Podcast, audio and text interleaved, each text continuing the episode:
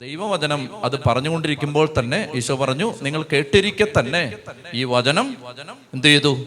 നിറവേറിയിരിക്കുന്നു. കേട്ടിരിക്കെ തന്നെ. അതുകൊണ്ട് എന്താണോ കേൾക്കുന്നത് ആ വചനം അതുമായി ബന്ധപ്പെട്ട ജീവിത അഭിഷേകം വചനത്തിലൂടെ എല്ലാ മക്കൾക്കും കിട്ടും. അപ്പൊ അതുകൊണ്ട് നിങ്ങൾ നന്നായിട്ട് ശ്രദ്ധിച്ചിരിക്കുകയും പ്രാർത്ഥിക്കുകയും ദൈവവചനം കേൾക്കുകയും ദാഹത്തോടെ വചനം സ്വീകരിക്കുകയും ചെയ്യണം. അങ്ങനെ വചനം സ്വീകരിക്കുമ്പോഴാണ് ദൈവവചനം സ്വീകരിക്കുമ്പോഴാണ് വചനം നമ്മുടെ ജീവിതത്തിൽ പ്രവർത്തിക്കുന്നത് നമ്മൾ പുറപ്പാട് പുസ്തകം മുപ്പത്തി രണ്ടാം അധ്യായത്തിലായിരുന്നു. നമ്മൾ ഇന്ന് പുറപ്പാട് പുസ്തകത്തിന്റെ പഠനം ഇന്ന് അവസാനിക്കും. അടുത്ത ആഴ്ച മുതൽ ദൈവം അനുവദിച്ചാൽ നമ്മൾ ലേവ്യരുടെ പുസ്തകത്തിലേക്ക് പ്രവേശിക്കും. അപ്പോൾ അത് വലിയ ഒരു ഒരു മുന്നേറ്റമാണ്. ഇന്ന് പുറപ്പാട് പുസ്തകം തീരുക എന്ന് പറഞ്ഞു ഉൽപ്പത്തി പുസ്തകത്തിന് എത്ര അധ്യായം ഉണ്ടായിരുന്നു? അൻപത് അധ്യായം ഉണ്ടായിരുന്നു. പുറപ്പാട് പുസ്തകത്തിന് നാൽപ്പത് അധ്യായം. എന്ന് പറഞ്ഞാൽ ബൈബിളിലെ തൊണ്ണൂറ് അധ്യായങ്ങൾ പഴയ നിയമത്തിൽ നിന്ന് നമ്മൾ കവർ ചെയ്ത് കഴിഞ്ഞു. ചെറിയ കാര്യമല്ലത്. വലിയ കാര്യമാണത്. നമ്മളിനി മുന്നോട്ട് പോവുകയാണ്. ശക്തമായിട്ട് വചനം പഠിച്ച് വചനം പഠിച്ച് വചനം പഠിച്ച് നമ്മൾ മുന്നോട്ട് പോവുകയാണ്. അപ്പോൾ നമ്മളോട് നമ്മൾ മാത്രമല്ല ഈ വചനം പഠിച്ചുകൊണ്ടിരിക്കുന്നത്. ഇപ്പം നിങ്ങൾ ഇവിടെ ഇരിക്കുന്ന കുറച്ച് ആളുകൾ ഇതുപോലെ തന്നെ ലോകത്തിന്റെ നാനാഭാഗത്ത് അനേക സ്ഥലങ്ങളിൽ ഈ ധ്യാനകേന്ദ്രത്തോട് ചേർന്ന് അനേക ലോകരാജ്യങ്ങളിൽ അനേക നമുക്ക് സങ്കല്പിക്കാൻ പറ്റാത്തൊരു നമ്പറാണത്. അങ്ങനെയുള്ള ആയിരക്കണക്കിന് പതിനായിരക്കണക്കിന് ആളുകൾ എല്ലാ ആഴ്ചയിലും നമ്മളോടൊപ്പം ബൈബിൾ പഠിക്കുകയാണ്. മിഷൻ പ്രദേശങ്ങളിൽ അച്ഛന്മാര് കുറച്ച് പേരുടെ കുറച്ച് പേര് ഇവിടെ വന്നു. കുറച്ച് പേരുടെ മെയിലും മെസ്സേജും ഒക്കെ എനിക്ക് വരാറുണ്ട്. അച്ഛന്മാര് നോർത്ത് ഇന്ത്യയിലൊക്കെ ജോലി ചെയ്യുന്ന അച്ഛന്മാര് എന്ത് ചെയ്യുന്നു? ഈ വചനം കേട്ടിട്ട് അവിടുത്തെ പ്രാദേശിക ഭാഷകളിൽ അവരിത് പഠിപ്പിക്കുകയാണ്. സിസ്റ്റേഴ്സ് അതുപോലെ തന്നെ കുട്ടികളെ അതുപോലെ യൂത്തിനെയൊക്കെ ഈ വചനം കേട്ടിട്ട് ഇത് പഠിപ്പിക്കുക. അപ്പൊ എന്തോ ഒരു നമ്മളിങ്ങനെ ശരിക്കും നമ്മൾ ഇത്രയും പേര് ഇവിടെ ഇരുന്ന് നേരിട്ടിത് പഠിക്കുന്നു. ഓൺലൈനിലൂടെ യൂട്യൂബിലൂടെ പതിനായിരക്കണക്കിന് ആളുകൾ ദൈവത്തിന്റെ വചനം പഠിച്ചുകൊണ്ടിരിക്കുകയാണ്. നമുക്ക് ദൈവത്തിന് നന്ദി പറയാം. ഒന്ന് കൈയടിച്ച് ഈശോയ്ക്ക് മഹത്വം കൊടുത്തേ. അതായത് ദൈവം ഈ കാലഘട്ടത്തിൽ നമുക്ക് ബൈബിൾ പഠിക്കാൻ വലിയ ഒരു ഒരു താല്പര്യം ഒരു അഭിഷേകം എല്ലാവർക്കും തന്നുകൊണ്ടിരിക്കുകയാണ് എല്ലാവർക്കും അത് കൊടുക്കുകയാണ് അത് എല്ലാ മക്കൾക്കും കർത്താവ് അത് കൊടുക്കുകയാണ് ബൈബിൾ പഠിക്കാൻ. അവർ പിന്നെയും പിന്നെയും വചനം പഠിക്കണം വചനം അറിയണം ഇങ്ങനെ ആഗ്രഹിക്കുകയാണ്. അനേക സ്ഥലങ്ങളിൽ ദൈവം അനുവദിച്ചാൽ ഈ കാലഘട്ടങ്ങളിൽ അനേക സ്ഥലങ്ങളിൽ നിങ്ങൾ നോക്കിയോ ബൈബിൾ കോളേജുകൾ കേരളത്തിൽ ഉയരും. അതേ പ്രവചനം. ഇത് പ്രവചനമാണ്. ഇതാണ് ഇതാണ് പ്രവചനം. മനസ്സിലായോ?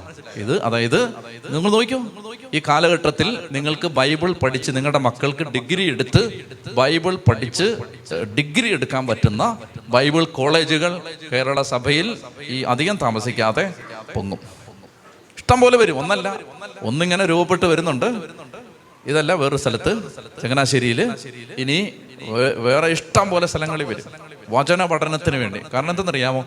ഇഷ്ടം പോലെ ആ കൃപയുള്ള അനേക ആളുകൾ വചനം പഠിച്ച് ഭർത്താവ് ഈ കാലഘട്ടത്തിൽ നല്ലപോലെ പൊക്കിക്കൊണ്ടിരിക്കുകയാണ്.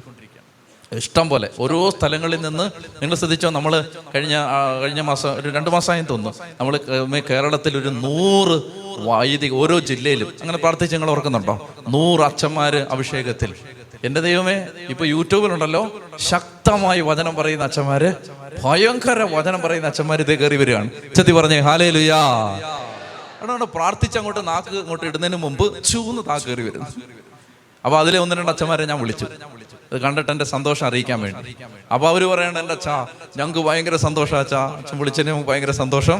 ഞങ്ങൾ ഇങ്ങനെ വചനം പഠിപ്പിക്കാനായിട്ട് അതായത് ഇഷ്ടം പോലെ ആളുകളെ കർത്താവ് ഇങ്ങനെ അഭിഷേകം ചെയ്തുകൊണ്ടിരിക്കുക നമുക്ക് നല്ല ഒരു കയ്യടി കർത്താവിന് കൊടുക്കാം. ഇതിനെയും വലിയ അതായത് നമ്മളിങ്ങനെ ആവർത്തിച്ച് പറഞ്ഞുകൊണ്ടിരുന്ന ഒരു വചനം എന്താണ്? ഒരു ഭവനത്തിൽ നിന്ന് മറ്റൊരു ഭവനത്തിലേക്ക് ആളിക്കത്തുന്ന ഒരു തീ. നമ്മളിവിടെ ഈ ധ്യാന കേന്ദ്രത്തിൽ അത് എത്ര തവണ പറഞ്ഞിട്ടുണ്ടെന്ന് എനിക്കറിയില്ല. ഒരു വീട്ടിൽ നിന്ന് മറ്റൊരു വീട്ടിലേക്ക് ആളിക്കത്തുന്ന തീ. അത് കേരളം മുഴുവൻ ആളിക്കത്തട്ടെ.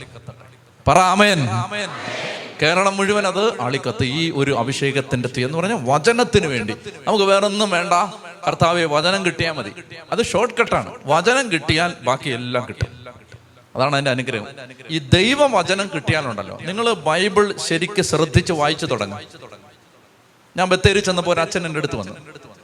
ഒരച്ഛൻ വന്നിട്ട് പറഞ്ഞു അച്ഛാ എനിക്ക് ഒത്തിരി നന്ദിയുണ്ടെന്ന് പറഞ്ഞു. ഞാൻ ചോദിച്ചു എന്നാ ചോദിച്ചപ്പോൾ എന്റെ അടുത്ത് പറഞ്ഞു അച്ഛാ ഞാൻ യൂട്യൂബിൽ ഈ ടോക്കെല്ലാം കേട്ടിട്ട് ഞാൻ എന്റെ ജനത്തെ ബൈബിൾ പഠിപ്പിക്കാൻ തുടങ്ങി. മാത്രമല്ല ഞാൻ അരമണിക്കൂർ വെച്ച് ബൈബിൾ വായിക്കാൻ തുടങ്ങി. അച്ഛൻ ബൈബിൾ വായിക്കുന്ന ആളാണ്. ഈ അരമണിക്കൂർ വെച്ച് വായിച്ചിട്ടില്ല. എല്ലാ ദിവസവും ഞാൻ അരമണിക്കൂർ മുടങ്ങാതെ. എന്നിട്ട് അച്ഛന് ശരിക്കും എന്റെ അടുത്ത് കണ്ണ് നിറഞ്ഞാണ് പറയുന്നത്. അച്ഛൻ പറയാണ് അച്ഛ എന്റെ ജീവിതത്തിൽ ഞാൻ ബൈബിൾ വായിക്കാൻ തുടങ്ങിയ പിന്നെ എന്റെ ജീവിതത്തിൽ സ്വഭാവത്തിൽ മാത്രമല്ല ഞാൻ ചെല്ലുന്ന എല്ലാ സ്ഥലത്തും ഞാൻ കാലുകുത്തുന്ന സ്ഥലത്ത് ഞാൻ ഇടപെടുന്ന മേഖലകളിൽ ഞാൻ സംസാരിക്കുന്ന വിഷയങ്ങളിലെല്ലാം ഒരു ഐശ്വര്യം ഉണ്ടച്ചാന്ന് പറഞ്ഞു.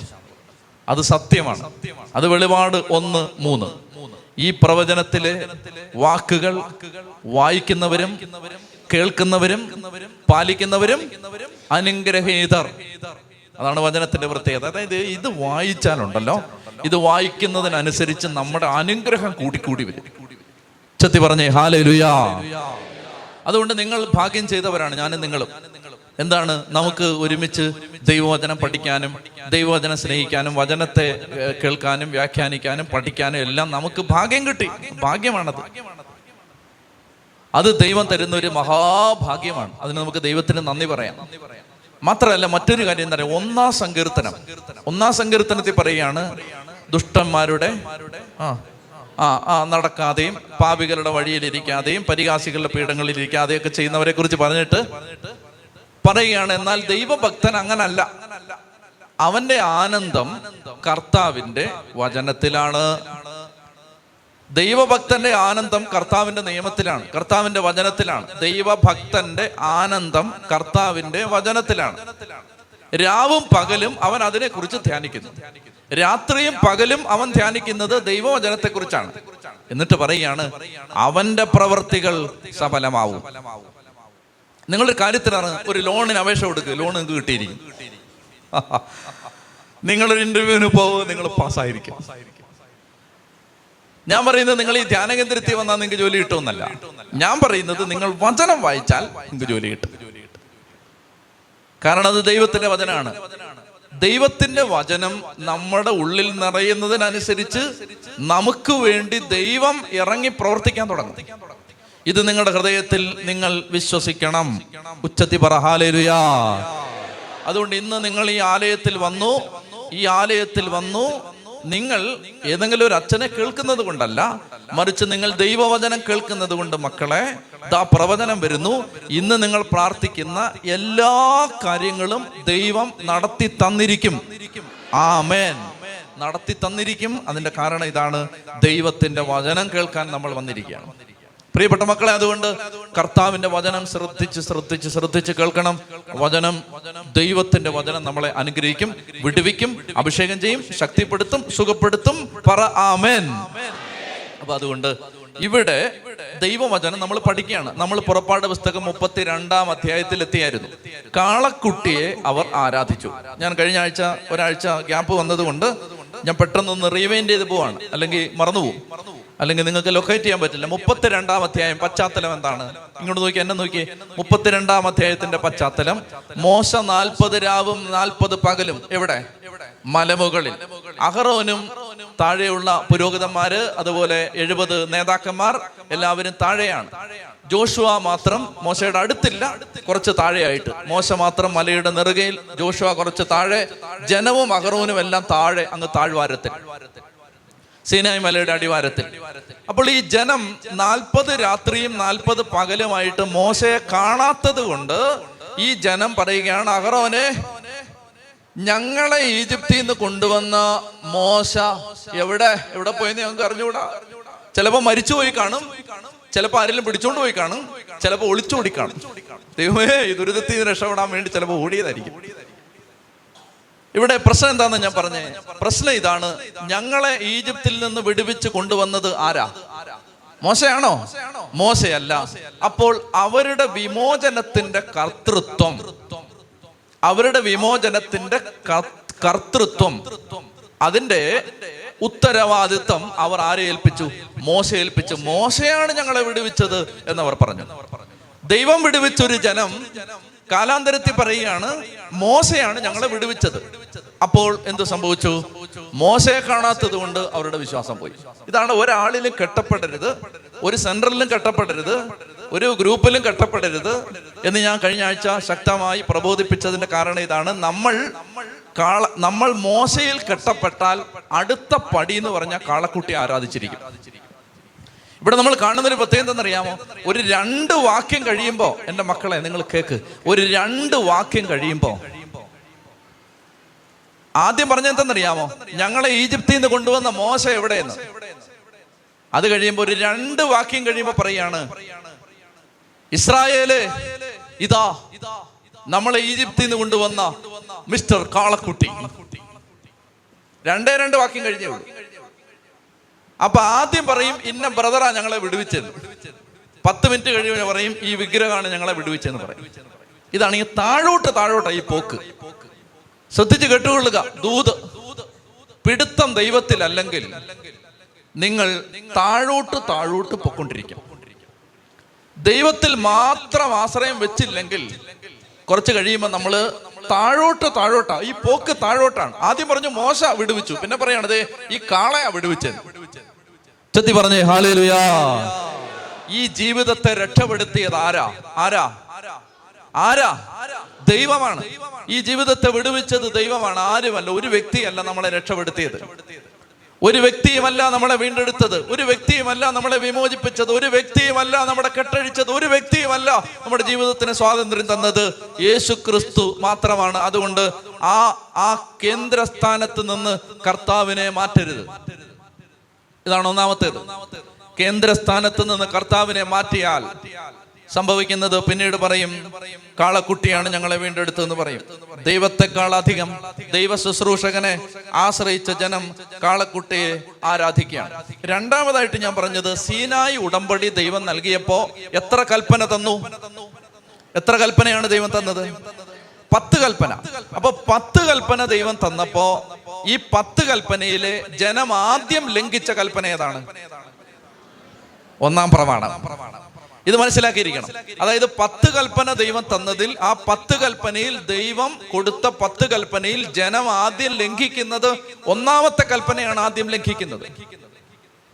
ഒന്നാം പ്രമാണമാണ് ആദ്യം ലംഘിക്കുന്നത്. ഇത് എപ്പോഴും നമ്മൾ ശ്രദ്ധിക്കേണ്ട ഒരു യാഥാർത്ഥ്യമാണ്. അതായത് നമ്മൾ അറിയാതെ തന്നെ ഒന്നാം പ്രമാണം ലംഘിച്ചുകൊണ്ടിരിക്കും. ഇത് ഇത് നമ്മൾ അറിയില്ലത് ഒന്നാം പ്രമാണം നമ്മൾ നമ്മൾ അറിയാതെ തന്നെ ലംഘിച്ചുകൊണ്ടിരിക്കും. ലംഘിച്ചല്ല പ്രശ്നം എന്തെന്നറിയാമോ ഇത് കഴിഞ്ഞിട്ട് ഒരു മൂന്ന് വാക്യം കഴിയുമ്പോൾ നമ്മൾ കാണും അതായത് ഈ ഒന്നാം പ്രമാണം ലംഘിച്ച ജനം ആറാം പ്രമാണം ലംഘിക്കുക. ആറാം പ്രമാണം എന്താണ്? വ്യഭിചാരം ചെയ്യരുത്. ഒന്നാം പ്രമാണം ലംഘിച്ച ജനം ആറാം പ്രമാണം ലംഘിക്കും. ഇത് പഴയ നിയമത്തിൽ ഈ കണക്ഷൻ ഭയങ്കര ക്ലിയർ ആണ്. ഐഡലട്രി അഡൽറ്ററി വിഗ്രഹാരാധന വ്യഭിചാരം. ഒന്നാം പ്രമാണം ആറാം പ്രമാണം. ഇത് തമ്മിൽ പഴയ നിയമത്തിൽ നല്ല കണക്ഷൻ ഉണ്ട്. അതായത് ദൈവത്തെ ഒന്നാം സ്ഥാനത്ത് നിന്ന് മാറ്റിയാൽ പിന്നീട് അശുദ്ധിയിലേക്ക് പോകാനുള്ള സാധ്യതയുണ്ട്. അതുകൊണ്ട് അശുദ്ധി മാറാനുള്ള വഴി എന്താ? ദൈവത്തെ ഒന്നാം സ്ഥാനത്ത് നിന്ന് മാറ്റാതിരിക്കാൻ ശ്രദ്ധിക്കണം. ദൈവത്തെ ഒന്നാം സ്ഥാനത്ത് നിർത്തിയാൽ അശുദ്ധിയെ നേരിടാനുള്ളൊരു കൃപ കിട്ടും. ദൈവത്തെ ഒന്നാം സ്ഥാനത്ത് നിർത്തിയില്ലെങ്കിൽ അശുദ്ധ ജീവിതത്തിലേക്ക് പോകും. എന്തുകൊണ്ടാണ്? അനേക ആളുകൾ പറയുന്നത് ഞാൻ കേട്ടിട്ടുണ്ട്. അച്ഛാ ഞങ്ങൾ വചനം കേൾക്കാൻ തുടങ്ങി. ഞങ്ങൾ പ്രഭാഷണങ്ങൾ ശ്രദ്ധിക്കാൻ തുടങ്ങി. ദൈവവചനം കേൾക്കാൻ തുടങ്ങി. ബൈബിൾ വായിക്കാൻ തുടങ്ങി. ഒന്നും രണ്ടുമല്ല. അനേക ആളുകളുടെ സാക്ഷ്യം ഞാൻ കേട്ടിട്ടുണ്ട് ഞങ്ങൾക്ക് ഞങ്ങൾ പൊർണോഗ്രഫിക്ക് അടിമയായിരുന്നു. അശുദ്ധ പാപത്തിന് അശ്ലീല ചിത്രത്തിന് സ്വയംഭോഗത്തിന് സ്വർഗഭോഗത്തിന് വ്യഭിചാരത്തിന് ഞങ്ങൾ അടിമയായിരുന്നു. ഇപ്പോ ഞങ്ങൾക്ക് അതിന്റെ മേൽ ഒരു വിജയം കിട്ടി. അതിന്റെ മേൽ ഞങ്ങൾക്ക് വിജയം കിട്ടി. പ്രിയപ്പെട്ട സഹോദരങ്ങളെ വിജയം കിട്ടണമെങ്കിൽ അതിനൊറ്റ വഴിയുള്ളൂ ദൈവത്തെ ഒന്നാം സ്ഥാനത്ത് നിർത്തണം. ദൈവത്തെ ഒന്നാം സ്ഥാനത്ത് നിർത്തിയാൽ ദൈവഭക്തി ഒരു വ്യക്തിയുടെ ഹൃദയത്തിൽ നിറഞ്ഞാൽ ആ വ്യക്തിക്ക് ശരീരത്തിന്റെ മേൽ ഒരു നിയന്ത്രണം കിട്ടും. ചെത്തി പറഞ്ഞേ ഹാലേലുയാ ഹാലേലുയാ. ശരീരത്തിന്റെ വിശുദ്ധി അത് ദൈവം തരുന്ന ഒരു ദാനമാണ്. അത് കിട്ടണമെങ്കിൽ ദൈവത്തെ ഒന്നാം സ്ഥാനത്ത് വെക്കണം. വെച്ചാലേ കിട്ടും. ഇത് വെക്കുന്ന കാലത്തോളം നമ്മൾ ഈ ശരീരത്തിൽ കെട്ടപ്പെട്ട് കിടക്കും. ശാരീരിക ഇഷ്ടങ്ങൾക്കും ഇച്ഛകൾക്കും വിധേയരായി കിടക്കും അതുകൊണ്ട് ദൈവത്തെ ഒന്നാം സ്ഥാനത്ത് വെക്കണം ഒന്ന് കരങ്ങൾ ഉയർത്തി സ്തുതിച്ച് ശക്തിയോടെ സ്തുതിച്ച് ഹാലലുയ വിശുദ്ധിയുടെ ഒരു അഭിഷേകത്തിന് വേണ്ടി നന്നായിട്ട് സ്തുതിച്ച് യേശുവെ ആരാധന ആരാധന ആരാധന ആരാധന ആരാധന ആരാധന ആരാധന ആരാധന ആരാധന ആരാധന ആരാധന ആരാധന ഹാലലുയ ഹാലലുയ ഹാലലുയ ഹാലലുയ ഹാലലുയ യേശുവെ നന്ദി നന്ദി നന്ദി ഉച്ചത്തി പറഞ്ഞേ ഹാലലുയ ഹാലലുയ ഇനി നിങ്ങളൊന്ന് ശ്രദ്ധിച്ച് കേട്ടോ. ഞാനിത് വായിക്കുകയാണ് അപ്പൊ നിങ്ങൾക്ക് ആ ഭാഗം വ്യക്തമാവാം. ഞാൻ വിശദീകരിക്കുമ്പോൾ അല്ലെങ്കിൽ ചിലർക്ക് ഇത് വായിച്ചിട്ടില്ലാത്തവർക്ക് മനസ്സിലാവില്ല. നന്നായിട്ട് ശ്രദ്ധിച്ച് കേൾക്ക്. മോശ മലയിൽ നിന്നിറങ്ങി വരാൻ പുറപ്പാട് മുപ്പത്തിരണ്ട്. മോശ മലയിൽ നിന്നിറങ്ങി വരാൻ താമസിക്കുന്നു എന്ന് കണ്ടപ്പോൾ ജനം അഹറോന്റെ ചുറ്റും കൂടി പറഞ്ഞു. ഞങ്ങളെ നയിക്കാൻ വേഗം ദേവന്മാരെ ഉണ്ടാക്കി തരിക. ഞങ്ങളെ ഈജിപ്തിൽ നിന്ന് കൊണ്ടുവന്ന മോശ എന്ന മനുഷ്യന് എന്ത് സംഭവിച്ചു എന്ന് ഞങ്ങൾക്ക് അറിയില്ല. അഹറോൻ പറഞ്ഞു നിങ്ങളുടെ ഭാര്യമാരുടെയും പുത്രന്മാരുടെയും പുത്രിമാരുടെയും കാതിലുള്ള സ്വർണ വളയങ്ങൾ ഊരിയെടുത്ത് എന്റെ അടുത്ത് കൊണ്ടുവാ. അതാണ് കാതിലും കഴുത്തിലൊക്കെ ഊരി തരാൻ ചില പ്രബോധകര് പറയും ചിലപ്പോ. അതല്ല ഇതാ. കഴുത്തിലും കഥയിലും ഊരി തരാൻ പറയും. സ്വോത്ര കാഴ്ച പത്രത്തിൽ ഇട്ടേക്കാൻ പറയും. അതല്ല ഇതാണ്. ശ്രദ്ധിക്കണം. ജനം തങ്ങളുടെ കാതുകളിൽ നിന്ന് സ്വർണ വളയങ്ങൾ ഊരി അഗറോന്റെ മുമ്പിൽ കൊണ്ടുചെന്നു. അവൻ അത് വാങ്ങി മൂശയിൽ ഉരുക്കി ഒരു കാളക്കുട്ടിയെ വാർത്തെടുത്തു. അപ്പോൾ അവൾ വിളിച്ചു പറഞ്ഞു ഇസ്രായേലേ ഇതാ ഈജിപ്തിൽ നിന്ന് നിന്നെ കൊണ്ടുവന്ന ദേവന്മാർ. ഞാൻ പറഞ്ഞു കേട്ടോ ആദ്യം മോശയായിരുന്നു ഇപ്പം വിഗ്രഹമാണ്. അത് കണ്ടപ്പോൾ അഹ്റോൻ കാളക്കുട്ടിയുടെ മുമ്പിൽ ഒരു ബലിപീഠം പണിതിട്ട് ഇപ്രകാരം പ്രഖ്യാപിച്ചു നാളെ കർത്താവിന്റെ ഉത്സവ ദിനമായിരിക്കും. അവർ പിറ്റേന്ന് അതിരാവിലെ ഉണർന്ന് ദഹനയാഗങ്ങളും അനുരഞ്ജനയാഗങ്ങളും അർപ്പിച്ചു. ജനം തീനും കുടിയും കഴിഞ്ഞ് വിനോദങ്ങളിൽ ഏർപ്പെട്ടു. പ്രിയപ്പെട്ടവരെ ഇനി എന്നെ നോക്ക്. പശ്ചാത്തലം പിടികിട്ടിയല്ലോ. കാളക്കുട്ടിയെ ആരാധിക്കണം ആരാധിക്കാൻ വേണ്ടി വേഗം ഒരു ദേവനെ ഉണ്ടാക്കി തരാൻ പറഞ്ഞു. കാരണം ഞങ്ങളെ ദൈവത്തെ മറന്നു. ദൈവത്തെ മറന്നു കഴിഞ്ഞപ്പോൾ ഇനി എന്തെങ്കിലും ഒരു വിഗ്രഹം അതായത് ദൈവം ഒന്നാം സ്ഥാനത്തു നിന്ന് മാറിക്കഴിഞ്ഞാൽ പിന്നെ വേറെ എന്തെങ്കിലും ഒന്നാം സ്ഥാനത്ത് കയറി വരും. പണം കയറി വരും സ്ഥാനം കയറി വരും മോഹം കയറി വരും ജഡം കയറി വരും വ്യക്തി കയറി വരും. ദൈവം മാറിക്കഴിഞ്ഞാൽ ആ ഗ്യാപ്പിലേക്ക് ആരേലും കയറി വരും. അതിനനുസരിച്ച് പിന്നെ താഴോട്ട് താഴോട്ട് താഴോട്ട് പോകാൻ തുടങ്ങും. അങ്ങനെ അഹറോന്റെ അടുത്ത് വന്നു. ഇനി നിങ്ങൾ മനസ്സിലാക്കേണ്ടത് അഹറോനാണ് ഈ കാളക്കുട്ടിയെ ഉണ്ടാക്കി കൊടുക്കുന്നത്. അഹറോൻ എന്തുകൊണ്ട് ഉണ്ടാക്കി കൊടുത്തു? കുറച്ചു നേരം കഴിഞ്ഞിട്ട് മോശവൻ ചോദിച്ചിട്ട് മഹാഭാവി ഈ പാതക എന്തിനാടാ ചെയ്തതെന്ന് ചോദിക്കും. അപ്പൊ മോശ പറയാണ് ഈ ആളുകളെല്ലാം കൂടെ നിർബന്ധിച്ചപ്പോ ഞാൻ അങ്ങ് ചെയ്തു കൊടുത്താന്ന് പറഞ്ഞു. അഹറോൻ അഹറോൻ ആളുകൾ മോശ ചോദിച്ചു അഹറോനോട് എന്തിനാടാ നീ ഇങ്ങനെ ചെയ്തേ? അപ്പൊ അഹറോൻ പറയുകയാണ് ആളുകൾ ജനം നിർബന്ധിച്ചപ്പോ ഞാൻ ചെയ്തു കൊടുത്താന്ന് പറഞ്ഞു. കേക്കണേ? അതായത് നമ്മൾ കണ്ണ് കെട്ടപ്പെട്ട ഒരു ജനത്തിന്റെ കൂടെ ആ ലെവലിൽ നിന്നാൽ നമ്മുടെയും കണ്ണ് കെട്ടപ്പെടും. കണ്ണ് കെട്ടപ്പെട്ട ഒരു ജനത്തിന്റെ കൂടെ ആ ലെവലിൽ ആ ലെവലിൽ ഇങ്ങനെ വർത്താനം പറഞ്ഞ് നിന്നാലുണ്ടല്ലോ.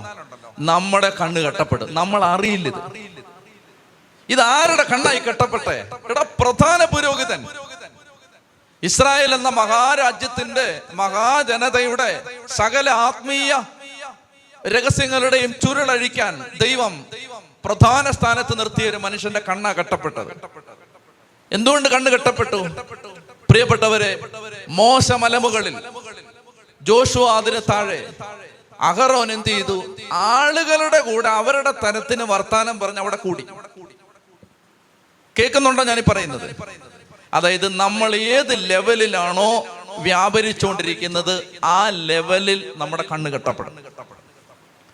എന്നാ മോശ എവിടാ? മോശ മലമുകളിലാണ്. മോശയുടെ കണ്ണ് കെട്ടപ്പെടില്ല. ജോഷുവ മലയുടെ മേളിലാണ്. ജോഷുവയുടെ കണ്ണ് കെട്ടപ്പെടില്ല. അതായത് നമ്മൾ പ്രിയപ്പെട്ട സഹോദരങ്ങളെ കർത്താവ് അതുകൊണ്ട് ഇപ്പൊ എന്തിനെ നമ്മൾ പലപ്പോഴും ഞാൻ പറഞ്ഞിട്ടുണ്ട് നിങ്ങൾ കൂടെ കൂടെ ഇവിടെ വരരുത് എന്നൊക്കെ ഞാൻ പറഞ്ഞിട്ടുണ്ട്. ഇത് തിരുത്തി പറയാണ്. വരണം. എന്തിനാ വരണമെന്ന് പറയുന്നത് അറിയാമോ അതായത് നമ്മൾ നമ്മൾ പോയി മിക്സ് ചെയ്യുന്ന എൻവയോൺമെന്റ് നല്ലതല്ലെങ്കിൽ അത് ദൈവത്തോട് ബന്ധമുള്ളതല്ലെങ്കിൽ നമ്മുടെ കണ്ണ് കെട്ടപ്പെടും. ഇപ്പൊ ശനിയാഴ്ച ദിവസം നിങ്ങൾ ധ്യാനകേന്ദ്രത്തിൽ വരുന്നു. ദൈവോധനം കേൾക്കുന്നു. ഇത് മലമോളിലാണ് മലയുടെ മേളിൽ കയറി നിൽക്കുകയാണ്. അങ്ങനെ വരുമ്പോ ഈ കണ്ണ് തുറക്കപ്പെടും. വചനം കേട്ട് കണ്ണ് തുറക്കപ്പെടും. അന്ധത മാറും. എന്നാൽ നമ്മൾ ഈ ദിവസം പോയി ഇതിപ്പോ ഇന്ന് ഒടിയൻ റിലീസ് ചെയ്തു. എന്നാ പിന്നെ ഒടിയൻ കാണാന്ന് പറഞ്ഞ പോയാൽ നീ ഒടിയന്റെ സ്റ്റാൻഡേർഡിലായിരിക്കും പിന്നെ. മനസ്സിലാവുന്നുണ്ടോ? അതായത് നമ്മൾ ഏത് ലെവലിലാണോ നിൽക്കുന്നത് അപ്പോൾ നമ്മൾ നമ്മളെ നയിച്ചുകൊണ്ടിരിക്കുന്നത് പിന്നെ ആ ചിന്തയാണ്. പിന്നെ കണ്ണ് കെട്ടപ്പെടുന്ന അറിയത്തില്ല. ഇപ്പൊ സിനിമയ്ക്ക് പോകുന്ന പറഞ്ഞുകൊണ്ട് പറയാം സിനിമയ്ക്ക് പോകുന്നത് തെറ്റാണോ? തെറ്റൊന്നുമല്ല. പക്ഷെ സിനിമയ്ക്ക് പോകുന്ന സിനിമയും കണ്ട് നടക്കുന്നവൻ ആ ലെവലായിരിക്കും. അവന് സിനിമയിലെ ലെവലായിരിക്കും. ആ ലെവൽ വിട്ട് അവൻ കയറത്തില്ല. എന്നാ ശനിയാഴ്ച ദിവസം നീ നിനക്ക് ഒടിയനും കിടിയനും ഒന്നും കാണണ്ട. വചനം കേട്ടാ മതി. അപ്പൊ നിന്റെ സ്റ്റാൻഡേർഡ് വേറെ ആയിരിക്കും. ചെത്തി പറഞ്ഞേ ഹാലേ ലുയാ ഹാലേ ലുയാ അപ്പൊ ആളുകൾ ചോദിക്കും സിനിമ കാണുന്ന തെറ്റാണോ? സീരിയൽ കാണുന്ന തെറ്റാണോ? പത്രം വായിക്കുന്ന തെറ്റാണോ? മാസിക വായിക്കുന്ന തെറ്റാണോ? കുങ്കുമം വായിക്കുന്ന തെറ്റാണോ?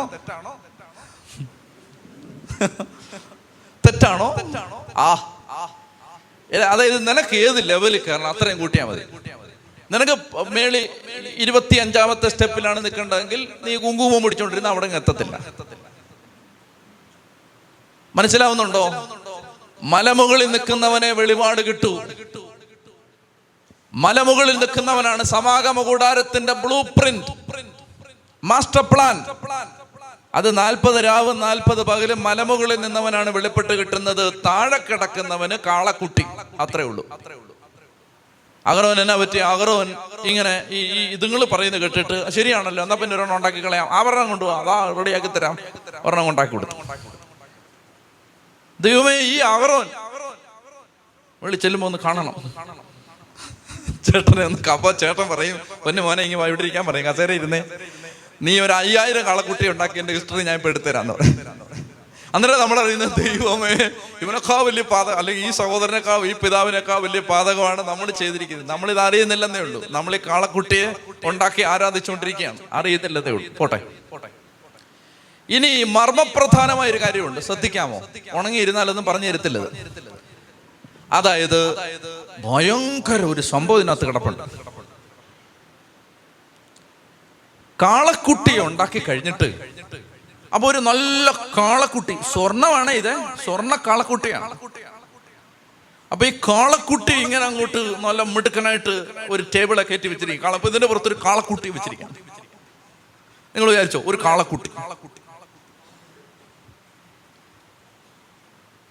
അപ്പൊ ഈ കാളക്കുട്ടിയെ കണ്ടു കഴിഞ്ഞപ്പോഴേക്കും അവർ പറഞ്ഞു ഉത്സവം പെരുന്നാളാന്ന് പറഞ്ഞു. നമുക്ക് പെരുന്നാളാണ്. കാളക്കുട്ടിയെ കണ്ടു കഴിഞ്ഞു. പെരുന്നാളാണേ. ഇപ്പൊ നോട്ടീസ് അടിച്ചു. എല്ലാരെയും വിളിച്ചു. ചണ്ടക്കാരെ എല്ലാം വിളിച്ചു. പെരുന്നാളാണ്. പെരുന്നാളിന് ആളുകൾ പറഞ്ഞു പെരുന്നാളിന് ലിറ്റർജി വേണം. അതായത് പെരുന്നാളിന് ഒരു ആരാധന വേണം. അപ്പൊ ആരാധന ശ്രദ്ധിക്കണം ശ്രദ്ധിക്കണം. സീനായി മലയിൽ വെച്ച് സീനായി മലയിൽ വെച്ച് ഇരുപത്തിനാലാം അധ്യായത്തിൽ. അങ്ങോട്ട് ഇപ്പൊ പോരുത് ശ്രദ്ധ മാറും.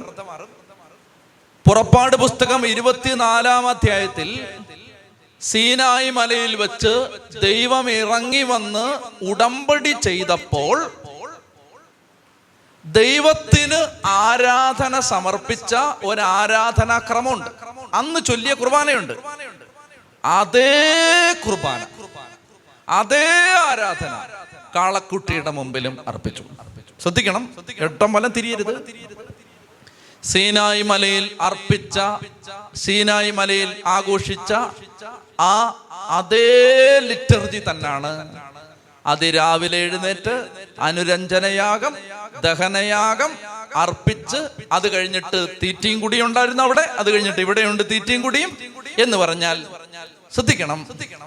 കാളക്കുട്ടിയെ ആരാധിക്കുന്ന പള്ളികളും ഉണ്ട് ദൈവത്തെ ആരാധിക്കുന്ന പള്ളികളും ഉണ്ട്. ലിറ്റർജി കണ്ടാൽ ഇതിലേതാ ഏതാ ഏതെന്ന് മനസ്സിലാവില്ല. രണ്ടിന്റെയും ലിറ്റർജി ഒരുപോലാണ്. കുർബാന രണ്ടിടത്തും ഒരുപോലാണ്.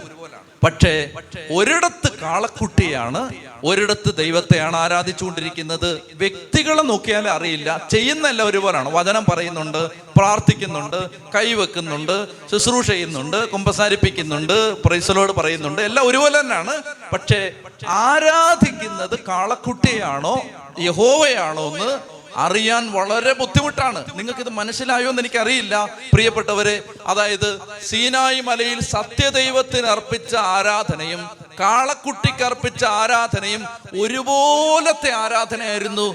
കണ്ടു നിൽക്കുന്നവർക്ക് വ്യത്യാസം മനസ്സിലാവില്ല. ചെത്തി പറഞ്ഞേ ഹാലേ ലുയാ നമ്മളിങ്ങനെ അർപ്പിച്ചും പ്രാർത്ഥിച്ചും പ്രാർത്ഥിച്ചും ഒക്കെ പോവും പക്ഷെ ആരാധിക്കുന്നത് കാളക്കുട്ടിയായിരിക്കും. സൂക്ഷിച്ചു നോക്കിയാലേ അറിയൂ. ഫ്രണ്ടിലിരിക്കുന്ന കാളക്കുട്ടിയാണ്. വിശുദ്ധ കുർബാന അല്ല ചെത്തി പറഞ്ഞേ ഹാലുയാ എനിക്കറിയില്ല മനസ്സിലായോ? ആ മനസ്സിലായില്ലെങ്കിൽ ഒരു സ്വത്രം പറഞ്ഞേ. വേറെ മനസ്സിലായി ആവിക്കോളൂ പിന്നെ കേട്ടാ മതി യൂട്യൂബിൽ. അതായത് സീനായി മലയിൽ എന്ത് ആരാധന നടത്തി അത് തന്നെയാണ് കാളക്കൂട്ടിയുടെ മുമ്പിൽ ആരാധന നടത്തിയത്. അപ്പൊ ദൂരെ നൃത്തം നോക്കിയാൽ സെയിം ആരാധനയാണ്. ഒരു വ്യത്യാസമില്ല. പക്ഷെ ഇവൻ ആരാധിക്കുന്നത് യഹോവയല്ല കാളക്കുട്ടിയാണ്. നമ്മുടെ ജീവിതത്തിൽ ഇത് വരാം. വെളിയിൽ നിന്ന് കാണുന്നവർക്ക് തോന്നാം ഭംഗിയുള്ള അച്ഛൻ. നല്ല പ്രസംഗം നല്ല ആരാധന. വെളിയിൽ നിന്ന് കാണുമ്പോൾ എല്ലാം ഒരുപോലാണ്. ലിറ്റർജി ഇസ് ദ സെയിം പക്ഷെ ആരാധി നീ ആരാധിക്കുന്ന ആരെയാണ്? ആരാധിക്കുന്ന ദൈവത്തെയോ കാളക്കുട്ടിയോ ഇത് നമുക്ക് മാത്രമേ അറിയാൻ പറ്റൂ. ഹൃദയം പരിശോധിക്കുന്നവന് മാത്രമേ അറിയാൻ പറ്റൂ. ഇവൻ ആരെ ആരാധിച്ചുകൊണ്ടാണ് ഈ നടക്കുന്നത്? ചെത്തി പറഞ്ഞേ ഹാലേ ലുയാ ഹാലേ ലുയാ ഹാലേലുയാ. ഹാലേലുയാ. ഹാലേലുയാ മുപ്പത്തിരണ്ടാമധ്യായം ആറാം വാക്യം എങ്ങനെയാണ് അവർ ഈ ദഹനയാഗങ്ങളും അനുരഞ്ജന ബലികൾ അർപ്പിച്ചിട്ട് തീറ്റയും കുടിയും കഴിഞ്ഞ് വിനോദങ്ങളിൽ ഏർപ്പെട്ടു. മലയാള ബൈബിൾ പരിഭാഷ ചെയ്ത സഹോദരന്മാര് മാന്യമായൊരു വാക്കങ്ങ് ഉപയോഗിച്ചു വിനോദങ്ങളിൽ ഏർപ്പെട്ടു. ഇതിന് ശരിക്കും ഞാൻ പച്ചമലയാളത്തിൽ പറഞ്ഞ കാമകേളികളിൽ ഏർപ്പെട്ടു എന്നാണ് ഒറിജിനൽ. മനസ്സിലായോ? കാളക്കുട്ടി ഇത് നമ്മൾ മര്യാദയുള്ള ആരുമാണ് ട്രാൻസ്ലേറ്റ് ചെയ്തത്? അതുകൊണ്ട് ആർക്കും ഒരു ബുദ്ധിമുട്ടുണ്ടാവണ്ടെന്ന് വിചാരിച്ചിട്ട് വിനോദങ്ങളിൽ ഏർപ്പെട്ടു എന്ന് പറഞ്ഞ് അങ്ങ് വെച്ചു. ശരിക്കും അതിന്റെ അർത്ഥം എന്തെന്നറിയാമോ കാളക്കുട്ടി ആരാധിച്ചു കഴിഞ്ഞിട്ട് അശ്ലീലത്തിലേക്കും അശുദ്ധിയിലേക്കും പോയി. പ്രിയപ്പെട്ട സഹോദരങ്ങളെ ആരാധനകൾ കഴിഞ്ഞ് പ്രാർത്ഥനകൾ കഴിഞ്ഞ് ശ്രദ്ധിച്ചത് മനസ്സിലാക്കണം. ഇത് ദൂതാണിത്. ആരാധന കഴിഞ്ഞ് പ്രാർത്ഥന കഴിഞ്ഞ് ബലിയർപ്പണം കഴിഞ്ഞ് ധ്യാനം കഴിഞ്ഞ് പിന്നെ നമ്മൾ പോകുന്നത് അശുദ്ധിയിലേക്കാണെങ്കിൽ ആരാധിച്ചത് ദൈവത്തെ അല്ല കാളക്കുട്ടിയാണ്. ചത്തി പറ അപ്പോൾ നമുക്ക് നമ്മുടെ ജീവിതത്തെ ഒന്ന് വലിച്ചു കീറാനുണ്ട്. ഒന്ന് വിലയിരുത്താനുണ്ട് ആരാധിച്ചത്. നമ്മൾ പിന്നെയും പണത്തെ ആരാധിക്കാൻ തന്നെയാണ് ഈ പോകുന്നതെങ്കിൽ നമ്മൾ ആരാധിച്ചത് ദൈവത്തെ അല്ല ദൈവത്തെ അല്ല. നമ്മൾ പിന്നെയും പോകുന്നത് നമ്മുടെ നമുക്ക് സ്വയം ബലി കൊടുക്കാനും നമ്മളെ തന്നെ തകർക്കാനും നമ്മുടെ ജീവിതത്തെ വിട്ടുകൊടുക്കാനും നമ്മുടെ ജീവിതത്തെ വിശുദ്ധീകരിക്കാനും പറ്റാത്ത അശുദ്ധിയിലേക്കാണ് നമ്മൾ വീണ്ടും നടന്നു പോയിക്കൊണ്ടിരിക്കുന്നതെങ്കിൽ നാം ഇത്ര നാളും ആരാധിച്ചത് സത്യദൈവത്തെ അല്ല കാളക്കുട്ടിയാണ് അല്ലെങ്കിൽ അന്നത്തെ ആരാധന കാളക്കുട്ടിയായിരുന്നു. ചത്തി പറഞ്ഞേ ഹാലേലുയാ ഹാലേലുയാ. ഒന്നാം പ്രമാണ ലംഘനം ആറാം പ്രമാണ ലംഘനം ഒന്ന് എഴുന്നേറ്റ് ഒന്ന് ശക്തമായ അതായത് ചൂടൊന്നുമില്ലല്ലോ? ഒരു ചൂടുമില്ല. ചൂടുകാറ്റിൽ ചൂട് ചൂടുകാറ്റോ വെയിലോ അവരെ തളർത്തില്ല. അതാ അതാണ് ദൈവം പറഞ്ഞാണ്. ദൈവം പറഞ്ഞാൽ പിന്നെ അതിന് അപ്പീലില്ല. നന്നായിട്ട് പ്രാർത്ഥിക്കണം മക്കളെ. ഇതൊക്കെ പഴയ നിയമത്തിൽ ഒരുപാട് കാര്യങ്ങൾ ഇങ്ങനെ മറഞ്ഞു കിടക്കുകയാണ്. പഴയ നിയമത്തിന്റെ ഓരോ താളിലും അത് കഴിഞ്ഞ ദിവസം എനിക്ക് കർത്താവ് തന്ന ബോധ്യമാണ്. പഴയ നിയമത്തിന്റെ ഓരോ താളിലും ക്രിസ്തുവുണ്ട്. അത് അത് അത് ഭയങ്കര ഒരു വെളിപ്പെടുത്തലാണ്. പഴയ നിയമത്തിന്റെ ഓരോ താളിലും ക്രിസ്തു ഉണ്ട് ഓരോ താളിലും ഉണ്ടെന്ന് അങ്ങനെ പറഞ്ഞേ. പഴയ നിയമത്തിന്റെ ഓരോ താളിലും ക്രിസ്തു ഉണ്ട് ഇനി നമ്മുടെ ജോലി ഇതാണ് പഴയ നിയമത്തിലെ ഓരോ പുസ്തകത്തിൽ നിന്നും ക്രിസ്തുവിനെ കണ്ടുപിടിക്കണം. എല്ലാ പുസ്തകത്തിലും ഈശോ ഉണ്ട്. എല്ലാ പുസ്തകത്തിലും. പ്രിയപ്പെട്ടവരെ കാളക്കിടാവിന്റെയോ കോലാടിന്റെയോ രക്തത്തിലൂടെയല്ല പുതിയ ഉടമ്പടിയുടെ മധ്യസ്ഥനായ യേശു ക്രിസ്തു സ്വന്തം രക്തത്തിലൂടെ സ്വന്തം രക്തത്തിലൂടെ നമ്മളെ വീണ്ടെടുത്തു. കാളക്കുട്ടിയെ ആരാധിച്ചിരുന്ന മലങ്കര സഭയുടെ കുർബാനയിൽ ഇങ്ങനെ ഒരു പ്രാർത്ഥനയുണ്ട് മൃഗബലികളിൽ നിന്ന് ഞങ്ങളെ നീ സ്വതന്ത്രനാക്കി. മൃഗബലികളിൽ നിന്ന്. സ്വന്തം ശരീരത്തെ സ്വന്തം രക്തത്തെ സ്വന്തം ജീവനെ മുമ്പിൽ കഴിച്ചു. ആ യേശു നമ്മുടെ ഇടയിൽ കർത്താവ് ഇവിടെയുണ്ട്. വചനമായി ദൈവം ഇറങ്ങി നിപ്പുണ്ട്. പ്രിയപ്പെട്ട മക്കളെ എല്ലാം മറന്ന് ആ ദൈവത്തെ വിളിച്ചോളുക. ആ ദൈവം ഇന്ന് നിന്റെ നിലവിളി കേൾക്കും. കർത്താവ് നിന്റെ ജീവിതത്തിന് ഉത്തരം തരും.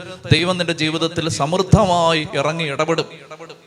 ഈ ആലയത്തിൽ നിന്ന് ദൈവത്തിന്റെ ശക്തി നിന്റെ മേൽ ഇറങ്ങി വരും. എന്ത് കാര്യം വേണേലും ഇന്ന് ചോദിച്ചു ഇന്ന് ലോട്ടറിയാണ്. ഇന്ന് ദൈവം ഇടപെട്ടിരിക്കും. ഇന്ന് ദൈവം ശക്തമായി ഇടപെട്ടിരിക്കും. ദൈവശക്തി ഇന്ന് നമുക്ക് വേണ്ടി അത്ഭുതങ്ങളും അടയാളങ്ങളും പ്രവർത്തിച്ചിരിക്കും. പ്രിയ മക്കളെ കരങ്ങൾ സ്വർഗത്തിലേക്ക് ഉയർത്ത് ദൈവമേ എനിക്ക് നിന്നെ ആരാധിക്കണം. കാളക്കുട്ടിയല്ല ഞാൻ ആരാധിക്കേണ്ടത്. എനിക്ക് നിന്നെ ആരാധിക്കണം. നിന്നെ ആരാധിക്കണം. നീയാണ് എന്റെ ദൈവം. നീ മാത്രമാണ് എന്റെ ദൈവം എന്റെ സർവസ്വവും. അങ്ങയെ മാത്രമേ ഞാൻ ആരാധിക്കാവൂ.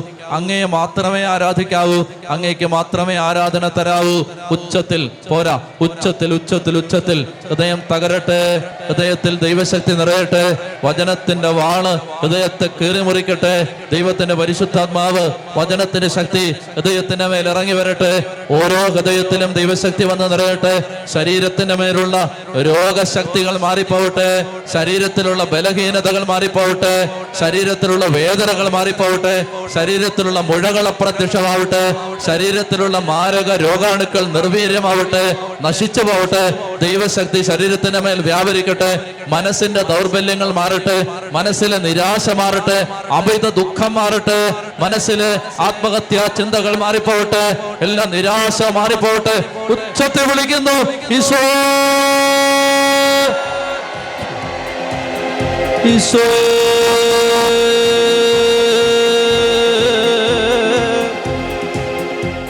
മുപ്പത്തിരണ്ടാമത്തെ അധ്യായത്തിൽ ഏഴാമത്തെ വാക്യം മുതൽ ബൈബിളിൽ ശ്രദ്ധിച്ച് വായിക്കുക. മുപ്പത്തിരണ്ടാം അധ്യായം ഏഴാമത്തെ വാക്യം മുതൽ കർത്താവ് മോശയോട് അരളി ചെയ്തു. എന്റെ കൂടെ ഉച്ചത്തി വായിച്ചു. കർത്താവ് മോശയോട് അരളി ചെയ്തു. ഉടനെ താഴേക്ക് ചെല്ലുക. നീ ഈജിപ്തിൽ നിന്ന് കൂട്ടിക്കൊണ്ടുവന്ന നിന്റെ ജനം തങ്ങളെ തന്നെ ദുഷിപ്പിച്ചിരിക്കുന്നു. ഒന്നുകൂടെ വായിച്ചേ. നീ ഈജിപ്തിൽ നിന്ന് കൂട്ടിക്കൊണ്ടുവന്ന നിന്റെ ജനം തങ്ങളെ തന്നെ ദുഷിപ്പിച്ചിരിക്കും ഒന്നുകൂടെ വായിച്ചേ. നീ ഈജിപ്തിൽ നിന്ന് കൂട്ടിക്കൊണ്ടുവന്ന നിന്റെ ജനം തങ്ങളെ തന്നെ പ്രിയപ്പെട്ട മക്കളെ മൊത്തത്തി മാറി. നീ ഈജിപ്തിൽ നിന്ന് കൊണ്ടുവന്ന നിന്റെ ജനം. ഇതാണ് ട്രാജഡി. നിങ്ങൾ കേട്ടോ? മർമ്മമാണ്. എന്ന് നമ്മൾ ദൈവത്തെ ഒന്നാം സ്ഥാനത്ത് നിന്ന് മാറ്റുന്നു? അന്ന് നമ്മൾ ദൈവത്തിന്റെ സംരക്ഷണ വലയത്തിൽ നിന്ന് സ്വയം പുറത്തു കിടക്കുന്നു. മർമ്മം എന്ന് നമ്മൾ ദൈവത്തെ ഒന്നാം സ്ഥാനത്ത് നിന്ന് മാറ്റുന്നു. അന്ന് നമ്മൾ അനർത്ഥങ്ങൾക്കും അപകടങ്ങൾക്കും വിധേയരാവാൻ സ്വയം വിട്ടുകൊടുക്കുന്നു. എന്ന് നമ്മൾ ദൈവത്തെ ഒന്നാം സ്ഥാനത്ത് നിന്ന് മാറ്റുന്നു. അന്ന് നമ്മൾ ദൈവത്തിന്റെ സ്വന്തമല്ലാതായി മാറുന്നു. ഇതാണ് പാഠം. എന്ന് നമ്മൾ ദൈവത്തിന് ഉപരി എന്തിനെങ്കിലും വെക്കുന്നു? എന്തിനെങ്കിലും വെക്കുന്നു? പ്രിയപ്പെട്ട മക്കളെ ഇപ്പൊ ഉദാഹരണത്തിന് ഇപ്പോ നിങ്ങൾ ദൈവത്തിന് ഉപരി ഇപ്പോ ഇങ്ങനെ വിചാരിച്ചു. അതായത് ഇപ്പൊ പാപമാണല്ലോ ശരിക്കും പറഞ്ഞാൽ ദൈവത്തിന് മേളിൽ നമ്മളെ തന്നെ വെക്കുന്നു എന്നൊക്കെ പറഞ്ഞാൽ ശരിക്കും പറഞ്ഞാൽ പാപജീവിതമാണത്. ഇപ്പൊ ഉദാഹരണത്തിന് ആരും അറിയാതെ ഒറ്റ കുഞ്ഞു പോലും അറിയാതെ ഒറ്റ കുഞ്ഞു പോലും അറിയാതെ വാട്സപ്പിലൂടെ നിങ്ങൾ ഒരു പാവം ചെയ്തുകൊണ്ടിരിക്കാന്ന് വെച്ചു. ഒറ്റ കുഞ്ഞുങ്ങൾ അറിയുന്നില്ല. ലോകത്താരും അതിനെക്കുറിച്ച് അറിഞ്ഞിട്ടില്ല. ആർക്കും അതിനെക്കുറിച്ച് അറിയാൻ പാടില്ല. ആർക്കും അറിയാൻ പാടില്ല. വാട്സപ്പിലൂടെ നമ്മൾ ഒരാളുമായിട്ട് പാവം ചെയ്തുകൊണ്ടിരിക്കാന്ന് വെച്ചോ. പ്രിയപ്പെട്ട മക്കളെ ഒറ്റ കുഞ്ഞു പോലും അറിഞ്ഞിട്ടില്ല. നിങ്ങൾ മരിക്കുന്നവരെ നിങ്ങളെ ആരും ഇത് അതിന്റെ പേര് ആരും അറിഞ്ഞിട്ടില്ല. ഒരു ഒരാൾ പോലും തമാശയ്ക്ക് പോലും നിങ്ങളെ സംശയിച്ചിട്ടില്ല. ഞാനൊരു കാര്യം പറയട്ടെ? പക്ഷേ ഈ ആൾ ദൈവത്തിന്റെ സംരക്ഷണ വലയത്തിന് വെളിയിൽ സ്വയം നിർത്തിയിരിക്കുക. അയാൾ ദൈവം കെട്ടിയ വേലിക്ക് പുറത്താണ് ആ ആൾ ഒന്ന് ശ്രദ്ധിച്ചോ? പാപ എവിടെ വരുന്നോ? അവിടെ അനർത്ഥങ്ങൾ വരുന്നതിന്റെ ദുരിതം വരുന്നതിന്റെ കാരണം ഇതാണ്. ഈ വേലിക്ക് വെളിയിലാണ് നമ്മൾ. ദൈവത്തെ ഒന്നാം സ്ഥാനത്ത് മാറ്റിക്കോ. ഇപ്പൊ പണം പണം പണം പണം പണം എന്ന് പറഞ്ഞ് നടന്നു. എന്തെന്നറിയാമോ നമ്മൾ ഓട്ടോമാറ്റിക് ആയിട്ട് കർത്താവ് കെട്ടിയ വേലിക്ക് വെളിയിലാണ്. നമുക്ക് നമ്മുടെ ശരീരം സൗന്ദര്യം പണം സുഖം സന്തോഷം നമ്മുടെ പ്രശസ്തി നമ്മുടെ പേര് ഇതൊക്കെ ഇതിനകത്ത് നമ്മൾ ഒന്നാം സ്ഥാനം കൊടുത്ത് അതിനകത്താണെങ്കിൽ എന്റെ മക്കളെ see we are automatically taking our self out of the boundary out of the fence the boundary line we are crossing consciously the boundary line ഈ അതിർവരമ്പിന് വെളിയിൽ ബോധപൂർവം നമ്മൾ പുറത്തായി. ബോധപൂർവം. ജോബിനെ ജോബിനെ ഉപദ്രവിക്കാൻ സാത്താൻ വരുമ്പോ സാത്താൻ പറഞ്ഞു എനിക്ക് തൊടാൻ പറ്റില്ലെന്ന് പറഞ്ഞു അവനെ. എന്തുകൊണ്ട് തൊടാൻ പറ്റില്ല? ദൈവമേ ജോബ് ഒന്ന് പത്ത്. ദൈവമേ നീ അവനും അവനും അവന്റെ ഭവനത്തിനും അവന്റെ സമ്പത്തിനും ചുറ്റും വേലി കെട്ടി സുരക്ഷിതത്വം കൊടുത്തിരിക്കുകയാണ്. ഞാൻ അങ്ങനെ തൊടും. നീ ഒരു പെർമിഷൻ തരാവോ? ഇപ്പൊ തൊടാന്ന് പറഞ്ഞു. അതൊരു പരീക്ഷണവും ദൈവം അനുവദിച്ച സഹനമായിരുന്നുകൊണ്ട് ദൈവം പെർമിഷൻ കൊടുത്തു. നമുക്ക് പാഠമാവാൻ അങ്ങനൊരു വ്യക്തിയെ ദൈവം ബലിയാക്കി മാറ്റിയതാണ് ജോബിനെ. നമുക്ക് പാഠമാവാൻ. പ്രിയപ്പെട്ടവരെ ശ്രദ്ധിച്ചിരിക്കുക ദൈവത്തെ. അതുകൊണ്ടാണ് ഇതൊക്കെ പ്രധാനപ്പെട്ടതാണെന്ന് എന്തുകൊണ്ടെന്നറിയാമോ നമ്മൾ ഈ കർത്താവിനെ തേടണം വചനം വായിക്കണം പള്ളി പോകണം പ്രാർത്ഥിക്കണം വിശുദ്ധ കുർബാനയ്ക്ക് പോകണം അതിനൊക്കെ വില കൊടുക്കണം അതിനൊക്കെ ഒന്നാം സ്ഥാനം കൊടുക്കണം എന്നൊക്കെ പറയുന്നതിന്റെ കാരണം എന്താ ഇതൊക്കെ നമുക്ക് വേണ്ടിയാണിത്. വേറെ ആർക്കും വേണ്ടിയിട്ടല്ല. നമ്മൾ എന്ന് ദൈവത്തെ ഒന്നാം സ്ഥാനത്തു നിന്ന് മാറ്റി വേറെ രണ്ടാം സ്ഥാനത്തേക്ക് ആക്കുന്നു അപ്പോ നമ്മൾ ദൈവത്തിന്റെതല്ലാതായി മാറി. സങ്കടം എന്തെന്നറിയാവോ ഞാൻ കാണിച്ചു തരാം. കുറിച്ചു വെച്ചോ. മൂന്നാം മൂന്നാമധ്യായം ഏഴാം വാക്യം. മൂന്നാമധ്യായം പത്താം വാക്യം അഞ്ചാം അധ്യായം ഒന്നാം വാക്യം ആറാം അധ്യായം ഏഴാം വാക്യം ഏഴാം അധ്യായം നാലാം വാക്യം മൂന്നാം അധ്യായം ഏഴാം വാക്യം മൂന്ന് പത്ത് അഞ്ച് ഒന്ന് ആറ് ഏഴ് ഏഴാം അധ്യായം നാലാം വാക്യം അഞ്ച് തവണ ഇതിന് തൊട്ടു മുമ്പുള്ള അധ്യായങ്ങളിൽ എന്റെ സ്വന്തം ജനം എന്റെ സ്വന്തം ജനം എന്റെ സ്വന്തം ജനം എന്റെ സ്വന്തം ജനം എന്റെ സ്വന്തം ജനം എന്ന് പറഞ്ഞ ദൈവം പറയാണ് നിന്റെ ജനം വിളിച്ചോണ്ട് പോടാന്ന് പറഞ്ഞു. നീ ഈജിപ്തിൽ നിന്ന് കൊണ്ടുവന്ന നിന്റെ ജനം കൊണ്ടുപോകണം പറഞ്ഞു. കണ്ടോ ഒരൊറ്റ സെക്കൻഡ് എനിക്ക് ഭയങ്കര വേദന വന്നു അത് വായിച്ചപ്പോ. ഒരൊറ്റ സെക്കൻഡ് കൊണ്ട് ആ ജനം ദൈവത്തിന്റെതല്ലാതായി മാറി.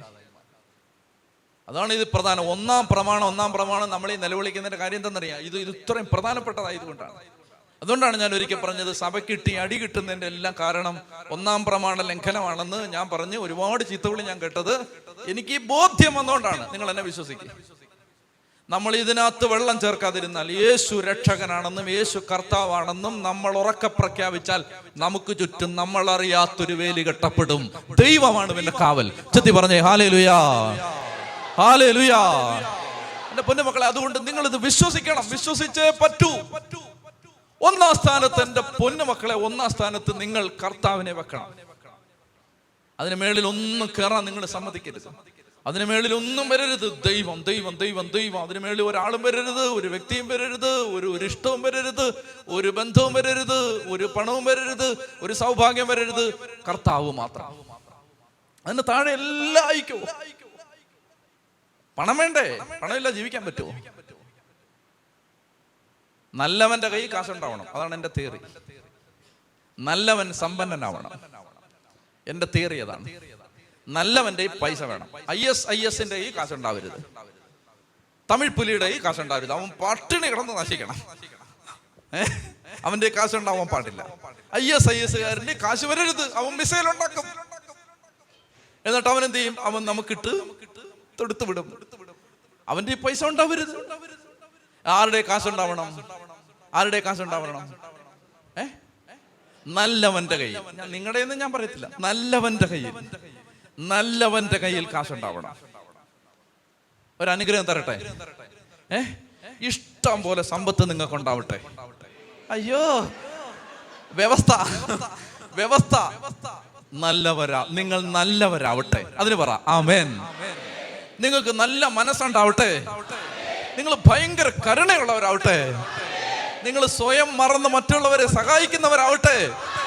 ഇനി ഞാൻ രണ്ടാമത്തേത് പറഞ്ഞില്ലെങ്കിലും കുഴപ്പമില്ല. നിങ്ങൾക്ക് ഇഷ്ടം പോലെ സമ്പത്ത് ഉണ്ടാവട്ടെ ആ ഉണ്ടാവും മക്കളെ ഉണ്ടാവും. അതായത് നല്ലവന്റെ കയ്യിൽ കാശ് വരണം.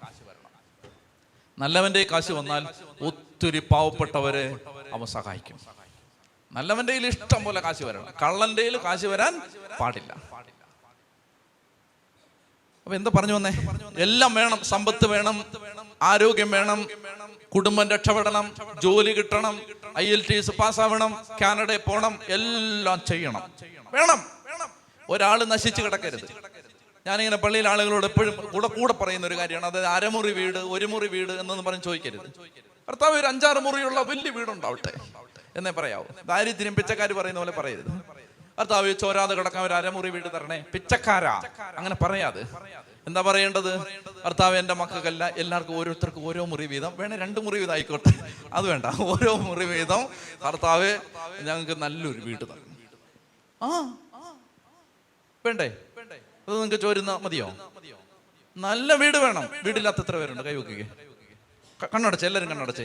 ഇപ്പൊ വീടില്ലാത്തവര് ദേ നിങ്ങൾ എഴുന്നേറ്റോ പ്രാർത്ഥിക്കുക ഇപ്പം. ഈ രണ്ടായിരത്തി പത്തൊമ്പതിൽ നിങ്ങൾക്ക് വീട് കിട്ടിയിരിക്കും. എഴുന്നേക്ക്. കിട്ടിയിരിക്കും ഉറപ്പാണത്. കിട്ടിയിരിക്കും എഴുന്നേറ്റോ. ഇപ്പൊ സ്വന്തമായിട്ട് വീടില്ലാത്തവർ എഴുന്നേറ്റോ. ഇത് ഈ ധ്യാന കേന്ദ്രത്തിൽ നിന്ന് കർത്താവ് നിങ്ങൾക്ക് തരുന്ന ഒരു ബ്ലെസ്സിങ് ആണ്. നിങ്ങൾക്ക് രണ്ടായിരത്തി പത്തൊമ്പതിൽ വീടുണ്ടായിരിക്കും. എല്ലാവരും ഒന്ന് കൈ ഉയർത്തുക നമുക്ക് ഇവർക്ക് വേണ്ടി പ്രാർത്ഥിക്കാം. സ്വന്തമായിട്ടൊരു വീട് എല്ലാ മനുഷ്യരുടെയും സ്വപ്നമാണ് ഒന്ന് സ്തുതിക്കട്ടെ. ഹാലലുയാ. Hallelujah hallelujah hallelujah. കർത്താവാ യേശുവിന്റെ നാമത്തിൽ അനുഗ്രഹിച്ച് പ്രാർത്ഥിക്കുന്നു. ദൈവമേ ധ്യാന കേന്ദ്രത്തിൽ അങ്ങ് ചൊരിഞ്ഞ എല്ലാ അനുഗ്രഹങ്ങളോടും ചേർത്ത് ഈ മക്കളുടെ ജീവിതത്തിന്റെ കണ്ണീര് കാഴ്ചവെച്ച് പ്രാർത്ഥിക്കുന്നു. യേശുവിന്റെ നാമത്തിൽ രണ്ടായിരത്തി പത്തൊമ്പതിൽ ഈ മക്കൾക്കെല്ലാം സ്വന്തമായിട്ട് ഭവനമുണ്ടാവട്ടെ യേശുവിന്റെ നാമത്തിൽ. ഉച്ചത്തി പറഞ്ഞേ ഹാലേ ലുയാ ഹാലേ ലുയാ സന്തോഷമായിട്ടിരുന്നു രണ്ടായിരത്തി പത്തൊമ്പത് ആണോ പാലുകാച്ചൻ ഞങ്ങളെ വിളിക്കണം. ഓക്കെ. അതായത് കർത്താവ് നിങ്ങൾക്ക് ഭവനം തരും. ഞാൻ ആ ഒരു കഴിഞ്ഞ ദിവസം ഒരു സാക്ഷ്യം വായിച്ചു. ടെസ്റ്റിമണികളുടെ കൂട്ടത്തിൽ ഇതുപോലെ പള്ളിപ്പുറം പള്ളിയിൽ പാവപ്പെട്ടൊരു പള്ളിയത് ആ പള്ളിയിൽ ഞാനിങ്ങനെ ഒരു ശുശ്രൂഷ വെള്ളിയാഴ്ചകൾ നടത്തുമായിരുന്നു. അപ്പോൾ അവിടെ ഇങ്ങനെ നടത്തിയപ്പോൾ ഒരു ദിവസം കർത്താവ് ആരാധനയ്ക്ക് അങ്ങനെ സന്ദേശം തന്നു. ഇപ്പോൾ ഇവിടെ ഇരിക്കുന്ന ഒരു വ്യക്തിക്ക് ആറ് മാസത്തിനുള്ളിൽ കർത്താവ് ഒരു വീട് തരും അപ്പോൾ വിചാരിച്ച എന്നോട് ഇറങ്ങിയിട്ട് ചോദിച്ചു ആരാടേ അതെന്ന്? പറഞ്ഞു ഞാൻ പറഞ്ഞു എനിക്കതൊന്നും അറിയത്തില്ല. കർത്താവ് അങ്ങനെ ഒരു മെസ്സേജ് ഞാൻ സാധാരണഗതിയിൽ അങ്ങനെ മെസ്സേജ് ഒന്നും ഒത്തിരി പറയുന്ന ആളല്ല. കിട്ടിയാൽ എന്തെങ്കിലും പറയും. അപ്പം ഞാൻ പറഞ്ഞു എനിക്കറിയില്ല. അത് ഇങ്ങനെ അങ്ങനെ ഒരു മെസ്സേജ് കിട്ടി ഞാൻ പറഞ്ഞു. ദേ ഇവിടെ ഒരു സാക്ഷ്യം. ഞാൻ ഇത് കഴിഞ്ഞ ഇതിൽ വായിച്ചുകൊണ്ടിരിക്കുകയാണ് ഇതെല്ലാം എടുത്തിട്ട് നിങ്ങളുടെ സാക്ഷ്യങ്ങളെല്ലാം. വായിച്ചുകൊണ്ടിരുന്നപ്പോൾ അതിനകത്ത് ഞാൻ പള്ളിപ്പുറം പള്ളിയിൽ അച്ഛാ ഞാൻ അവിടെ ശുശ്രൂഷയ്ക്ക് വന്നുകൊണ്ടിരുന്ന ആളാണ്. ഒരു ആരാധനയ്ക്ക് ഇങ്ങനെ മെസ്സേജ് പറഞ്ഞു ആറു മാസത്തിനുള്ളിൽ വീട് കിട്ടുമെന്ന് അച്ഛാ ഞങ്ങൾക്ക് ആറു മാസത്തിനുള്ളിൽ നല്ലൊരു വീട് കിട്ടി. അതിന് കർത്താവ് ഉച്ചത്തി പറഞ്ഞു ഹാലേ ലുയാ അപ്പൊ അതായത് അത് ദൈവം ദൈവത്തെ അത് ദൈവം പറയുന്നതല്ലേ ദൈവം അത് ചെയ്തു തന്നിരിക്കും. ഉറപ്പാത് ചെയ്തു തന്നിരിക്കും. അപ്പോ എന്താ ഞാൻ പറഞ്ഞത്? ദൈവത്തെ ഒന്നാം സ്ഥാനത്ത് നിന്ന് മാറ്റല്ലേ മക്കളെ? ഒന്നാം സ്ഥാനത്ത് നിന്ന് ദൈവത്തെ മാറ്റാതിരുന്നാൽ നമുക്ക് പ്രൊട്ടക്ഷൻ കിട്ടും. ആപത്ത് വേദന സങ്കടമൊക്കെ ജീവിതത്തിൽ വരും. ഇത് ജീവിതമാണ്. ഇംപെർഫെക്റ്റ് ആയ ഒരു ഭൂമിയാണിത്. നല്ല ഭൂമിയല്ല ഇത്. നമ്മൾ എത്ര ശ്രദ്ധിച്ച് വണ്ടി ഓടിച്ചാലും എതിരെ വരുന്നവൻ കള്ളു കുടിച്ചിട്ട് വണ്ടി ഓടിക്കാം. മനസ്സിലായില്ലേ? പക്ഷെ ദൈവം നമുക്ക് ചുറ്റും സംരക്ഷണത്തിന്റെ വേലി കെട്ടും. ദൈവം നമ്മളെ താങ്ങി നിർത്തും സംരക്ഷിക്കും കരങ്ങളിലെടുക്കും. അപ്പൊ അതുകൊണ്ട് ദൈവത്തിന് ഒന്നാം സ്ഥാനം കൊടുക്കാൻ ദൈവമക്കൾ ശ്രദ്ധിക്കണം. അപ്പൊ ഇവിടെ ദൈവം പറയാണ് നീ കൂട്ടിക്കൊണ്ടുവന്ന നിന്റെ ജനം കൊണ്ടുപോടാന്ന് പറഞ്ഞു.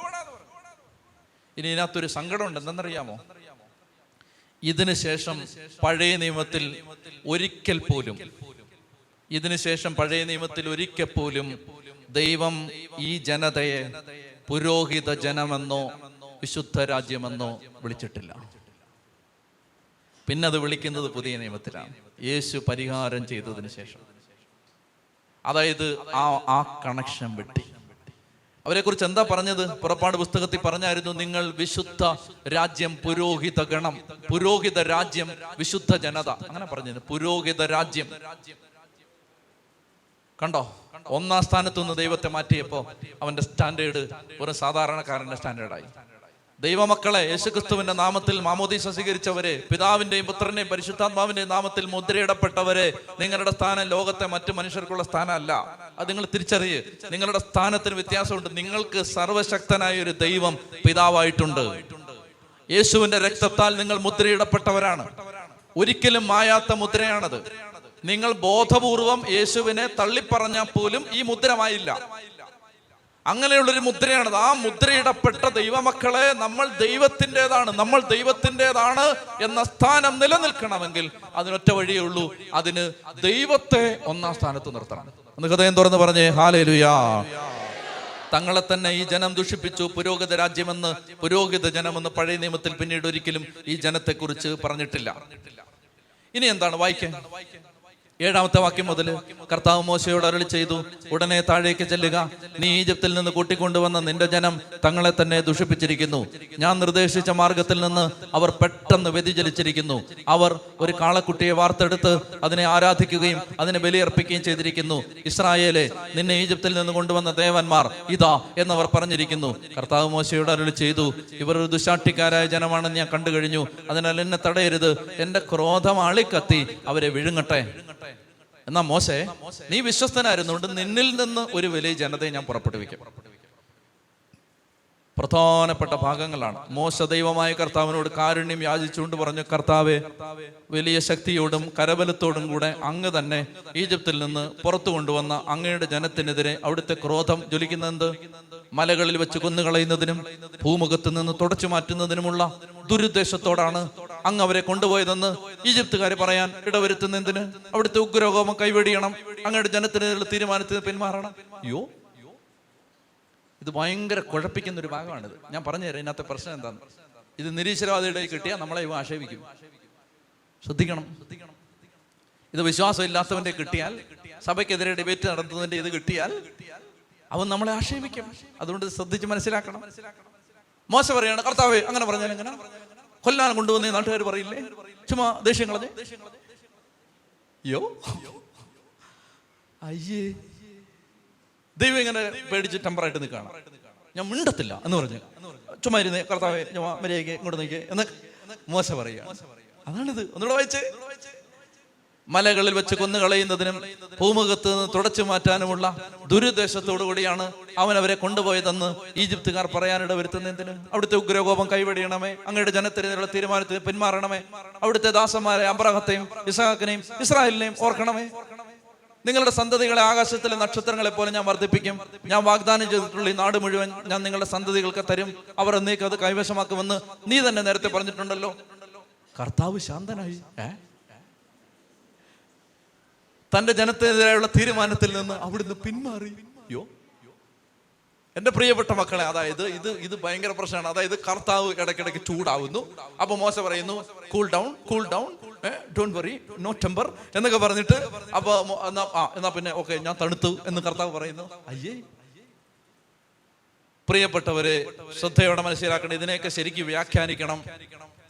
ബൈബിളിൽ ചില ഭാഗങ്ങളിൽ ഇങ്ങനെയുള്ള ഭാഗങ്ങളുണ്ട്. ഇത് നന്നായിട്ട് ഗ്രഹിക്കണം. ഒരു ബുദ്ധിമുട്ടും ഇല്ല എളുപ്പമാണ് പക്ഷെ നന്നായിട്ട് മനസ്സിലാക്കണം. ബൈബിളിൽ ഇങ്ങനെയുള്ള ചില ഭാഗമുണ്ട്. ഉദാഹരണത്തിന് അബ്രാഹത്തോട് ദൈവം വന്നിട്ട് ദൈവം പറയുകയാണ് അബ്രാം ഞാൻ ഈ സോതവും കുമോറയെ നശിപ്പിക്കാൻ പോവാണ്. അപ്പോൾ അബ്രാം പറയുകയാണ് കർത്താവെ അമ്പത് നീതിമാന്മാരുണ്ടെങ്കിലോ? ഓക്കെ കൊല്ലത്തില്ല. നാൽപ്പത് അല്ല നാൽപ്പത്തഞ്ച് ഇല്ല. നാൽപ്പത്? ഇല്ല. അയ്യേ എന്താ ഇത്? ദൈവം പറയാണ് മോശം പറയാണ് സോറി അബ്രഹം പറയാണ് മുപ്പത്? മുപ്പത് ഇല്ല. കൊല്ലാമെന്നാന്നാ പറഞ്ഞത് എന്നിട്ട് ഈ മീൻകടയിൽ നിന്ന് ലേലം വിളിക്കുന്ന പോലെ അഞ്ചു രൂപ കുറച്ച് തരുമോ രണ്ട് രൂപ കുറച്ച് തരുമോ കടയിൽ കയറി ചോദിക്കത്തില്ലേ? ഏഹ് അമ്പത് പൈസ കുറച്ച് തരുമോ എന്നൊക്കെ ചോദിക്കുന്ന ടീമുകളുണ്ട്. ഇരുപത്തഞ്ച് പൈസ കുറച്ച് തരുമോ അങ്ങനെയൊക്കെ ചോദിക്കാണ്. ഇരുപത് നീതിമാന്മാർ പത്ത് നീതിമാന്മാർ. പ്രിയപ്പെട്ടവര് എന്റെ മക്കളെ ഇത് ശ്രദ്ധിക്കുക എന്താണെന്നറിയാമോ മനുഷ്യരെ പോലെ പെരുമാറുന്ന ഒരു ദൈവത്തെ ബൈബിളിന്റെ ചില ഭാഗങ്ങളിൽ പരിചയപ്പെടുത്തി തരികയാണ്. ഇനി മറ്റു ചില ഭാഗങ്ങളിൽ പറഞ്ഞു കുറച്ച് കഴിയുമ്പോൾ നമ്മൾ കാണും. ദൈവം മോശം പറഞ്ഞു കർത്താവ് ഞാൻ നിന്നെ ഒന്ന് കണ്ടോട്ടെ. മോഹൻ ഞാൻ കാണിച്ചു തരുള്ള അവനെ പുറകുവശം കണ്ടോളാം. അയ്യേ. എന്നിട്ട് പറയണ ദൈവമേ നിന്റെ കൈ നീട്ടണമേ. ദൈവത്തിന് കൈയുണ്ടോ? അരൂപിയ ദൈവത്തിന് കൈയുണ്ടോ? ഇല്ല. ദൈവം അവനെ സൂക്ഷിച്ചു നോക്കി. ദൈവത്തിന് കണ്ണുണ്ടോ അതായത് മനുഷ്യന്റെ രൂപത്തിൽ ദൈവത്തെ അവതരിപ്പിച്ചിരിക്കുകയാണ്. ദൈവം കൈ നീട്ടി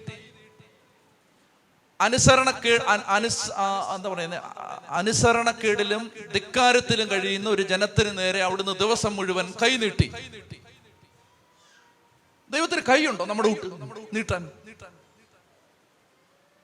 എന്റെ മുഖം കാണണ്ട? പുറവശം കണ്ടോ? പ്രിയപ്പെട്ടവരെ ഇതെല്ലാം ശ്രദ്ധിക്കണം. മനുഷ്യനെ പോലെ ദൈവത്തെ അവതരിപ്പിച്ചിരിക്കുകയാണ്. എന്താണ്? ദൈവത്തെ ദൈവത്തെ പോലെ അവതരിപ്പിച്ചാൽ നീ പിന്നെ കാണില്ല. ദൈവത്തിന്റെ സർവപ്രതാപത്തിലും ദൈവത്തെ അവതരിപ്പിക്കാൻ മനുഷ്യന്റെ ഭാഷ പോരാ. ഇത് ശ്രദ്ധിക്കണം. നാളെ ഇതുപോലുള്ള കാര്യങ്ങൾ വരും. ദൈവത്തെ ദൈവമായിരിക്കുന്നത് പോലെ മനസ്സിലാക്കാൻ മനുഷ്യബുദ്ധി അഗ്രാഹ്യമാണ്. എന്നെ ശ്രദ്ധിക്കുക. അതൊരു കുഞ്ഞു കരഞ്ഞതാണ് എന്നെ ഇപ്പൊ നോക്കുക. ദൈവത്തെ ദൈവമായിരിക്കുന്ന രീതിയിൽ അവതരിപ്പിക്കാൻ മനുഷ്യന്റെ ബുദ്ധി പോരാ. മനസ്സിലാക്കാൻ മനുഷ്യന്റെ ബുദ്ധി പോരാ. അവതരിപ്പിക്കാൻ മനുഷ്യന്റെ ഭാഷ പോരാ. പറഞ്ഞു പിടിപ്പിക്കാൻ മനുഷ്യന്റെ ഭാഷ പോരാ. ഇതെല്ലാം മനുഷ്യന്റെ അപര്യാപ്തതയാണ്. അതുകൊണ്ട് ദൈവം തന്നെ തന്നെ വെളിപ്പെടുത്തി കൊടുത്തപ്പോ മനുഷ്യന് മനസ്സിലാവുന്ന ഭാഷയിൽ മനുഷ്യന് മനസ്സിലാവുന്ന രൂപത്തിൽ പറഞ്ഞു കൊടുത്തു. മണ്ണെടുത്ത് മനഞ്ഞുണ്ടാക്കി ഊതി സൃഷ്ടിച്ചു. മനുഷ്യന് മനസ്സിലാവുന്ന വിധത്തിൽ ദൈവമാണ് സൃഷ്ടിച്ചതെന്ന് പറഞ്ഞു കൊടുക്കുകയാണ്. അങ്ങനെ വരുമ്പോൾ ദൈവത്തെ മനുഷ്യൻ പെരുമാറുന്ന ചില രീതിയിലും അവതരിപ്പിച്ചിട്ടുണ്ട്. എന്നാൽ അതിന്റെ അർത്ഥം മോശ ചെന്ന് ഇങ്ങനെ പറഞ്ഞു അപ്പൊ ദൈവം തണുത്തു. ഞാൻ കൂടുതൽ ഒരു കൂൾ ഡ്രിങ്ക്സ് ആടാ ഇപ്പൊ ഞാൻ തണുക്കാം. അങ്ങനൊന്നും അല്ല. ഇതിന്റെ അർത്ഥം എന്താ? ഞാൻ പറഞ്ഞു തരാം. ഇത് നിങ്ങൾ ഒരു എക്സ്ട്രാ ശ്രദ്ധ വേണം. മനസ്സിലാക്കിയ ഇത് ബോംബാണ്. ബോംബാണ്. എക്സ്ട്രാ ശ്രദ്ധ വേണം. ഒന്ന് വലതുകരം ഉയർത്തി ഉച്ചത്തി പറഞ്ഞേ ഹാലേലുയാ ഹാലേലുയാ മലാഖി മൂന്നാം അധ്യായം ആറാം വാക്യത്തിൽ പറയുന്നു മനുഷ്യൻ മാറുന്നത് പോലെ ദൈവം മാറുന്നില്ല മനുഷ്യൻ അനുദപിക്കുന്നത് പോലെ ദൈവം അനുദപിക്കുന്നൊന്നുമില്ല അതായത് ദൈവം അഞ്ചു മിനിറ്റ് മുമ്പ് ദേഷ്യപ്പെട്ടിരുന്നു. ഒരാൾ ചെന്ന് പറഞ്ഞപ്പോ ദൈവം തണുത്തു. അങ്ങനൊന്നും അല്ല പിന്നെങ്ങനാ? പിന്നെങ്ങനാന്ന് ഞാൻ പറഞ്ഞുതരാം. ദൈവത്തിന് ഒരു മാറ്റവും ഇല്ല. മാറ്റമോ മാറ്റത്തിന്റെ നിഴലോ ഇല്ലാത്തവൻ എന്നാണ് യാക്കോബ് സ്ലീഗ പറയുന്നത്. മാറ്റമോ മാറ്റത്തിന്റെ നിഴലോ ഇല്ലാത്തവൻ.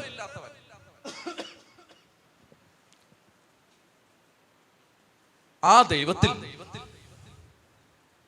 ആ ദൈവത്തിൽ അനന്തമായ സ്നേഹവുമുണ്ട് അനന്തമായ ക്രോധവുമുണ്ട്. എന്റെ ദൈവമേ ഇത് മനസ്സിലാക്കി കൊടുക്കണം. ശ്രദ്ധിക്കുക. ദൈവത്തിൽ ദൈവത്തിലുള്ളതെല്ലാം ഇൻഫിനിറ്റ് ആണ് അനന്തമാണ്. നമ്മുടെ കൂട്ടല്ല. എന്റെ കുറച്ച് കാശുണ്ട് എന്റെ എനിക്ക് കുറച്ച് അറിവുണ്ട് എന്റെ മൂന്നാൽ പുസ്തകമുണ്ട് അതുപോലല്ല. ദൈവത്തിന്റെ അനന്തമായ ശക്തി അനന്തമായ കരുണ അനന്തമായ നന്മ ദൈവത്തിനുള്ളതെല്ലാം ലിമിറ്റ് ഇല്ലാത്താണ് ലിമിറ്റ് ലെസ് ഇൻഫിനിറ്റ് ആ ദൈവത്തിൽ അനന്തമായ കരുണയുമുണ്ട് തെറ്റ് ചെയ്യുന്നവനോട് അനന്തമായ ക്രോധവുമുണ്ട്. ദൈവം അനന്ത കരുണയുമാണ് അനന്ത നീതിയുമാണ്. എന്താണ് നീതി? നീതി എന്ന് പറഞ്ഞാൽ ഒരുത്തൻ തെറ്റ് ചെയ്തു തെറ്റ് ചെയ്തവന് ശിക്ഷ കൊടുക്കണം. അതാണ് നീതി. എന്താണ് കരുണ? ഒരുത്തൻ തെറ്റ് ചെയ്തു അവൻ മകനാണ് അവനെ ശിക്ഷിക്കാൻ പാടില്ല. അതാണ് കരുണ. ദൈവം ഒരേ സമയത്ത് അനന്ത നീതിയുമാണ് അനന്ത കരുണയുമാണ്. നിങ്ങൾ ഇവിടെ ആണോ? ആണോ ഇത് പറഞ്ഞതിന് ശേഷം ചിലപ്പോൾ ഞാൻ മരിച്ചു പോകാൻ സാധ്യതയുണ്ട്. അതുപോലെ ഞാൻ സ്ട്രെയിൻ ചെയ്താണ് പറയുന്നത്. എന്നെ കേൾക്കണം. ദൈവം അനന്ത കരുണയുമാണ് അനന്ത നീതിയുമാണ്. ഇവിടെ കാളക്കുട്ടിയെ ആരാധിച്ചപ്പോൾ കാളക്കുട്ടി ആരാധിച്ചൊരു ജനത്തിന് നേരെ ദൈവത്തിന്റെ ക്രോധം അങ്ങ് വരികയാണ്. അങ്ങനെ വരുമ്പോ ഇത് പഠിപ്പിക്കാനാണ് എഴുതി വെച്ചിരിക്കുന്നത്. അങ്ങനെ വരുമ്പോ ഒരുത്തൻ നിന്നിട്ട് പറയാണ് നോ നീ നീതി മാത്രമല്ല നീ കരുണയും കൂടാണ്. അതുകൊണ്ട് ഇപ്പോൾ ഈ ജനത്തിന് നേരെ ഒഴുകി വരുന്ന ക്രോധത്തിന്റെ തീ നിൽക്കട്ടെ അങ്ങനെ പറഞ്ഞോണ്ടല്ലോ ആ സെക്കൻഡിൽ ക്രോധത്തിന്റെ തീ അവിടെ നിൽക്കും കരുണയുടെ നദി ഇങ്ങോട്ടൊഴുകും. ചെത്തി പറഞ്ഞേ ഹാലേലുയാ ഹാലേലുയാ. ഇത് പഠിപ്പിച്ചു തരികയാണ് മോശ. മനസ്സിലായോ? അതായത് തെറ്റ് ചെയ്യുന്ന ഒരു ജനത്തിന് നേരെ ദൈവത്തിന്റെ ക്രോധം ഇങ്ങനെ ഒഴുകി വരുമ്പോ ഒരാൾ ഇങ്ങനെ നിന്നിട്ട് പറയാണ് കർത്താവേ നീ ക്രോധം മാത്രമല്ല തെറ്റ് ശിക്ഷിക്കപ്പെടണ സത്യമാണ്. നീ നീതി മാത്രമല്ല നീ അനന്ത കരുണയാണ്. ആ കരുണയെ നീ ഇപ്പൊ ഇങ്ങോട്ട് ഒഴുകി വരട്ടെ. അതുകൊണ്ട് മോശ അത് പറഞ്ഞപ്പോ ദൈവം ശാന്തനായി. മനസ്സിലാവുന്നോ? മനസ്സിലാവുന്നോ? പ്രിയപ്പെട്ടവരെ അതാണ് ഈ പരിശുദ്ധ കുർബാനയൊക്കെ. കേട്ടോ? ഈ ക്രോധം ഇങ്ങനെ ഒഴുകി വരുന്ന വീട്ടുകാരെ ഇവിടെ ഒരു അച്ഛൻ നിന്നിട്ട് പറയാണ് കർത്താവേ കരുണയാവണം. അപ്പൊ ഉണ്ടല്ലോ നിന്റെ വീട്ടിലോട്ടുള്ള ക്രോധത്തിന്റെ ഒഴുക്ക് നിന്നു കരുണ അങ്ങോട്ട് ഒഴുകാൻ തുടങ്ങി. ചെത്തി പറഞ്ഞേ ഹാലലുയാ.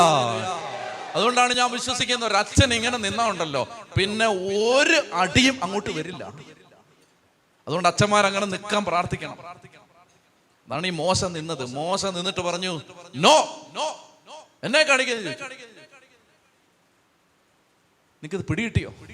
ഇതിന് നിങ്ങൾ എനിക്ക് ഒരു ലക്ഷം രൂപ വെച്ച് തരണ്ട? അതായത് ഒരച്ഛൻ ഇങ്ങനെ അങ്ങോട്ട് നിന്നിട്ട് പറയുകയാണ് പിതാവേ അപ്പാ നീ നീതി മാത്രല്ലല്ലോ അപ്പാ. നീ കരുണയും കൂടെ അല്ലേ അപ്പാ? ഞങ്ങളുടെ പാവങ്ങൾക്ക് വേണ്ടിയല്ലേ അപ്പാ? ഞങ്ങളുടെ മൂത്ത ചേട്ടൻ ഈശോ കുരിശി മരിച്ചത്. അതുകൊണ്ട് നീതി വേണ്ടപ്പാ. കരുണ വരട്ടപ്പാ. അപ്പ കരുണ ഒഴുകും. ഒഴുകും പറ ആമേൻ. ആമേൻ. പ്രിയപ്പെട്ട മക്കളെ ഞാനൊരു മർമ്മപ്രധാനമായ കാര്യം നിങ്ങളെ പഠിപ്പിക്കാം. മർമ്മപ്രധാനം. ഇത് നിങ്ങൾ ശ്രദ്ധിക്കണം. എന്തെന്നറിയാമോ? നമ്മൾ എന്തിലാണോ പിടിക്കുന്നത് നമ്മളിൽ അത് വരും. നീ നീതിയെ പിടിച്ചാൽ നീതി വരും കരുണയെ പിടിച്ചാൽ കരുണ വരും. ഇതാണ് ദൂത്. ഇതാണ് ദൂത്. ഇത് കേട്ടോണം? ഇത് കേട്ടോണം? ഇത് ഭയങ്കര സാധനമാണ്. നമ്മൾ പറയാണ് അപ്പൻ ചെയ്ത തെറ്റിന്റെ മകൻ ശിക്ഷ മകൻ അനുഭവിക്കുക അപ്പൻ ചെയ്ത തെറ്റിന്റെ മകൻ കൊച്ചുമൻ നിന്റെ വീട്ടിൽ അങ്ങനെ തന്നെ വരും. കാരണം നീ പിടിച്ചിരിക്കുന്നത് നീതിയിലാണ്. ഞാൻ പറയാണ് അപ്പൻ എന്നാ തെറ്റ് ചെയ്താലും എന്റെ കർത്താവ് എന്നെ ശിക്ഷിക്കില്ല. നിന്റെ വീട്ടിൽ കരുണ വന്നോണ്ടിരിക്കും. ഉച്ചത്തി പറഞ്ഞു ഹാലേരുയാ അതുകൊണ്ട് നിങ്ങൾ ശാപം അഴിക്കുന്ന ധ്യാനത്തിന് പോയി കൂടിക്കൊണ്ടിരുന്നാൽ നിങ്ങൾക്ക് ശാപം അഴിക്കാനേ സമയം കാണത്തുള്ളൂ.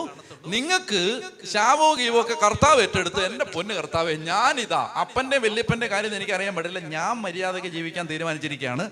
ഒരു ശാപവും ഇങ്ങോട്ട് വരാൻ പാടില്ല. ഒരു ശാപവും നിന്റെ വീട്ടിൽ വരില്ലെന്ന് മാത്രമല്ല സകല ശാപത്തിന്റെയും ഘട്ടം ആ സെക്കൻഡിൽ അഴിയും ആ സെക്കൻഡിൽ എന്നെ വിശ്വസിക്കും. ഉച്ചത്തി പറ ഹാലേലുയാ. അല്ലെങ്കിൽ നീ ആജീവനാന്തം മലയാറ്റു മല കയറി കുരിശ് ചുമന്ന് കാണി അടിച്ച് കുരിശെ കിടന്ന് മുട്ട തകർന്ന് നിന്റെ ജീവിതം അങ്ങനെ തീരും. നിന്റെ മക്കൾ പിന്നെ അടുത്ത് കുരിശ് കൊടുത്തിട്ടുണ്ട്. അപ്പം ചുമന്ന കുരിശാണ്. ഇതുവരെ അഴിഞ്ഞിട്ടില്ല. എടാ അങ്ങനെ തലമുറ തലമുറയായിട്ട് നീ ഇങ്ങനെ അഴിക്കാനും കുരിക്കഴിക്കാൻ നടക്കാനായിരുന്നെങ്കിൽ കാൽവരിമലയിൽ യേശു മരിക്കേണ്ട കാര്യമില്ലായിരുന്നു. ഞാൻ യേശു ക്രിസ്തുവിൽ വിശ്വസിക്കുന്നു. എന്റെ പാവവും എന്റെ അപ്പന്റെ പാവവും എന്റെ അപ്പന്റെ അപ്പന്റെ പാവവും പിന്നെ അതിനുശേഷം ഒരു അഞ്ഞൂറ് അപ്പനുണ്ട്. അവരുടെ ആ പാവവും എന്റെ കർത്താവ് കുരിശിൽ ഏറ്റെടുത്തു. ദൈവമേ എനിക്ക് വേണ്ടത് നിന്റെ നീതിയല്ല. എന്റെ മേൽ കരുണ വരട്ടെ. ഇത് ഇനി ശ്രദ്ധിക്കണം. തെറ്റിദ്ധരിക്കും. എന്തെന്നറിയാമോ? എല്ലാ തോന്നിയാസം കാണിച്ചിട്ട് കരുണ വരട്ടെ കരുണ വരട്ടെ എന്ന് പറഞ്ഞാൽ ഒന്നും വരത്തില്ല. ശ്രദ്ധിക്കണം. പാപത്തെ കുറിച്ച് അനുതപിച്ച്. പാപം കുമ്പസാരക്കൂട്ടിലേറ്റ് പറഞ്ഞു. ഇനി എന്നോ തെറ്റാ നീ ചെയ്തെന്ന് വെച്ചു. നീ അഞ്ഞൂറ് പേരെ കൊന്നു അയ്യായിരം പേരായിട്ട് വ്യഭിചാരം ചെയ്തു. ക്ഷമിക്കാൻ എന്നോട്. അഞ്ഞൂറ് പേരെ കൊന്നു അയ്യായിരം പേരുമായിട്ട് വ്യഭിചാരം ചെയ്തു. അതാണ് നിന്റെ തെറ്റ്. നീ അതിനെ ന്യായീകരിച്ചുകൊണ്ട് നാളെയും ഇതെല്ലാം ചെയ് അങ്ങനല്ല. ദൈവമേ തെറ്റ് പറ്റിപ്പോയി അറിവില്ലാത്ത കാലത്ത് തെറ്റ് ചെയ്തു. തെറ്റ് ചെയ്തു. ആ തെറ്റ് ഞാൻ ഏറ്റു പറയുന്നു. ആ തെറ്റിന് വേണ്ടി നീ കുരിശേ മരിച്ചു പരിഹാരമായിട്ട്. ഞാനത് വിശ്വസിക്കുന്നു. ഇനി ഞാൻ ആ തെറ്റ് ചെയ്യില്ല. ഇനി ഞാൻ നിനക്ക് വേണ്ടി ജീവിക്കും. എന്റെ മേൽ നീതിയുടെ പ്രവൃത്തി വരരുത്. കരുണ വരണം. വന്നിരിക്കും വന്നിരിക്കും വന്നിരിക്കും വന്നിരിക്കും. ആയിരം തവണ പതിനായിരം തവണ കോടി തവണ വന്നിരിക്കും. ഉച്ചത്തി പറഞ്ഞേ ഹാലേലുയാ. എന്റെ മക്കളെ നിങ്ങൾ ഭാരപ്പെടരുത്. യേശു ക്രിസ്തു വന്നത് നിങ്ങളെ ഭീതിപ്പെടുത്താനല്ല നിങ്ങളെ ആശ്വസിപ്പിക്കാനാണ്. സന്തോഷമായി ഇപ്പം. നിങ്ങൾ എന്തിൽ പിടിക്കുന്നു അതാണ് പ്രധാനം. നിങ്ങൾ നീതി പിടിച്ചാൽ നീതി കിട്ടും. ഇവിടെ മോശമുണ്ടല്ലോ മിടുക്കനായിരുന്നു. ഭർത്താവേ എന്നായി കാണിക്കുന്നേ ചോദിച്ചു കൊല്ലാൻ കൊണ്ടുവന്ന ആളുകൾ പറയത്തില്ലേ? ഇവിടെ മരുഭൂമിയിലിട്ട് കൊല്ലം കൊണ്ടുവന്ന ആളുകൾ പറയും. അതുകൊണ്ട് ഈ ജന അറിവില്ലാത്തവരാണ്. അവർ പാപത്തിലേക്ക് ചാഞ്ഞിരിക്കുകയാണ്. കരുണ കാണിക്കണം. അപ്പൊ എന്തെന്നറിയാമോ? ചാനൽ മാറി. ശിക്ഷയുടെ ചാനലായി പെട്ടോണ്ടിരുന്നേ മോശ ചാനൽ മാറ്റിയിട്ട് കരുണയുടെ ചാനൽ ഇട്ടു കരുണ വരാൻ തുടങ്ങി. ദൈവത്തിൽ ഇത് രണ്ടും ഉണ്ട് നിനക്ക് എന്ത് വേണം? നിനക്ക് ക്രോധം വേണോ? കരുണ വേണോ? പറ. നിനക്ക് ക്രോധം വേണോ? കരുണ വേണോ? നിനക്ക് കരുണ കിട്ടിയിരിക്കും ചെത്തി പറഞ്ഞേ ഹാലേലുയാ. ഇതാ ഇതൊക്കെ മർമ്മമാണെന്ന് പറഞ്ഞാൽ ഇന്ന് ഒത്തിരി ആളുകൾ ആളുകളെ തെറ്റിദ്ധരിപ്പിക്കുന്നുണ്ട്. എന്താണ്? നിനക്ക് ശാപം നിന്റെ തലമുറയുടെ ശാപം നിന്റെ ആയിരം തലമുറയ്ക്ക് ശാപം. അവർ പറഞ്ഞത് സത്യമാണോ? പറ. സത്യമാണ്. സത്യമാണ്. അത് കേട്ട് നീ അത് വിശ്വസിച്ചുകൊണ്ടിരുന്ന നിന്റെ വീട്ടിലോട്ട് അത് തന്നെ വന്നോണ്ടിരിക്കും. എന്നാൽ അത് സത്യമാണ്. കാരണം എന്താ? ദൈവം ഒരേ സമയത്ത് നീതിമാനാണ്. അവർ പറഞ്ഞ തെറ്റല്ല. നീതിമാനാണ്. പാപത്തിന് ശിക്ഷയുണ്ട്. എന്നാൽ പാപത്തിന് ശിക്ഷയ്ക്ക് പാപം വെച്ചിരിക്കുന്ന ശിക്ഷയ്ക്ക് പരിഹാരമായിട്ട് മറുവശത്ത് ഈശോ കുരിശിൽ മരിച്ചിട്ടുണ്ട്. ഇതല്ലേ നമ്മൾ കാണേണ്ടത്? അല്ലാതെ മറ്റേ വല്യപ്പന്റെ തെറ്റ് താഴോട്ട് ഒഴുകിക്കൊണ്ടിരിക്കുന്നതാണ് നമ്മൾ കാണേണ്ടത്? നമ്മൾ കാണേണ്ടത് അതാ അതായത് ഞാൻ കുറച്ചുകൂടെ വ്യക്തമാക്കി തരാം. നിങ്ങളൊന്ന് ഒന്ന് ഒന്ന് എഴുന്നേറ്റ് ഒന്ന് പ്രാർത്ഥിച്ചേ ഞാൻ വേറൊരു ഭയങ്കര സാധനം പറഞ്ഞുതരാം. ശ്രദ്ധിച്ചിരിക്കും. എഴുന്നേക്ക്.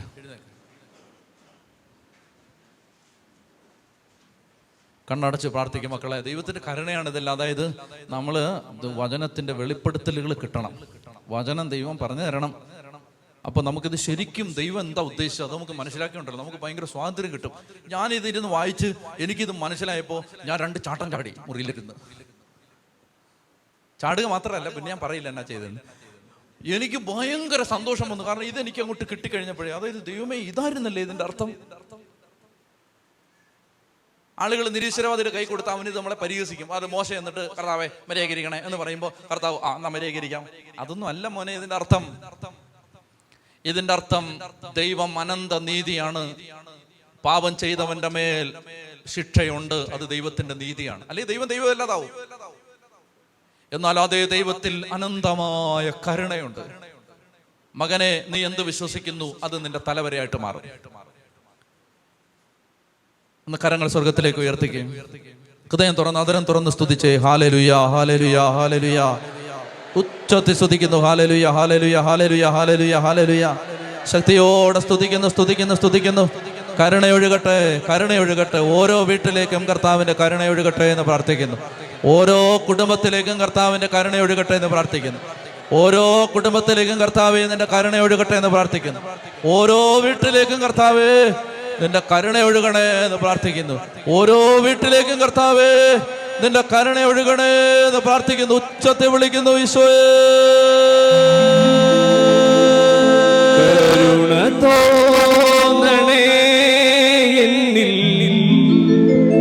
എന്നിൽ തോന്നണേ.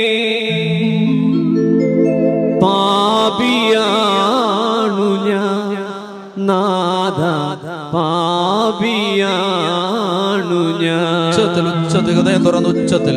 കരുണ തോന്നണേ എന്നിൽ അലിവു തോന്നണേ.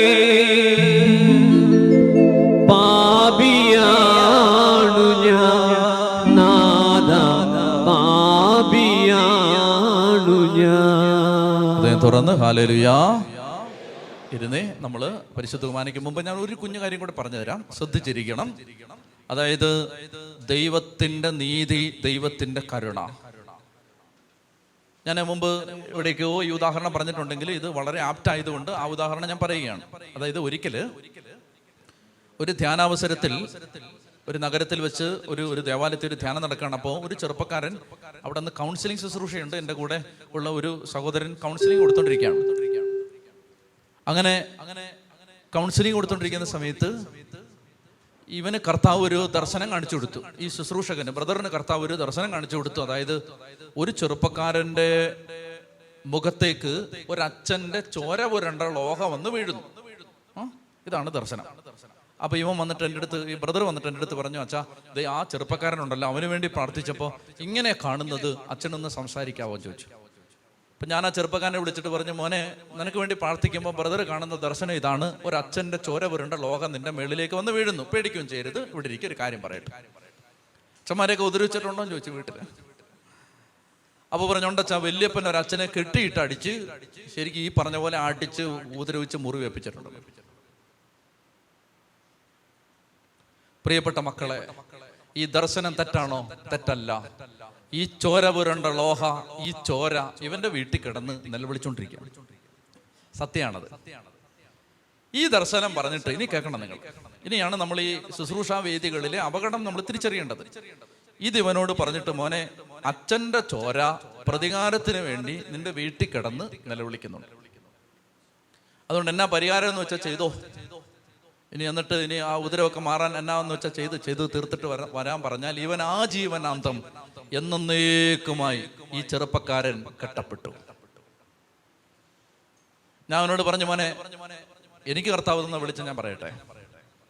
അച്ഛന്റെ ചോര നിങ്ങളുടെ വീട്ടിൽ കിടന്ന് നിങ്ങൾക്ക് വേണ്ടി നിലവിളിക്കുന്നുണ്ട് എന്നത് സത്യം പരമാർത്ഥം പച്ച പരമാർത്ഥം അത് തെറ്റല്ല അതാണ് ദൈവത്തിന്റെ നീതി. എന്നാൽ അച്ഛന്റെ ചോര നിങ്ങളുടെ വീട്ടിൽ കടന്ന് പ്രതികാരത്തിന് വേണ്ടി നിലവിളിക്കുന്ന പോലെ തന്നെ. മറുവശത്ത്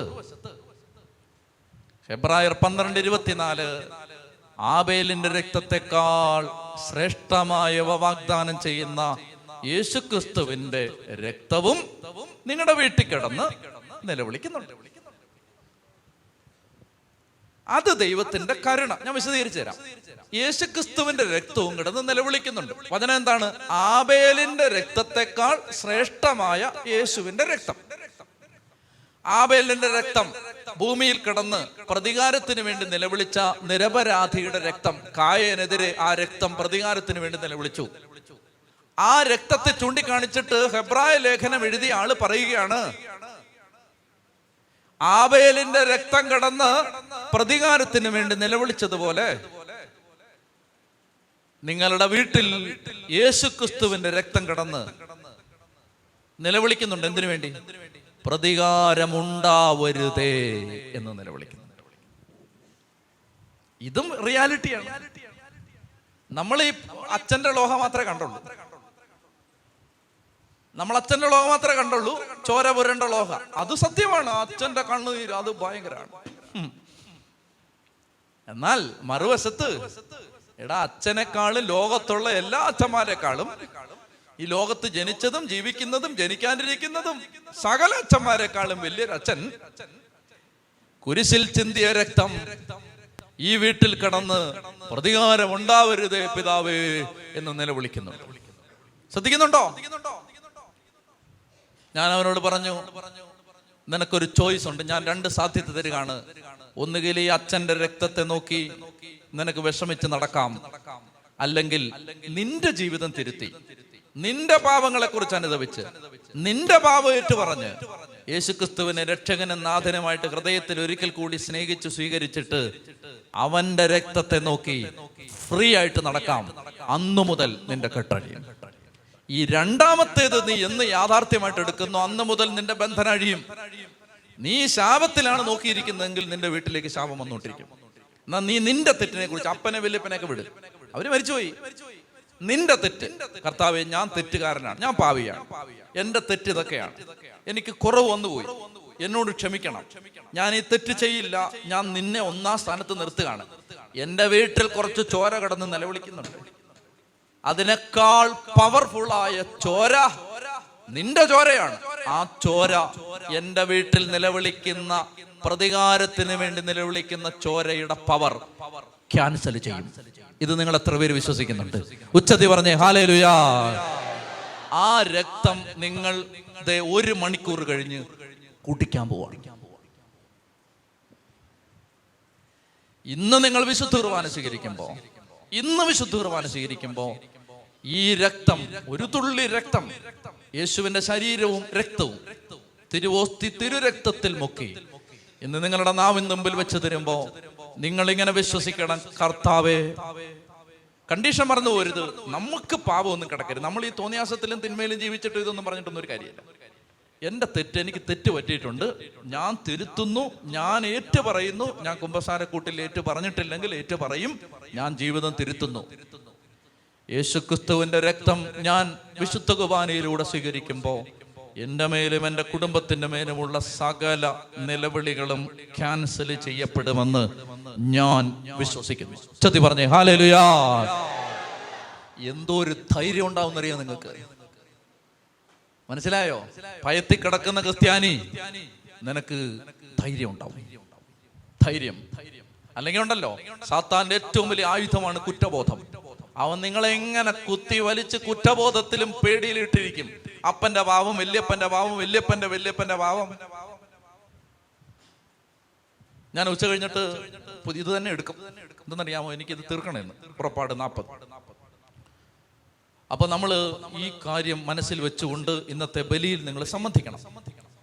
ഇന്ന് പരിശുദ്ധ ബലി അർപ്പിക്കുമ്പോൾ മക്കളെ നിങ്ങൾ ഈ ബലിയിൽ എന്താ അഴിയാൻ പോകുന്നതെന്നറിയാമോ? ശാപം അഴിയും. ഇതാ പ്രവചനം. മനസ്സിലായി? രാവിലെ ഞാൻ പറഞ്ഞ ഇതാണ്. ഇതാണ് പ്രവചനം. ഇത് സംഭവിച്ചിരിക്കും. പറ ആമേൻ. ഇതാണ് ദൈവം പറയുന്നത്. ഇത് ഈ വഴിക്കൊക്കെ വരുമെന്ന് എനിക്ക് അറിയാമായിരുന്നു രാവിലെ ഇതൊക്കെ പറയുമ്പോൾ അറിയില്ല. അതാണ് കർത്താവ് രാവിലെ പറഞ്ഞു ഇന്ന് മൊത്തം പ്രവചനമായിരിക്കും ഇന്ന് പ്രവചനമാണ് അത് സംഭവിക്കും. അതാണ് അസ്ഥികളുടെ താഴ്വര. രാവിലെ കർത്താവ് വചനം തന്നത്. ഏശയ്യ മുപ്പത്തേഴ് മനുഷ്യപുത്ര ഈ അസ്ഥികൾ ജീവിക്കുമോ? ജീവിക്കും. മനുഷ്യപുത്ര ഈ കുടുംബങ്ങൾ രക്ഷപ്പെടുമോ? രക്ഷപ്പെടും. മനുഷ്യപുത്ര ഈ ശാപം അഴിയുമോ? അഴിയും. പ്രിയപ്പെട്ട മക്കളെ അതുകൊണ്ട് ഇന്ന് ബലി അർപ്പിക്കുമ്പോൾ ഈ ബലി ഉണ്ടല്ലോ പരിഹാര ബലിയാണ്. നമുക്ക് ഈ ധ്യാനകേന്ദ്രത്തിൽ കിട്ടുന്ന ഏറ്റവും ശക്തമായ അഭിഷേകം ബലിയുടെ അഭിഷേകമാണ്. രണ്ടാഴ്ച മുമ്പ് ഈ ധ്യാനകേന്ദ്രത്തിൽ വന്ന ഒരു മകൾ വിശുദ്ധ കുർബാന അച്ഛൻ ഇങ്ങനെ വായിലോട്ട് വെച്ച് കൊടുത്ത സമയത്ത് കറണ്ടടിച്ച പോലെ താഴെ എന്നിട്ട് ആ മകൾ പോകുന്നതിന് മുമ്പ് ഒരു പേപ്പറിൽ എഴുതി ഒരു കത്ത് ഇവിടെ തന്നിട്ട് പോയി അച്ഛാ എനിക്കിനി ഒന്നും വേണ്ട. ജീവിതത്തിൽ ആദ്യമായി അതായത് മലങ്കര കുർബാനയിൽ അച്ഛൻ വിശുദ്ധ കുർബാന വെച്ച് തരുമ്പോഴേ എന്താ പറയുന്ന അറിയാമോ യേശുവിന്റെ ശരീരവും രക്തവും ആകുന്ന തീക്കട്ട തീക്കട്ട. അത് വിശ്വാസികൾക്ക് നൽകപ്പെടുന്നു സത്യവിശ്വാസികൾക്ക് നൽകപ്പെടുന്നു. യേശുമിശികായുടെ തിരുശരീരവും തിരുരക്തവുമാകുന്ന തീക്കട്ട വിശ്വാസികൾക്ക് നൽകപ്പെടുന്നു എന്നായി പറയുന്നത് അങ്ങനെ ആ തീക്കട്ട ആ മകൾ എഴുതിയിരിക്കുകയാണ് എന്റെ നാവിൽ വലിയ ഒരു തീക്കട്ട എടുത്തു വെച്ച പോലെ എന്റെ അച്ഛൻ ഞാൻ അപ്പത്തറ പോയി ഹോ. ശരിക്കും അതാണ് തീക്കട്ട. ഈ തീക്കട്ട സകല ശാപത്തെയും ക്യാൻസൽ ചെയ്യും. ഒരൊറ്റ ബലി മതി അയ്യായിരം കുർബാന അർപ്പിക്കണ്ടെന്ന്. ഇന്ന് ഇത് ഈ വചനം കേട്ടല്ലോ ഇന്ന്. യേശുവിന്റെ ബലിയുടെ യോഗ്യതയാൽ കുടുംബത്തിലുള്ള സകല ശാപത്തിന്റെ കെട്ടും അഴിയുമെന്ന് നീ വിശ്വസിക്കുന്നുണ്ടോ? വിശ്വസിക്കുന്നുണ്ടോ? എന്നാ മുട്ടൂത്ത് മുട്ടൂത്ത് മുട്ടൂത്ത് കണ്ണടച്ച് പ്രാർത്ഥിച്ചോ ഞാൻ ചൊല്ലിത്തരുന്ന ഏറ്റുചൊല്ലണം ഞാൻ അതിന്റെ വ്യവസ്ഥകൾ നിങ്ങളെ കൊണ്ട് പ്രാർത്ഥിപ്പിക്കാൻ പോവാണ്. ഇന്ന് ശാപം അഴിയും. ഇന്ന് ഈ ബലിയിൽ ശാപം അഴിയും. സകല ശാപത്തിന്റെ കെട്ട് കഴിയും നോക്കിയാ മോനെ അനേക വർഷങ്ങളായിട്ട് നീ ജോലിയില്ലാതെ നടക്കുമായിരുന്നു ഇന്ന് നിന്റെ വഴി തുറക്കാൻ പോവാണ്. ഇന്ന് ഇന്ന് ഇന്ന് ഈ ബലിയിൽ സകലത് കഴിയും. അനേക നാളുകളായിട്ട് കല്യാണ തടസ്സം കുടുംബത്തിൽ സങ്കടം പ്രയാസം കെട്ടപ്പെട്ട് നീ കിടക്കാണ് മോനെ മോളെ. ഇന്ന് ആ കെട്ടഴിയും ചൊത്തി പറഞ്ഞേ ഹാലേ ലുയാ ഹാലേ ലുയാ ഹാലേ ലുയാ ഹാലേ ലുയാ ഇങ്ങനെ ഏറ്റു പറഞ്ഞ് പ്രാർത്ഥിക്കണം. കർത്താവായ യേശുവേ അങ്ങയെ എന്റെ ജീവിതത്തിന്റെ രക്ഷകനും നാഥനുമായി നാഥനുമായി ദൈവവും കർത്താവുമായി ദൈവവും കർത്താവുമായി ഞാൻ വിശ്വസിക്കുന്നു. ഞാൻ വിശ്വസിക്കുന്നു. ഞാൻ ഏറ്റുപറയുന്നു. ഏറ്റുപറയുന്നു. ഞാൻ ആരാധിക്കുന്നു. ആരാധിക്കുന്നു. സാത്താനെയും സാത്താനെയും അവന്റെ സ്വാധീനങ്ങളെയും അവന്റെ സ്വാധീനങ്ങളെയും ഞാൻ വെറുത്തുപേക്ഷിക്കുന്നു. വെറുത്തുപേക്ഷിക്കുന്നു. പിശാചിനെയും പിശാചിനെയും അവന്റെ സേവകരെയും അവന്റെ സേവകരെയും അവന്റെ ആഡംബരങ്ങളെയും അവന്റെ ആഡംബരങ്ങളെയും ഞാൻ വെറുത്തുപേക്ഷിക്കുന്നു. വെറുത്തുപേക്ഷിക്കുന്നു. യേശു ക്രിസ്തുവിനെ യേശു ക്രിസ്തുവിനെ രക്ഷകനും നാഥനുമായി രക്ഷകനും നാഥനുമായി ദൈവവും കർത്താവുമായി ദൈവം കർത്താവുമായി ഞാൻ വിശ്വസിച്ച് ഞാൻ വിശ്വസിച്ച് ഏറ്റുപറഞ്ഞ് ഏറ്റുപറഞ്ഞ് ആരാധിക്കുന്നു. ആരാധിക്കുന്നു. കർത്താവായ യേശുവേ കർത്താവായ യേശുവേ അവിടുന്ന് അവിടുന്ന് എന്റെ പാപങ്ങൾക്ക് വേണ്ടി എന്റെ പാപങ്ങൾക്ക് വേണ്ടി കുരിശിൽ മരിച്ച് കുരിശിൽ മരിച്ച് എന്റെ മേലും എന്റെ മേലും എന്റെ കുടുംബത്തിന്റെ മേലും എന്റെ കുടുംബത്തിന്റെ മേലും പൂർവികരുടെ മേലും പൂർവികരുടെ മേലും കുടുംബാംഗങ്ങളുടെ മേലുമുള്ള മേലുമുള്ള എല്ലാ ശാപങ്ങളെയും എല്ലാ ശാപങ്ങളെയും എല്ലാ പാപത്തെയും എല്ലാ പാപത്തെയും എല്ലാ പൈശാചിക സ്വാധീനങ്ങളെയും എല്ലാ പൈശാചിക സ്വാധീനങ്ങളെയും കുരിശിൽ ഏറ്റെടുത്ത് വന്ന് കുരിശിൽ ഏറ്റെടുത്തിരിക്കുന്നു ഞാൻ വിശ്വസിക്കുന്നു. ഞാൻ വിശ്വസിക്കുന്നു. ഞാൻ ഇപ്പോൾ അർപ്പിക്കുന്ന ഞാനിപ്പോൾ അർപ്പിക്കുന്ന ഈ പരിശുദ്ധ ബലിയിലൂടെ ഈ പരിശുദ്ധ ബലിയിലൂടെ എന്റെ മേലുള്ള എന്റെ മേലുള്ള എന്റെ കുടുംബത്തിന്റെ മേലുള്ള എന്റെ കുടുംബത്തിന്റെ മേലുള്ള എന്റെ പൂർവികരുടെ മേലുള്ള എന്റെ പൂർവികരുടെ മേലുള്ള എല്ലാ ശാപങ്ങളും എല്ലാ ശാപങ്ങളും അഴിഞ്ഞില്ലാതാകുന്നുവെന്ന് അഴിഞ്ഞില്ലാതാകുന്നുവെന്ന് ഞാൻ വിശ്വസിക്കുന്നു. ഞാൻ വിശ്വസിക്കുന്നു. യേശുക്രിസ്തുവിന്റെ രക്തത്തിലൂടെ യേശുക്രിസ്തുവിന്റെ രക്തത്തിലൂടെ ഞാൻ വീണ്ടെടുക്കപ്പെടുന്നുവെന്ന്. ഞാൻ വീണ്ടെടുക്കപ്പെടുന്നുവെന്ന് ഞാൻ വിശ്വസിക്കുന്നു. ഞാൻ വിശ്വസിക്കുന്നു. Hallelujah hallelujah. Hallelujah hallelujah. Hallelujah hallelujah. Hallelujah കർത്താവ് നമ്മളെ ശക്തമായിട്ട് ഈ ദിവസം അനുഗ്രഹിക്കും. ദൈവത്തിന്റെ വലിയൊരു പ്രവൃത്തി ഓരോരുത്തരുടെയും ജീവിതത്തിൽ നടക്കും. പറഞ്ഞേ ആമേൻ. അപ്പോൾ അതുകൊണ്ട് ദൈവം ശക്തമായിട്ട് നമ്മളെ സഹായിക്കുകയാണ് എന്ന ബോധ്യമാണ് ഈ ബലിയിൽ ദൈവം നമുക്ക് തന്നത്. ശാപ എല്ലാ ശാപങ്ങളെയും ഏറ്റെടുക്കുന്ന കർത്താവിന്റെ ശക്തി നമ്മുടെ മേലുണ്ട്. ആണോ? നമ്മൾ ഏതിലാണ് ആശ്രയിക്കുന്നത്? ദൈവത്തിന്റെ നീതിയിലാണോ? ദൈവത്തിന്റെ കരുണയിലാണോ? ദൈവത്തിന്റെ കരുണയിലാണ് നമ്മളെല്ലാം ആശ്രയിക്കുന്നത്. അതുകൊണ്ട് പ്രിയപ്പെട്ടവരെ നമ്മളിപ്പോൾ ഈ ഉച്ച കഴിഞ്ഞുള്ള സമയം വളരെ പ്രധാനപ്പെട്ട സമയമാണ്. നമുക്ക് നന്നായിട്ട് ദൈവത്തിന്റെ വചനം ഗ്രഹിക്കണം. പുറപ്പാട് പുസ്തകം ഞാൻ പറഞ്ഞ് അവസാനിപ്പിക്കുകയാണ്. അപ്പോൾ അത് ഗ്രഹിക്കണമെങ്കിൽ അത് ഗ്രഹിച്ച് നമ്മുടെ ജീവിതത്തിന് വിടുതൽ കിട്ടാൻ നമുക്ക് ശക്തമായ ഒരു അഭിഷേകം കിട്ടാൻ വേണ്ടി പ്രാർത്ഥിക്കാം. നിങ്ങൾക്ക് ആർക്കെങ്കിലും ചൂടെടുക്കുന്നുണ്ടോ? ഉണ്ടെങ്കിൽ ആ വചനം ഒരിക്കൽ കൂടി ഏറ്റു പറഞ്ഞാൽ മതി. അതായത് ചുടുകാറ്റിൽ അല്ല ചുടുകാറ്റോ വെയിലോ അവരെ തളർത്തുകയില്ല തളർത്തുകയില്ല. എഴുന്നേറ്റേ. നമുക്ക് ശക്തമായിട്ട് പ്രാർത്ഥിക്കാൻ ദൈവം അതിശക്തമായി ഈ കൂട്ടായ്മയിൽ പ്രവർത്തിക്കുന്നുണ്ട്. കർത്താവ് ബലിയിൽ ഒത്തിരി ഒത്തിരി വിടുതൽ നിങ്ങൾക്ക് കിട്ടിയിട്ടുണ്ട്. ഇന്നത്തെ പരിശുദ്ധ കുമാനയിൽ പരിശുദ്ധാത്മാവ് ശക്തമായ വിടുതൽ നിങ്ങൾക്ക് എല്ലാവർക്കും തന്നിട്ടുണ്ട്. കർത്താവിന് നമുക്ക് നന്ദി പറയാം. അത് വിശ്വസിച്ച് ഏറ്റെടുത്തുമ്പോൾ ഇന്ന് സദ്വാർത്തയുടെ ദിവസമാണ്. ഇന്ന് വന്നവരെല്ലാം അനുഗ്രഹിക്കപ്പെട്ടിരിക്കുന്നു. ആമേൻ. ചതി പറഞ്ഞേ ഹാലലുയാ ഹാലലുയാ. നമുക്ക് ശക്തമായിട്ട് ഈ സമയത്ത് നമ്മൾ പ്രാർത്ഥിക്കുകയാണ്. ദൈവമേ ഞങ്ങൾക്ക് വചനം തരണം വചനം ഗ്രഹിക്കാൻ കൃപ തരണം ഉണർവ് തരണം ഉന്മേഷം തരണം. അതിനുവേണ്ടി ഒരിക്കൽ കൂടി നമ്മൾ ആ വചനം ഏറ്റുപറഞ്ഞ് പ്രാർത്ഥിക്കുകയാണ്. ഏശയ്യ നാൽപ്പത്തി ഒമ്പത് പത്ത്. ഏശയ്യ നാൽപ്പത്തി ഒമ്പത് പത്ത്. ഞാൻ പറഞ്ഞു തരുമ്പോൾ ഉച്ചത്തിൽ നിങ്ങൾ ഏറ്റുപറയണം. അവർക്ക് വിശക്കുകയോ ദാഹിക്കുകയോ ഇല്ല. ദാഹിക്കുകയോ ഇല്ല. ചുടുകാറ്റോ ചുടുകാറ്റോ വെയിലോ വെയിലോ അവരെ തളർത്തുകയില്ല. അവരെ തളർത്തുകയില്ല. എന്തുകൊണ്ടെന്നാൽ എന്തുകൊണ്ടെന്നാൽ അവരോട് ദയുള്ളവൻ അവരോട് ദയുള്ളവൻ അവരെ നയിക്കും. അവരെ നയിക്കും. നീർച്ചാലുകൾ കരികിലൂടെ നീർച്ചാൽ അരികിലൂടെ അവരെ കൊണ്ടുപോകും. അവരെ കൊണ്ടുപോകും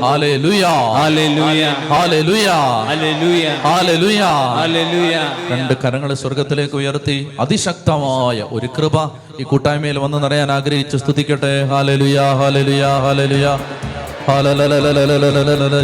നന്ദി നന്ദി നന്ദി നന്ദി നന്ദി നന്ദി നന്ദി നന്ദി നന്ദി. ഓരോ മക്കളെ ഉച്ചത്തിൽ സ്തുതിക്കട്ടെ. ഹൃദയങ്ങൾ തുറക്കപ്പെടട്ടെ അതരങ്ങൾ തുറക്കപ്പെടട്ടെ. ആത്മാവിന്റെ ശക്തി ഒഴുകി ഇറങ്ങട്ടെ. ഹാലലുയ ഹാലലുയ ഹാലലുയ ഹാലലുയ ഉച്ചത്തിൽ ഉച്ചത്തിൽ ഉച്ചത്തിൽ അതരം തുറന്ന്. ഉച്ചത്തിൽ വിളിക്കുന്നു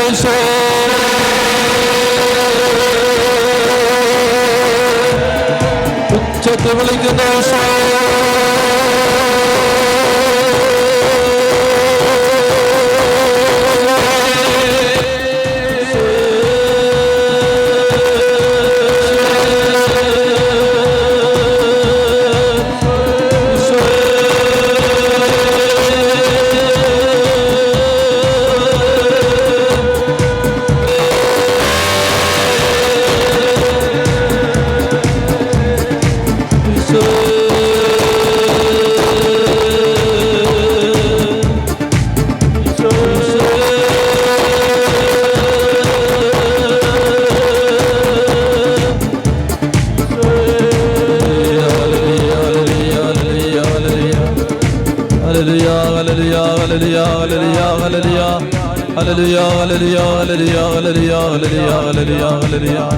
ഹല്ലേലൂയ സ്തുതിച്ച് പ്രാർത്ഥിച്ചുകൊണ്ടേയിരിക്കുക കണ്ണടച്ച് പ്രാർത്ഥിച്ചുകൊണ്ടേയിരിക്കുക എല്ലാ മക്കളും പ്രാർത്ഥിച്ചുകൊണ്ടേയിരിക്കുക.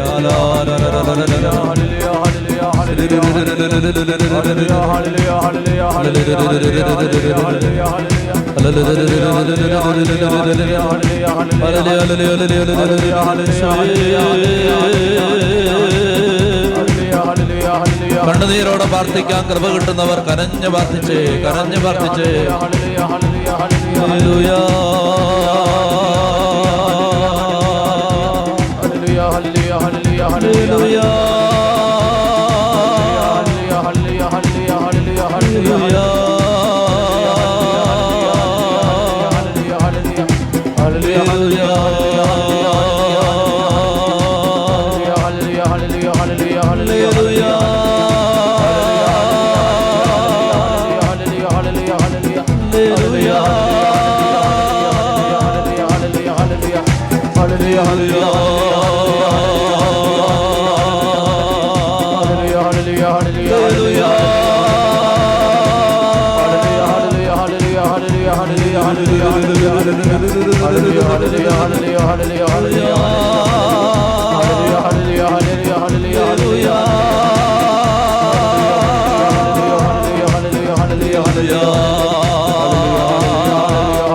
പ്രാർത്ഥിച്ചുകൊണ്ടേയിരിക്കും മകളെ മടുക്കാതെ പ്രാർത്ഥിച്ചോളുക Your mighty power, your mighty power, your mighty power. Mighty power. Hallelujah. Hallelujah.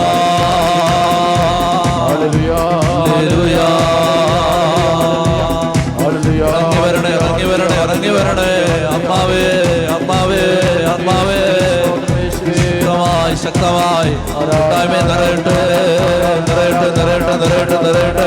കൂട്ടായ്മയിൽ ആത്മാവിന്റെ ശക്തി നിറയട്ടെ. അനേക മക്കൾ അഭിഷേകം പ്രാപിക്കും. വലിയ പരിശുദ്ധാത്മ ശക്തി ആലയത്തിൽ വന്ന് ശക്തിയോടെ വ്യാപരിക്കുന്നു. ശരീരങ്ങളുടെ മേൽ വലിയ അഭിഷേകം വന്ന് ഇറങ്ങുന്നു ഇറങ്ങി ആത്മാവിന്റെ ശക്തി വന്നിറങ്ങും വിളിക്കട്ടെ Isho. Power, your mighty your mighty power. Jesus, Jesus, Jesus, Jesus, Jesus, Jesus, your mighty name, your mighty name, your mighty name. Oh Jesus, oh Jesus, oh Jesus, your mighty name, your mighty name. Oh Jesus, your mighty name, your mighty name, your mighty name. ലോകം കെട്ടഴിയട്ടെ പാപബന്ധനങ്ങൾ അഴിയട്ടെ ശാപബന്ധനങ്ങൾ അഴിയട്ടെ തടസ്സം മാറട്ടെ. തിന്മയുടെ ശക്തികൾ വിട്ടുപോകട്ടെ ആരാധന ആരാധന ആരാധന.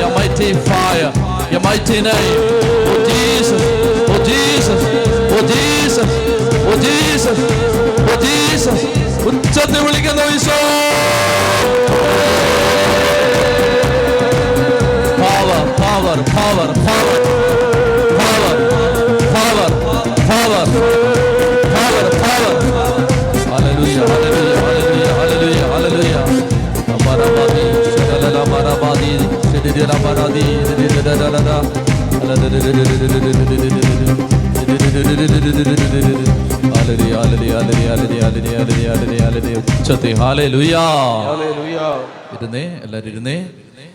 പ്രിയപ്പെട്ട മക്കളെ നമ്മൾ പുറപ്പാട് പുസ്തകം പഠിച്ച് അവസാനിപ്പിക്കുകയാണ്. നന്നായിട്ട് ശ്രദ്ധിച്ചിരിക്കുക. ദൈവ കർത്താവിന്റെ വലിയ സാന്നിധ്യം ഇവിടെയുണ്ട്. ഇവിടെയുണ്ട്. നമ്മുടെ ഇടയിൽ കർത്താവിന്റെ മഹത്വം ഇറങ്ങി നിപ്പുണ്ട്. ദൈവം ശക്തമായിട്ട് പ്രവർത്തിക്കുകയാണ്. ഉച്ചത്തി പറ. ഹാലരുയാ പ്രിയപ്പെട്ട മക്കളെ ഇവിടെ ദൈവം പറയുകയാണ് നീ കൂട്ടിക്കൊണ്ടുവന്ന നിന്റെ ജനം. ഒന്നാം പ്രമാണം തെറ്റിച്ചതോടുകൂടി ദൈവത്തിന്റെ മക്കളെന്ന ആ സ്ഥാനത്ത് നിന്ന് മാറി. അപ്പോൾ മോശ ദൈവത്തിന്റെ നീതി വെളിപ്പെടുമ്പോ ദൈവത്തിന്റെ ക്രോധം വന്ന് വെളിപ്പെട്ട് നിൽക്കുമ്പോ മോശ പറയുകയാണ് കർത്താവെ നിനക്ക് ഒരു നീതി മാത്രമല്ല ഉള്ളത്. നീ നീതിമാൻ മാത്രമല്ല നീ കാരുണ്യവാനാണ്. നീ വാഗ്ദാനങ്ങളിൽ വിശ്വസ്തനാണ്. ഞങ്ങൾക്ക് വേണ്ടത് ഇപ്പോൾ നിന്റെ ക്രോധമല്ല നിന്റെ കരുണയാണ്. ഇതാണ് മോശ ദൈവത്തെ നിർബന്ധിച്ചു ദൈവത്തോട് മധ്യസ്ഥം വഹിച്ചു എന്നൊക്കെ പറയുന്നതിന്റെ അർത്ഥം പ്രിയപ്പെട്ട മക്കളെ ഈ കാലഘട്ടത്തിൽ ആരങ്ങനെ പറഞ്ഞാലും യേശുക്രിസ്തുവിന്റെ ശക്തിയിൽ വിശ്വസിച്ച് അനന്തമായ ശക്തിയിൽ വിശ്വസിച്ച് ആരങ്ങനെ പറഞ്ഞാലും അത് ഈ കാലഘട്ടത്തിൽ സംഭവിക്കും. പിന്നെ ഞാൻ ഞാൻ നായക്കമ്പറമ്പിൽ അച്ഛനെ കണ്ടു. അപ്പൊ ഡിവൈനിൽ ഒരു ധ്യാനത്തിന് ചെന്നപ്പോ അച്ഛൻ അവിടെ ഉണ്ടായിരുന്നു. അച്ഛൻ എനിക്കൊരു പ്രാർത്ഥന എഴുതി തന്നു. എന്നിട്ട് പറഞ്ഞു തിരുവനന്തപുരത്ത് ഇത് പ്രാർത്ഥിപ്പിക്കണം. ചെത്തി പറഞ്ഞു ഹാലരുയാ ഇത് അച്ഛൻ സ്ഥിരം പറയുന്ന ഒരു പ്രാർത്ഥനയാണത്. അച്ഛൻ എപ്പോഴും പറഞ്ഞുകൊണ്ടിരിക്കുന്ന ഒരു പ്രാർത്ഥനയാണ്. ആ പ്രാർത്ഥന ഇതാണ്. അത് ഇപ്പൊ പറഞ്ഞുതരാം. ഏശയ്യ മുപ്പത്തേഴ് മുപ്പത്തി ആറ് കർത്താവിന്റെ ദൂതൻ അസീറിയക്കാരുടെ പാളയത്തിൽ കടന്ന് ഒരു ലക്ഷത്തി എൺപത്തി അയ്യായിരം പേരെ വകവരുത്തി. കർത്താവിന്റെ ദൂതൻ അസീറിയക്കാരുടെ പാളയത്തിൽ കടന്ന് ഒരു ലക്ഷത്തി എൺപത്തി അയ്യായിരം പേരെ വകവരുത്തി. ഇതാണ് വചനം. ഈ വചനം സത്യമാണെന്ന് എത്ര പേര് വിശ്വസിക്കുന്നു? കൈയുയർത്ത് കൈവീശ് കയ്യാത്തൽ അപ്പോൾ നിങ്ങൾ ഇത് വിശ്വസിക്കുന്നു. കർത്താവിന്റെ ദൂതൻ അസീറിയക്കാരുടെ പാളയത്തിൽ കടന്ന് ഒരു ലക്ഷത്തി എൺപത്തി അയ്യായിരം പേരെ വകവരുത്തിയെന്ന് നിങ്ങൾ വിശ്വസിക്കുന്നുണ്ടെങ്കിൽ അച്ഛൻ പറയുകയാണ് ഇങ്ങനെ പ്രാർത്ഥിക്കണം. യേശുവിന്റെ രക്തത്തിന് അനന്തമായ മൂല്യമുണ്ട്. യേശുവിന്റെ രക്തത്തിന് രാവിലെ പറഞ്ഞു തന്നെ യേശുവിന്റെ രക്തത്തിന് അനന്തമായ മൂല്യമുണ്ട്. അപ്പോൾ ആ യേശുവിന്റെ രക്തത്തിൽ യേശുവിന്റെ നാമത്തിൽ യേശുവിന്റെ ശക്തിയിൽ യേശുവിലൂടെ വന്ന കരുണയിൽ നമ്മൾ പറഞ്ഞ കാര്യങ്ങളെല്ലാം തന്നെ അതിൽ നമ്മൾ വിശ്വസിക്കുന്നു. വിശ്വസിക്കുന്നുണ്ടല്ലോ? എത്ര പേര് വിശ്വസിക്കുന്നു? കൈ ഉയർത്തിട്ട്. കൈ വീശിക്കുക പ്രൈസ് തലോട്ട് കൈ നമ്മൾ ഇത് വിശ്വസിക്കുന്നു. യേശയ്യ മുപ്പത്തേഴ് മുപ്പത്തി ആറ് നമ്മൾ വിശ്വസിക്കുന്നു. യേശുവിന്റെ രക്തത്തിന്റെ അനന്ത ശക്തിയിലും നമ്മൾ വിശ്വസിക്കുന്നു. അങ്ങനെ വിശ്വസിക്കുന്ന നമ്മൾ ഈ ധ്യാനകേന്ദ്രത്തിൽ ഇരുന്നുകൊണ്ട് ഇങ്ങനെ പ്രാർത്ഥിക്കുകയാണ്. കർത്താവേ ഞങ്ങൾ സഭയ്ക്കെതിരെ നിൽക്കുന്ന ഞങ്ങളുടെ കൂട്ടായ്മകൾക്കെതിരെ നിൽക്കുന്ന ഞങ്ങളുടെ കുടുംബത്തിനെതിരെ നിൽക്കുന്ന അല്ലെങ്കിൽ ഞങ്ങൾക്ക് ബുദ്ധിമുട്ടുണ്ടാക്കുന്ന അല്ലെങ്കിൽ സഭയെ ദ്രോഹിക്കുന്ന സഭയെ ദ്രോഹിക്കുന്ന അങ്ങനെ എടുത്തോ. സഭയെ ദ്രോഹിക്കുന്ന ഒരു ലക്ഷത്തി എൺപത്തയ്യായിരം പേരെയും അവരുമായി ബന്ധപ്പെട്ട പത്ത് വ്യക്തികളെ. അപ്പൊ എത്ര പേരായി? ഒരു ലക്ഷത്തി എൺപത്തി അയ്യായിരം പേര്. ഓരോരുത്തരുടെയും ജീവിത പങ്കാളി മക്കൾ മാതാപിതാക്കൾ സഹോദരങ്ങളെ എല്ലാം കൂടെ ചേർത്തിട്ട് അവരുടെ ഒരാൾക്ക് പത്ത് പേരെ അവരുടെ കൂട്ടത്തിൽ. ഒരു ലക്ഷത്തി എൺപത്തി അയ്യായിരം ഗുണം പത്ത്. ഏ? പതിനെട്ട് ലക്ഷത്തി? ആണോ? ഒരു ലക്ഷത്തി എൺപത്തി അയ്യായിരം ഗുണം പത്ത്. ഒരു പൂജ്യം കൂടി ഇട്ടിട്ട് കൂട്ട്. ഒരു ലക്ഷത്തി എൺപത്തി അയ്യായിരം ഗുണം. ഈ കണക്ക് പഠിപ്പിക്കാൻ എനിക്ക് പറ്റില്ല. ഒരു ലക്ഷത്തി എൺപത്തി അയ്യായിരം ഗുണം പത്ത്. എത്ര? ഏ? പ്ലസ്? പ്ലസ് പ്ലസ് അല്ല ഗുണം പത്ത്. ആ. ഗുണം പത്ത്. എത്ര? ഒരു കോടി എൺപത്തഞ്ച് ലക്ഷം അല്ലേ. അല്ല എന്റെ തെറ്റ് ഏ? പതിനെട്ട് ലക്ഷത്തി? എത്ര? ആ എത്ര ആയാലും. ഞാൻ തോറ്റ ആളാണ് കണക്കിൽ. നിങ്ങൾ ജയിച്ച ആളുകളായിരിക്കും. വെരി ഗുഡ് അപ്പോ ഇത് ഒരു കോടി എൺപത്തഞ്ച് ലക്ഷം ആണേലും പതിനെട്ട് ലക്ഷത്തി എൺപത്തി അയ്യായിരം ആണേലും നമുക്ക് തർക്കമില്ല. കണക്ക് എത്രയാണോ അത് കൂട്ടി പറഞ്ഞോ? അത്രയും പേരെ.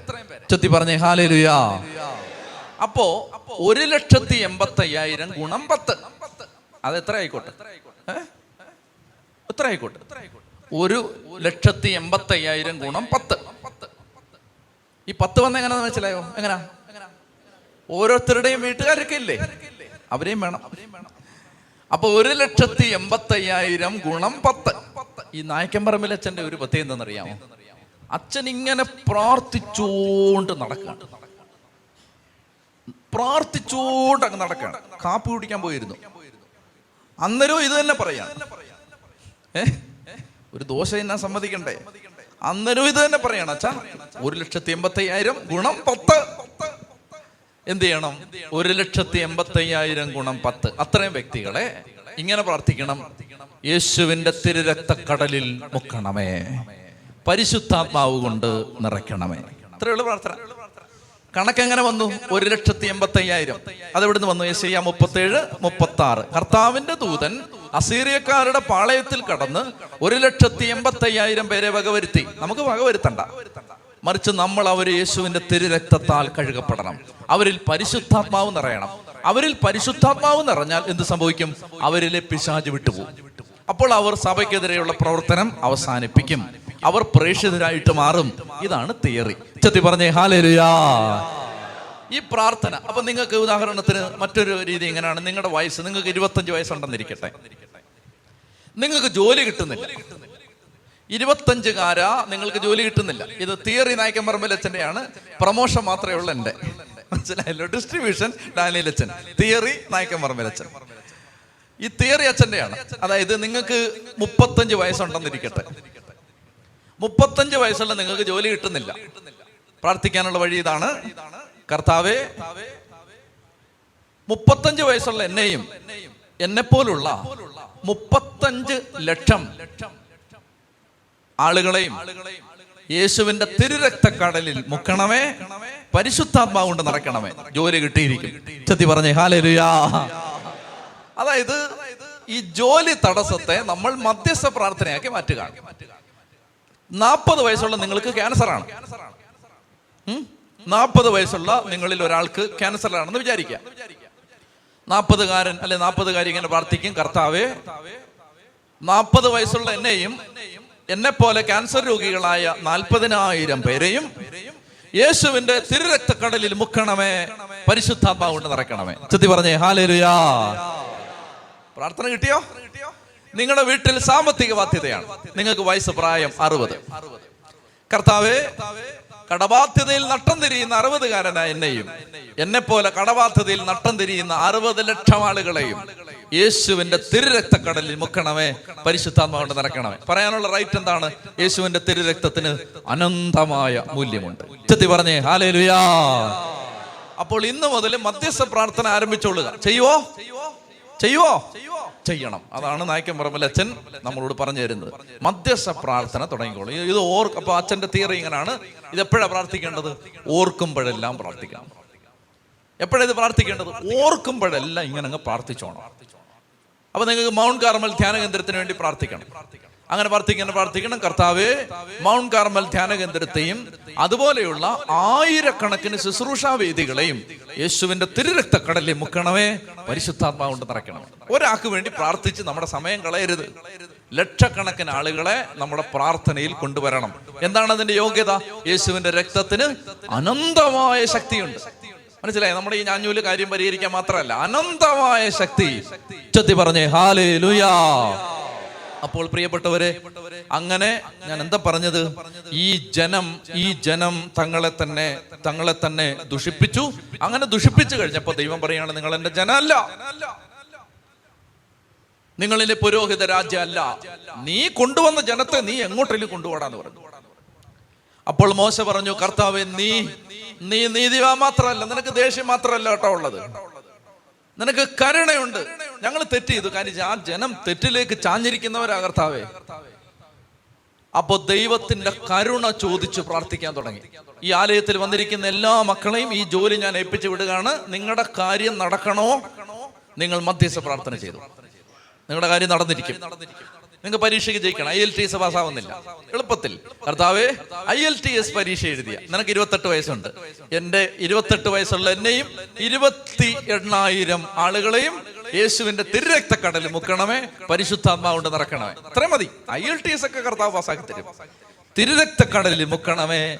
പരിശുദ്ധാത്മാവുകൊണ്ട് നിറക്കണമേ കോപ്പിറൈറ്റ് ഫാദർ നായിക്കം പറപ്പിൽ ചെത്തി പറഞ്ഞു ഹാലേലുയാ ഹാലേലുയാ പ്രിയപ്പെട്ട മക്കളെ അതുകൊണ്ട് മധ്യസ്ഥ പ്രാർത്ഥന ചെയ്യുക. മോശ ഈ മധ്യസ്ഥ പ്രാർത്ഥന ചെയ്തിട്ട് പറഞ്ഞു കർത്താവ് ശാന്തനായെന്നാ പറയുന്നത്. എന്ന് പറഞ്ഞാൽ ഈ പിടി ഇത് ക്ലിപ്പിട്ട് പിടിക്കാന്നാ പറയുന്നത് ഇതിന്. ഈ ക്ലിപ്പിട്ട് പിടിച്ചാൽ കർത്താവിന്റെ സ്വഭാവമാണ്. ഇത് എന്ത് ഇതിനകത്ത് മനസ്സിലാക്കേണ്ടെന്ന് അറിയാമോ അബ്രഹാമിനോട് ദൈവം പറയാം സോതോം കൊമോറ നശിപ്പിക്കാൻ പോവാണ്. കേട്ടെ ഇങ്ങോട്ട് നോക്കി സോതോം കൊമോറ നശിപ്പിക്കാൻ പോകുമ്പോ അബ്രഹാത്തോട് ദൈവം പറയുകയാണ് എടാ ഞാൻ നശിപ്പിക്കാൻ പോവാ കേട്ടോ. എല്ലാത്തിനെ കൊല്ലാൻ പോവാ. ഈ പറയുന്ന എന്തിനെന്നറിയാമോ? ഈ പറയുന്നത് നീതിമാനായ ദൈവത്തിന് നീതി നടത്തിയേ പറ്റൂ. എന്നാൽ കരുണ ഒഴുകണമെങ്കിൽ ആരെങ്കിലും ആ കരുണ ചോദിച്ച് പ്രാർത്ഥിക്കണം. ഇത് നോക്കിയ ദൈവത്തിന്റെ കണ്ടോ പാവല്ലേ? അതായത് ദൈവത്തിന് ശിക്ഷിക്കണ്ട എന്നാണ് ദൈവത്തിന്റെ ആഗ്രഹം. ആര് ശിക്ഷിക്കപ്പെടരുത്? ഇതാണ് ദൈവത്തിന്റെ ആഗ്രഹം. എല്ലാവരും രക്ഷപ്പെടണം. ഇതാണ് ദൈവത്തിന്റെ ആഗ്രഹം. മനസ്സിലാവുന്നുണ്ടോ? അല്ലാതെ എല്ലാത്തിനും തീക്കാത്തിട്ട് വറുത്തിട്ട് കപ്പലണ്ടി വറക്കുന്ന പോലെ ഇങ്ങനെ വറുത്തിട്ട് ഇത് കണ്ടിട്ട് കൊള്ളാം. കുറെ- കുറച്ചുകൂടെ കരിയട്ടറ കുറച്ച് തീ കൂട്ടറ എന്ന് പറഞ്ഞിട്ട് അങ്ങനൊന്നും അല്ല ദൈവം. അങ്ങനൊന്നും അല്ല. അത് ധ്യാനകേന്ദ്രങ്ങൾ നമ്മളെ പറ്റിച്ചാണ്. അങ്ങനൊന്നും അല്ല ദൈവം. ദൈവത്തിന്റെ ആഗ്രഹം ദൈവത്തിന്റെ ആഗ്രഹം നമ്മളെല്ലാം രക്ഷപ്പെടണം. ഹോ ചതി പറഞ്ഞേ. ഹാലേലുയാ. അതിനെന്നാ ചെയ്യുന്നറിയോ? അതിന് ദൈവം ചില ആളുകളെ ഇങ്ങനെ അടിച്ച് തട്ടുകൊടുത്ത് മുട്ടുകൊടുത്ത് ഞെരുക്കിയൊക്കെ പ്രാർത്ഥിപ്പിക്കും. അതാണ് ഈ ഐ ടി എസ് പാസ്സാവാത്തത്. മനസ്സിലായില്ലേ? നിന്നെ കൊണ്ട് പ്രാർത്ഥിപ്പിക്കണം നീ പ്രാർത്ഥിക്കുമ്പോൾ ഒരു പത്തെണ്ണം നീ വഴി രക്ഷപ്പെടട്ടെ. അപ്പൊ നീ ഐ എൽ ടി എസ് പാസ്സാവും. പാവം ദൈവം എല്ലാവരും രക്ഷപ്പെടണമെന്നാണ് അവിടുത്തെ ആഗ്രഹം. ആരും നശിച്ചു പോകണമെന്ന് അവിടുന്ന് ആഗ്രഹിക്കുന്നില്ല. തന്നിൽ വിശ്വസിക്കുന്ന ഒരുവൻ പോലും നശിച്ചു പോകാതെ. നിത്യജീവൻ പ്രാപിക്കാൻ വേണ്ടി തന്റെ ഏകജാതനെ നൽകാൻ തക്ക വിധം ദൈവം ലോകത്തെ അത്രമാത്രം സ്നേഹിച്ചു. അതുകൊണ്ട് പ്രിയപ്പെട്ട മക്കളെ എല്ലാം മധ്യസ്ഥ പ്രാർത്ഥനയാക്കിക്കും. ഈ കരുണ ചോദിച്ച് നമുക്കിനി പ്രാർത്ഥിക്കാം. അതായത് എന്തെങ്കിലും ഒരു സ്ഥലത്ത് ഒരു പോരായ്മ നടക്കുന്നു എന്ന് തോന്നിയാൽ ആ ഇതുങ്ങളെല്ലാം നശിച്ചു പോത്തേ ഉള്ളൂ എന്ന് നമ്മൾ മനസ്സിൽ കരുതുന്നതിന് പകരം കർത്താവേ നിന്റെ കരുണ അവരുടെ മേൽ യേശുവിന്റെ രക്തത്തിന്റെ അനന്തമായ യോഗ്യതകളാൽ നിന്റെ കരുണ ഒഴുകട്ടെ അവരുടെ മേൽ. അങ്ങനെ പറയണം. കേട്ടോ? എനിക്കറിയാവുന്ന ഒരു സഹോദരനോട് എന്റെ ഒരു ആത്മസ്നേഹിതനാണ് ഒരു ശുശ്രൂഷകനോട് അദ്ദേഹം പറഞ്ഞു എല്ലാവരും രക്ഷപ്പെടണമെന്നാണ് കർത്താവ് ആഗ്രഹിക്കുന്നത്. അപ്പൊ ഒരു ചേച്ചി എഴുന്നേറ്റ് ചോദിച്ചു അപ്പൊ ആരും നരകത്തിൽ പോത്തില്ലേ? എന്തോ വലിയ വിഷമമുള്ള അപ്പൊ ആരും നരകത്തിൽ പോത്തില്ലേ? അപ്പൊ അദ്ദേഹം ചോദിച്ചു ചേച്ചിയുടെ ആഗ്രഹം എന്നാ? അല്ല അല്ല അല്ല. നമ്മുടെ ആഗ്രഹം എന്നാണെന്നറിയാം കുറെ എണ്ണം തീക്കകത്ത് കിടക്കണം. അത് കണ്ടിട്ട് നമുക്ക് മേളി ഇരുന്നിട്ട് നമുക്ക് സന്തോഷിക്കണം. ഇതാണ് നമ്മുടെ ആഗ്രഹം. ദുഷ്ടന്മാരാണ് നമ്മൾ. ദൈവത്തിന്റെ ആഗ്രഹം എന്താണ്? എല്ലാവരും രക്ഷപ്പെടണം. അടുത്തിരിക്കാൻ നല്ലോട് പറഞ്ഞേ. എല്ലാരും രക്ഷപ്പെടണം. പറഞ്ഞേ. എല്ലാരും രക്ഷപ്പെടണം. ചെത്തി പറഞ്ഞേ. ഹാലേ ലുയാ ഹാലേ ലുയാ കരങ്ങൾ ഉയർത്തി സ്തുതിക്കാമോ? കർത്താവ് ശക്തമായിട്ട് ഇട രോഗികൾ പ്രാർത്ഥിച്ചോ? നന്നായിട്ട് ഇടപെടുന്നുണ്ട്. ഈശോ ഈശോയെ നന്ദി നന്ദി നന്ദി നന്ദി. ഹാലേ ലുയ ഹാലേ ലുയ ഹാലേ ഹാലേ ആരാധന ഉച്ചത്തിൽ ഉച്ചത്തിൽ. ഹാലേ ലുയാ പ്രിയപ്പെട്ട മക്കളെ അങ്ങനെ കർത്താവിന്റെ എനിക്ക് പറഞ്ഞ് നിർത്താൻ തോന്നുന്നില്ല. അതായത് കരുണ ചോദിച്ച് കരുണ ചോദിച്ച് പ്രാർത്ഥിച്ചുകൊണ്ടിരിക്കണം. ദൈവത്തിന്റെ സ്വഭാവം അതാണ്. ദൈവം നീതിമാനാണ് നമുക്കതറിയാം. നമുക്ക് നമ്മുടെ കുറവുകളെല്ലാം തിരുത്തുക അനുദവിക്കുക എന്നിട്ട് എല്ലാം നമുക്ക് വേണ്ടിയും മറ്റുള്ളവർക്ക് വേണ്ടിയും ദൈവത്തിന്റെ കരുണ ചോദിച്ച് പ്രാർത്ഥിക്കുക.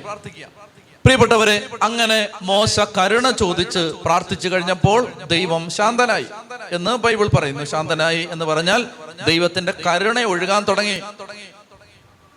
തന്റെ ജനത്തിനെതിരായുള്ള തീരുമാനത്തിൽ നിന്ന് അവിടുന്ന് പിന്മാറി. ഇനി ഞാൻ വളരെ വേഗത്തിൽ പോവാണ്. നാൽപ്പത് അധ്യായം തീരേണ്ടതുണ്ട്. മോശ പതിനഞ്ച് മുതലുള്ള വാക്യങ്ങൾ. ഇനി നിങ്ങളുടെ ബൈബിൾ നോക്ക്. മോശ കൈകളിൽ രണ്ട് ഉടമ്പടി പത്രികകളുമായി താഴേക്കിറങ്ങി. പലകകളുടെ ഇരുവശങ്ങളിലും എഴുത്തുണ്ടായിരുന്നു. പലകകൾ ദൈവത്തിന്റെ കൈവേലയും അവയിൽ കൊത്തിയിരുന്നത് അവിടുത്തെ കൈയെഴുത്തുമായിരുന്നു. ജനങ്ങൾ അട്ടഹസിക്കുന്ന സ്വരം കേട്ടപ്പോൾ ജോഷുവ മോശയോട് പറഞ്ഞു പാളയത്തിൽ യുദ്ധത്തിന്റെ ശബ്ദം മുഴങ്ങുന്നു. എന്നാൽ മോശ പറഞ്ഞു ഞാൻ കേൾക്കുന്നത് വിജയത്തിന്റെ അട്ടഹാസമോ പരാജയത്തിന്റെ മുറവിളിയോ അല്ല. പാട്ടുപാടുന്ന ശബ്ദമാണ്. മോശ പാളയത്തിനടുത്തെത്തിയപ്പോൾ കാളക്കുട്ടിയെ കണ്ടു. അവർ നൃത്തം ചെയ്യുന്നതും കണ്ടു. അവന്റെ കോപം ആളിക്കത്തി.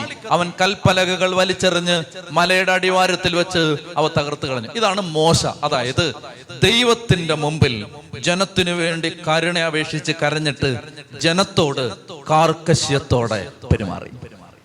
മനസ്സിലായി? പോട്ടെ മക്കളെ വാടാ സോപ്പിട്ട് തരാന്ന് പറഞ്ഞ് വിളിച്ചില്ല. മനസ്സിലാവുന്നുണ്ടോ? തെറ്റ് ചെയ്ത ജനത്തെ തിന്മയിൽ പോകുന്ന ജനത്തെ കഠിനമായ ഭാഷയിൽ ശാസിച്ചു. എന്നിട്ട് രാത്രിയിൽ അവർക്ക് വേണ്ടി മുട്ടയിൽ നിന്ന് കരഞ്ഞു. അതായിരുന്നു മോശ. ചെത്തി പറഞ്ഞേ ഹാലേലുയാ.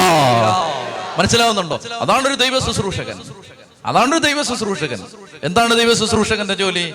അതായത് ദൈവവചനം ദൈവവചനം തെറ്റിക്കപ്പെടുന്നിടത്ത് ദൈവത്തിന്റെ വചനം തെറ്റിക്കപ്പെടുന്നിടത്ത് കാർക്കശ്യമുള്ള വാക്കുകൾ ഉപയോഗിച്ച് ശാസിച്ചിട്ട് ആ രാത്രികളിൽ ദൈവജനത്തിന് വേണ്ടി മുട്ടേ നിന്ന് കരുണ അപേക്ഷിക്കുന്ന ദൈവ ശുശ്രൂഷകൻ. അതായിരുന്നു മോശ. പ്രിയപ്പെട്ട സഹോദരങ്ങളെ അങ്ങനെ ഈ ജനത്തിനടുത്തേക്ക് ചെന്നപ്പോണ്ടല്ലോ ഇവൻ ഈ കൽഫലകങ്ങൾ കൊണ്ടാ പോകുന്നത് ദൈവം എഴുതിയതാണത്. ഇനി എന്തിനാ ഇത്? മോശ ചിന്തിക്കുകയാണ്. ഇനി എന്തിനാ ഇത്? ഇതുങ്ങൾ ഇതിന്റെ ഒന്നാമത്തെ കൽപ്പന തെറ്റിച്ചിട്ട് ദേ ഡാൻസ് കളിച്ചോണ്ടിരിക്കുന്നു. ഇനി എന്തിനാ ഈ കൽപ്പല കൽപ്പലകങ്ങൾ? കൽപ്പന. അതുമായി താഴേക്ക് ഇറങ്ങിയിട്ട് അവൻ കൽപ്പലകകൾ വലിച്ചെറിഞ്ഞ് മലയുടെ അടിവാരത്തിൽ വെച്ച് അവ തകർത്ത് കളഞ്ഞു. ഉടമ്പടി തകർക്കപ്പെട്ടു. ഉടമ്പടിയുടെ കൽഫലകങ്ങൾ ഉടയ്ക്കപ്പെട്ടു തച്ചുടയ്ക്കപ്പെട്ടു. അവൻ കാളക്കുട്ടിയെ എടുത്ത് തീയിലിട്ട് ചുട്ടു. അത് ഇടിച്ച് പൊടിയാക്കി. പൊടി വെള്ളത്തിൽ കലക്കി. ജനത്തെ കൊണ്ട് കുടിപ്പിച്ചു. അതാ ചെയ്യേണ്ടത്. നിന്നെയൊക്കെ അതാണ് ചെയ്യേണ്ടത്. എന്താ ചെയ്യേണ്ടത്? ഉണ്ടാക്കിയ കാളക്കുട്ടിയെ ആട്ടിച്ച് പൊടിയാക്കി. എന്നിട്ട് പൊടിച്ചിട്ട് വെള്ളത്തിനകത്ത് കലക്കി ജ്യൂസാക്കി കുടിപ്പിച്ചു. ഇത് ഈ കാലഘട്ടത്തിൽ നടക്കുന്നുണ്ട്. അങ്ങനെ ഞാൻ പറയട്ടെ? അതായത് ബിസിനസ് എന്ന കാളക്കുട്ടി. ബിസിനസ് എന്ന കാളക്കുട്ടി അതിനെ ആട്ടിച്ച് പൊടിയാക്കി വെള്ളത്തിൽ കലക്കി കുടിപ്പിച്ചു. തകർന്ന് തരിപ്പണാക്കി കളഞ്ഞില്ലേ? ഇല്ലായ്മയാക്കി കളഞ്ഞില്ലേ? അതാണിത്. കാളക്കുട്ടികളെ തകർക്കും. അതിനിപ്പോ ഷോക്കേസിൽ വെച്ചാലും തകർക്കും. ലോക്കറി വെച്ചാലും തകർക്കും. ആമത്താഴിട്ട് പൂട്ടിയാലും തകർക്കും. കനത്ത കാവൽ ഏർപ്പെടുത്തിയാലും തകർക്കും. കായിക ബലമുള്ളവർ കനത്ത സുരക്ഷാ കവചങ്ങൾ ഒരുക്കിയാലും തകർക്കും. കാളക്കുട്ടികൾ തകർക്കപ്പെടും. കാളക്കുട്ടികൾ തകർക്കപ്പെടട്ടെ. പ്രവചനം ഉച്ചത്തി പറഞ്ഞു ഹാലേലുയാ. എല്ലാ കാളക്കുട്ടികൾ തകരട്ടെ. അത് അത് നിന്നാൽ നീ തീരും. അതുകൊണ്ട് മോശ പറഞ്ഞു ഇതിനെ ഇവിടെ വെച്ചേക്കാൻ പാടില്ല. അടിച്ച് പൊടിയാക്കി ആ പൊടി ജ്യൂസാക്കി കുടിപ്പിച്ചു എന്നാ എന്നറിയാമോ? എന്നിട്ട് മോശ മോശാകറവനോട് ചോദിച്ചു ഈ ജനത്തിന്റെ മേൽ ഇത്രയൊരു പാപം വരുത്തി വെക്കാൻ അവർ നിന്നോട് എന്ത് തെറ്റാടാ ചെയ്തേ? ഇവന്റെ ചേട്ടനാണ് ഇതേ. മോശ അനിയൻ അഹറോൻ ചേട്ടൻ. അത് നിങ്ങൾ ഓർത്തോണം. ചേട്ടനാ ഇത്. ചോദിച്ചു നീ നീ ചേട്ടനൊക്കെ കാര്യം നീ മഹാഭാവ എന്തിനാടാ ചെയ്തെന്ന് ചോദിച്ചു. അഗ്രഹം പറഞ്ഞു അങ്ങയുടെ കോപം ജ്വലിക്കാതിരിക്കട്ടെ. ഈ ജനത്തിന് തിന്മയിലേക്കുള്ള ചായ്വ് അങ്ങേക്ക് അറിയാമല്ലോ. അവർ എന്നോട് പറഞ്ഞു ഞങ്ങളെ നയിക്കാൻ ഞങ്ങൾക്ക് ദേവന്മാരെ ഉണ്ടാക്കി തരിക. ഈജിപ്തിൽ നിന്ന് ഞങ്ങളെ കൊണ്ടുവന്ന മോശ എന്ന മനുഷ്യൻ എന്ത് സംഭവിച്ചു എന്ന് ഞങ്ങൾക്ക് അറിയില്ല. ഇനി നോക്കണേ ഇത് ഭയങ്കര ടെക്നിക്കാണ് ഞാൻ പറഞ്ഞു സ്വർണമുള്ളവർ കൊണ്ടുവരട്ടെ? ഞാൻ പറഞ്ഞു. അവർ കൊണ്ടുവന്നു. ഞാനത് തീയിലിട്ടു. ഒരു കാളക്കുട്ടി വെളി വന്നു. ഹോ ഭയങ്കരല്ലേ? ഭയങ്കരം. ഇതാണ് സ്വന്തം ഉത്തരവാദിത്വത്തിൽ നിന്ന് പാവത്തിൽ നിന്ന് കൈ കഴുകി മാറുകയാണ്. ഞാൻ പറഞ്ഞു നിങ്ങൾ സ്വർണം കൊണ്ടുവരാവോ? അവർ കൊണ്ടുവന്നു. അപ്പൊ ഞാൻ തീക്കകത്തോട്ട് ഈ സ്വർണം ഇട്ടു. നോക്കണേ ഒരു കാളക്കുട്ടി പുറത്തു വരുന്നു. പണ്ടൊരുത്തം പരീക്ഷ എഴുതിയ പോലെ. സൾഫ്യൂരിക് ആസിഡ് ഉണ്ടാകുന്നേ എങ്ങനെ? ബീക്കർ എടുക്കുക മറ്റേ ടെസ്റ്റ് ട്യൂബ് എടുക്കുക ഏതാണ്ടൊക്കെ എടുക്കുക എല്ലാം എടുക്കുക. ഒരു മൂന്ന് പേജ് എടുക്കുകയാണ്. ഇവൻ അറിയത്തില്ല ഉണ്ടാക്കാൻ. മനസ്സിലായോ? സൽഫ് ഞാനൊക്കെ പഠിച്ച സ്കൂളിൽ ടെസ്റ്റ് ട്യൂബ് ഞങ്ങൾ കണ്ടിട്ടേ ഇല്ല. ഇതുപോലൊരു കമ്പായിരുന്നു ടീച്ചർ ടെസ്റ്റ് ട്യൂബായിട്ട് കാണിച്ചുകൊണ്ടിരുന്നത് ഇതൊരു ടെസ്റ്റ് ട്യൂബാണെന്ന് സങ്കല്പിക്കുക. ഞങ്ങൾ സങ്കല്പിച്ചിട്ടേ ഉള്ളൂ. ഇന്ന് വരെ കണ്ടിട്ടില്ല. സങ്കല്പിക്കായിരുന്നു മൊത്തം. അപ്പോൾ അതുപോലെ ഏതോ ഗതികെട്ട സ്കൂളിൽ പഠിച്ച ആളുകളാണ്. അപ്പോൾ എന്താ സംഭവിക്കുന്നത് ഈ എന്തേ പറഞ്ഞേ. ആ സൾഫ്യൂരിക് ആസിഡ് സൾഫ്യൂരിക് ആസിഡ് ഉണ്ടാക്കുന്നത് എങ്ങനെ? ഇവൻ പറഞ്ഞു ബീക്കർ എടുക്കുക സ്റ്റാൻഡ് എടുക്കുക കലം എടുക്കുക ചട്ടി എടുക്കുക നാല് തവി എടുക്കുക ഇങ്ങനെ എല്ലാം എടുക്കുകയാണ്. മൂന്ന് പേജ് മുഴുവൻ എടുക്കുക. എടുത്തിട്ട് ഇവൻ ഉണ്ടാക്കാൻ അറിയണ്ടേ ഉണ്ടാക്കാൻ അറിയാൻ പാടില്ല. അങ്ങനെ മൂന്ന് പേജ് മുഴുവൻ എടുക്കുക എടുക്കുക എടുക്കുക എല്ലാം എഴുതിയിട്ട് എസ് ആണ് സൾഫ്യൂരിക് ആസിഡ് ഉണ്ടാക്കുന്നത്. മൂന്നര പേജ് എടുക്കുക എടുത്തിട്ട് അവസാനം പറഞ്ഞു എന്നാ പറയാനാണ് സൾഫ്യൂരിക് ആസിഡ് ഉണ്ടായെന്ന് പറഞ്ഞാൽ മതിയല്ലോ? അതാണ്. അതാണ്. ഇവൻ അറിയില്ല. ഇതാണ് ഇതാണ് ഈ സംഭവം. ഞാൻ ഒരു അവരോട് അവർ ഇങ്ങനെ സ്വർണം കൊണ്ടുവരാൻ പറഞ്ഞു. ഞാൻ അത് ഇട്ടു. കാളക്കുട്ടി വെളി വന്നു. ഉത്തരവാദിത്വത്തിൽ നിന്ന് രക്ഷപ്പെട്ട് ഓടാൻ ശ്രമിക്കുന്ന പുരോഹിതൻ. സ്വന്തം ഉത്തരവാദിത്വത്തിൽ നിന്ന് കൈ കഴുകി മാറാൻ ശ്രമിക്കുന്ന പുരോഹിതൻ. എന്നാൽ അതിന് താഴെ മറ്റൊരു മനുഷ്യനെ നമ്മൾ കാണുന്നുണ്ട്. മുപ്പത് ദിവസം മുപ്പത് മുതലുള്ള വാക്യങ്ങളിൽ നമ്മൾ ഇങ്ങനെ കാണുന്നു പിറ്റേ ദിവസം മോശ ജനത്തോട് പറഞ്ഞു നിങ്ങൾ കഠിനഭാവം ചെയ്തിരിക്കുന്നു. ഞാനിപ്പോൾ കർത്താവിന്റെ അടുത്തേക്ക് കയറി ചെല്ലാം. നിങ്ങളുടെ പാവത്തിന് പരിഹാരം ചെയ്യാൻ എനിക്ക് കഴിഞ്ഞേക്കും. മോശ കർത്താവിന്റെ അടുത്ത് തിരിച്ചു എന്ന് പറഞ്ഞു. ഈ ജനം വലിയ പാവം ചെയ്തു പോയി. അവർ തങ്ങൾക്കായി സ്വർണം കൊണ്ട് ദേവന്മാരെ നിർമ്മിച്ചു. അവിടുന്ന് കനിഞ്ഞ് അവരുടെ പാവം ക്ഷമിക്കണം. ഇല്ലെങ്കിൽ അവിടുന്ന് എഴുതിയ പുസ്തകത്തിൽ നിന്ന് എന്റെ പേര് മായ്ച്ചു കളഞ്ഞു. മനസ്സിലായോ? അഹറോൻ വേഴ്സസ് മോസസ്. രണ്ടും രണ്ട് മുഖമാണ്. ഒരാൾ പറയാണ് ഞാൻ ഒന്നും അറിഞ്ഞില്ല. ഞാൻ ഇങ്ങനെ ചുമ്മാ ഇവിടെ നിൽക്കായിരുന്നു അന്നേരം ആരാണ്ടൊക്കെ കൊണ്ടുവന്ന് സ്വർണം എന്റെ പോക്കറ്റിലിട്ടു അറിയാതെ ഞാൻ ഈ സ്വർണം എടുത്ത് തീക്കാത്തിട്ടു പെട്ടെന്ന് ഞാൻ അറിയാതെ ഒരു കാളക്കുട്ടി അതാ ഇങ്ങനെ കയറി വന്നു. ഒരുത്തം പറയാണ് ചെയ്ത തെറ്റിന്റെ കേൾക്കുക. ചെയ്ത തെറ്റിന്റെ ഉത്തരവാദിത്വത്തിൽ നിന്ന് കൈ കഴുകി മാറാൻ അകറോ ശ്രമിക്കുമ്പോ ചെയ്യാത്ത തെറ്റിന്റെ ഉത്തരവാദിത്വം ഏറ്റെടുത്ത് ദൈവസന്നിധിയിൽ മുട്ടുകുത്തുകയാണ് മോശ.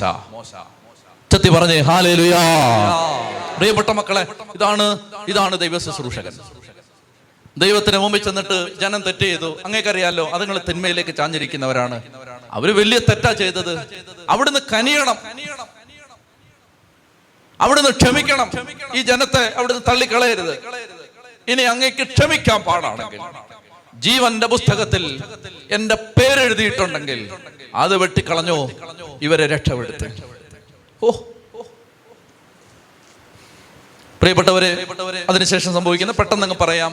മോശ പറഞ്ഞു ജനത്തിനടുത്തേക്ക് ചെന്നിട്ട് മോശ പറഞ്ഞു കർത്താവിന്റെ പക്ഷത്ത് നിൽക്കുന്നവർ കർത്താവിന്റെ പക്ഷത്ത് നിൽക്കുന്നവർ മുന്നോട്ട് മാറി നിൽക്കട്ടെ. ലേവി ഗോത്രത്തിൽപ്പെട്ടവർ മാറി നിന്നു. സമയമില്ല അതുകൊണ്ട് ഒത്തിരി വിശദീകരിക്കുന്നില്ല. ലേവി ഗോത്രത്തിന്റെ മേൽ ഒരു ശാപം ഉണ്ടായിരുന്നു പണ്ട്. നിങ്ങൾ ഓർക്കുന്നുണ്ടോന്ന് അറിയത്തില്ല. ഉൽപ്പത്തി പഠിച്ചപ്പോ ഷെക്കേം എന്ന് പറയുന്ന ഒരു നാട്ടിൽ ചെന്നിട്ട് യാക്കോബിന്റെ ഇളയ മോൾ കറങ്ങാൻ പോയി. കറങ്ങാൻ പോയപ്പോ ഒരുത്തം പിടിപ്പിച്ചു പീഡിപ്പിച്ചു. അപ്പോ ശിമയോനും ലേവിയും പ്രതികാരം ചെയ്യാൻ ചെന്നിട്ട് അവിടെയുള്ള സകല ആണുങ്ങളെയും കൊന്നുകളയും ഓർക്കുന്നുണ്ടോ ഇതൊക്കെ? ആ ഉണ്ടോ? ഉണ്ട് ആ. അപ്പൊ അന്ന് യാക്കോബ് അവസാനത്തെ അധ്യായത്തിൽ ഉൽപ്പത്തി നാപ്പത്തി ഒമ്പതിൽ യാക്കോബ് എല്ലാവരെയും അനുഗ്രഹിക്കുമ്പോ ലേവിയെ പിടിച്ചിട്ട് പറഞ്ഞു നീ രക്ഷപ്പെടത്തില്ലെന്ന് പറഞ്ഞു. നീ ഒത്തിരി അണത്തെ കൊന്നാടാ ഒച്ചേ നിരപരാധികളെ കൊന്നത കൊന്നതാ നീ. നീ അങ്ങനെ രക്ഷപ്പെടാനാ? എന്ന് പറഞ്ഞൊരു ശാപം പറഞ്ഞാണ് ലേവിയെയും ഷിമിയോനെ വിടുന്നത്. ഇനി ശ്രദ്ധിച്ചിരിക്കുക. അങ്ങനെ ശാപം കിട്ടിയ ഒരു ഗോത്രം കാത്തിരുന്നു ഒരവസരത്തിന് വേണ്ടി. ശാപം കിട്ടിയ ഗോത്രം ഒരു അവസരത്തിന് വേണ്ടി കാത്തിരുന്നു. അപ്പോഴാണ് ഇത് ആ കാളക്കുട്ടിയെ ആരാധിച്ച് ജനം ഇങ്ങനെ തിമിർത്താടി. അവരിങ്ങനെ അഴിഞ്ഞാടി എന്നാ ഉണ്ടോ ഇരുപത്തഞ്ചാം വാക്യം. ജനത്തിന്റെ അഴിഞ്ഞാട്ടം മോശ കണ്ടു. ജനത്തിന്റെ അഴിഞ്ഞാട്ടം മോശ കണ്ടു. ശത്രുക്കളുടെ സ്വയം ലജ്ജിതരാകത്തക്ക വിധം അഴിഞ്ഞാടാൻ അഹറോൻ അവരെ അനുവദിച്ചിരുന്നു. മനസ്സിലായോ? അഴിഞ്ഞാട്ടം. ഈ അഴിഞ്ഞാട്ടം അത് നടക്കുന്ന സമയത്ത് ഒരു തക്കം പാർത്തിരിക്കായിരുന്നു ആര്? ലേവി ഗോത്രക്കാര്. കാരണം ശാപം കിടക്ക തലയിൽ. അവരിതിനകത്തൊന്നും സംബന്ധിച്ചില്ല. അവരെന്നാ ചെയ്യുന്നറിയാ പ്രിയപ്പെട്ട മക്കളെ? അവർ മോശ പറഞ്ഞു കർത്താവിന്റെ പക്ഷത്തുള്ളവർ. ഇങ്ങോട്ട് മാറണം ലേവി ഗോത്രക്കാര് ഞങ്ങൾ കർത്താവിന്റെ കൂടാന്ന് പറഞ്ഞു. ശാപം കിട്ടിയ ഒരു ഗോത്രം. ഒരവസരം കിട്ടിയപ്പോ അവർ പറഞ്ഞു ഞങ്ങൾ കർത്താവിന്റെ കൂടാണ്. പ്രിയപ്പെട്ടവരെ അന്നു മുതൽ ഈ ലേവി ഗോത്രം അനുഗ്രഹിക്കപ്പെട്ടു. പിന്നീട് പൗരോഹിത്യം വന്ന് വീഴുന്നത് ഈ ഗോത്രത്തിലാണ്. ശാപം കിട്ടിയ ആരെങ്കിലും ഈ കൂട്ടായ്മയിലുണ്ടെങ്കിൽ അല്ലെങ്കിൽ ഇത് കേൾക്കുന്നുണ്ടെങ്കിൽ ഒരവസരം വരുമ്പോ യേശുവിനെ രക്ഷകനും നാഥനും ദൈവവും കർത്താവുമായി ഏറ്റുപറഞ്ഞാൽ നിന്റെ മേൽ ഒരു നിത്യ പൗരോഹിത്യത്തിന്റെ വിശുദ്ധ പുരോഹിത രാജ്യത്തിന്റെ അഭിഷേകം അപ്പോൾ അപ്പോൾ വന്നു വീഴും. ചെത്തി പറഞ്ഞേ ഹാലലുയാ. അതുകൊണ്ടാണ് ദൈവത്തെ അങ്ങ് ഏറ്റു പറഞ്ഞോണം എപ്പോ അവസരം കിട്ടിയാലും. അന്നേരം അന്നേരം ഈ ശാപം അഴിഞ്ഞുകൊണ്ടിരിക്കും. അതാ ടെക്നിക്ക്. വചനപ്രകാരം ഇത് സത്യമാണ് ഞാൻ പറയുന്നത്. അതായത് കർത്താവിനെ ഇങ്ങനെ അങ്ങ് ഏറ്റു പറയണം അവസരം കിട്ടുന്നിടത്തെല്ലാം ഏറ്റു പറയണം. അപ്പൊ എന്നാ ചെയ്തേ? ഓരോ ശാപം ഇങ്ങനെ അഴിഞ്ഞുകൊണ്ടിരിക്കും മനസ്സിലാവുന്നുണ്ടോ? അതായത് പറഞ്ഞുതരാം. ഇങ്ങോട്ട് നോക്ക്. എത്ര പേര് ബൈബിൾ കൊണ്ടുവന്നു? കൈബുക്കുക കഴിയാത്തത് കൊണ്ടുവരാത്തവര് ഉണ്ടല്ലോ. ഈ പുസ്തകം എടുത്തുകൊണ്ട് രാവിലെ വരുമ്പോഴേ ഇങ്ങനെ വരികയാണ്. വരുമ്പം അതൊരു ഏറ്റുപറച്ചിലാണ് നീ രണ്ട് തവണ ഇത് എടുത്താൽ തന്നെ ഒരു നാൽപ്പത് ശാപ വഴി മനസ്സിലായോ? അതേസമയം നീ മൊബൈൽ ഉണ്ടല്ലോ. മൊബൈലിൽ വേറെ പലതും ഉണ്ടല്ലോ. ആ കൂട്ടത്തിൽ ബൈബിൾ ഉണ്ടല്ലോ. എന്ന് പറഞ്ഞ ഈ വരുന്നേ. ഈ പുസ്തകം പിടിച്ചുകൊണ്ട് നീ വരുമ്പോ ഏറ്റു പറയുകയാണ് അപ്പൊ അങ്ങനെ വരുമ്പോ തന്നെ പത്ത് ചാവ് വഴി മനസ്സിലായോ? അതുകൊണ്ട് ബൈബിളും കൊണ്ട് വരണം. യേശുവിനെ ഇപ്പോ പള്ളി വരുമ്പോ വെള്ളയും വെള്ളയിട്ട് വരാൻ പറയും. അന്നേരമാണ് കടും കളറിട്ട് ഇറങ്ങുന്നത്. അതായത് വെള്ളയും വെള്ളയിട്ട് വരാൻ പറയും. വെള്ളയും വെള്ളയിട്ട് ഞായറാഴ്ച ദിവസം നീ വേദപുസ്തകവും പ്രാർത്ഥനാ പുസ്തകവും ഒക്കെ പിടിച്ച് പോകുമ്പോ മറ്റു വിശ്വാസികളുടെ ഇടയിൽ മറ്റു മതസ്ഥരുടെ ഇടയിൽ അതൊരു ഏറ്റുപറച്ചിലാണ്. ഞാൻ എന്റെ ദൈവത്തെ ശുഭ്രവസ്ത്രധാരിയായി ആരാധിക്കാൻ പോവാണ്. ഞാൻ എന്റെ മേക്കപ്പ് കാണിക്കാൻ പോവല്ല. ഞാൻ ദൈവത്തെ ആരാധിക്കാൻ വൃത്തിയും വെടുപ്പുമുള്ള നല്ല വസ്ത്രം ധരിച്ച് പോവാണ്. ഏറ്റുപറച്ചിലാണ്. അപ്പോ ആ ഞായറാഴ്ച നീ പത്ത് ദിവസം പോകുമ്പോ പതിനായിരം ശാപം അഴിയുമെന്ന് മനസ്സിലാവുന്നോ? ഏറ്റു പറയാൻ അവസരം കിട്ടുമ്പോ ഉപയോഗിച്ചോണം. ചെത്തി പറ കഷ്ടപ്പെട്ട ഇവിടെ വരുന്നേ. ഇവിടെ നിന്നെല്ലാം വരുന്ന കഷ്ടപ്പെട്ട കഷ്ടപ്പെട്ടായി വരുന്നേ. അങ്ങനെ തലേന്ന് രാത്രി യാത്ര ചെയ്ത് വന്ന് ഭക്ഷണം കഴിക്കാതെ സൗകര്യം കിട്ടാതെ വന്ന് മെനക്കെട്ട് ഇതൊക്കെ ഒരു ഏറ്റുപറച്ചിലാണ്. പ്രിയപ്പെട്ട സഹോദരങ്ങളെ അതുകൊണ്ട് അങ്ങനെയുള്ള എല്ലാ സന്ദർഭങ്ങളും നിങ്ങൾ ഉപയോഗിക്കണം. എവിടെല്ലാം കർത്താവിനെ ഏറ്റുപറയാമോ അത് ഏറ്റുപറയണം. അങ്ങനെ ലേവി ഗോത്രം ഏറ്റുപറഞ്ഞ സമയത്ത് അവരുടെ മേലുള്ള ശാപം മാറി അങ്ങനെ നമുക്ക് പുറപ്പാടിന്റെ പുസ്തകത്തിന്റെ മുപ്പത്തി രണ്ടാം അധ്യായം അവസാനിപ്പിക്കാം. ഒന്ന് കരങ്ങൾ രണ്ട് കരങ്ങൾ ഉയർത്തിക്ക് കണ്ണടച്ചേ. നന്നായിട്ട് കർത്താവ് ഒന്ന് പ്രവർത്തിക്കട്ടെ ഒന്ന് സ്തുതിച്ച് ഹാലലുയാ ഹാലലുയാ ഹാലലുയാ അതിനും തുറന്ന് ഹാലലുയാ ഹാലലുയാ ഹാലലുയാ ഈശോ നന്ദി നന്ദി നന്ദി നന്ദി നന്ദി നന്ദി നന്ദി നന്ദി നന്ദി നന്ദി ഉച്ചത്തിൽ പോരാ ഉച്ചത്തിൽ ഉച്ചത്തിൽ ഉച്ചത്തിൽ യേശുവേ നന്ദി നന്ദി നന്ദി നന്ദി ഹാലലുയാ ഹാലലുയാ ഹാലലുയാ ഹാലലുയാ യേശുവേ ആരാധന ഉച്ചത്തിൽ ഉച്ചത്തിൽ ഹാലലുയാ മുപ്പത്തിമൂന്ന്. മുപ്പത്തിമൂന്ന് ഇനി വളരെ വേഗത്തിൽ പോണം. കർത്താവ് മോശയോട് കൽപ്പിച്ചു വായിച്ചു പാം ഏ? വായിച്ചു എടുത്തു വായിച്ചു. കർത്താവ് മോശയോട് കൽപ്പിച്ചു നീയും ഈജിപ്തിൽ നിന്ന് ഉറക്കെ വായിക്കേ. നീ കൂട്ടിക്കൊണ്ടുവന്ന ജനവും ഇവിടെ നിന്ന് പുറപ്പെട്ട് അബ്രാഹത്തോടും ഇസഹാക്കിനോടും യാക്കോബിനോടും അവരുടെ സന്തതികൾക്കായി നൽകുമെന്ന് ഞാൻ ശബ്ദം ചെയ്തിട്ടുള്ള നാട്ടിലേക്ക് പോവുക. അതായത് നീ കൊണ്ടുവന്ന ജനത്തെയും കൊണ്ട് നീ പോവുക. ഞാൻ നിങ്ങൾക്ക് മുമ്പേ ഒരു ദൂതനെ വിടാം. ഞാൻ വരില്ല. ഒരു ഏഞ്ചലിനെ വിട്ടേക്കാം. മനസ്സിലായല്ലോ? നിങ്ങൾക്ക് മുമ്പേ ഞാൻ ഒരു ദൂതനെ വിട്ടേക്കാം. ഞാൻ നിങ്ങൾക്ക് മുമ്പേ ഒരു ദൂതനെ അയക്കും. കാനാൻകാരെയും വായിച്ചു അമ്മൂര്യരെയും ഹിത്യരെയും പെരീശരെയും ഹിവ്യരെയും ജബൂസരെയും ഞാൻ ഓടിച്ചു കളയും. തേനും പാലും ഒഴുകുന്ന നാട്ടിലേക്ക് പോകുവൻ. ഞാൻ നിങ്ങളുടെ കൂടെ വരുന്നില്ല. വന്നാൽ നിങ്ങളുടെ ദുശാഠ്യ നിമിത്തം വഴി വെച്ച് ഞാൻ നിങ്ങളെ നശിപ്പിച്ചു കളയും. കരുണ കൊണ്ടാ? മനസ്സിലായോ? അതായത് ഞാൻ വരുന്നില്ല വന്നാൽ നിങ്ങൾ നീ നാളെ ഈ ഈ പരിപാടി കാണിക്കും. ഞാൻ നിന്നെ നശിപ്പിച്ച് കളയും. അതുകൊണ്ട് മക്കളെ ദൂതനെ വിടാം ഞാൻ വരുന്നില്ല. കണ്ട മനുഷ്യന് മനസ്സിലാവുന്ന ഭാഷയിൽ എഴുതിയിരിക്കുകയാണ്. പക്ഷെ ഇതുപോലും ഇനി നമ്മൾ കാണും. ഇതുപോലും ദൈവത്തിന് വരണമെന്നുള്ള ആഗ്രഹത്തിൽ നിന്നായി പറയുന്നു. ശരിക്കും വരണമെന്ന്.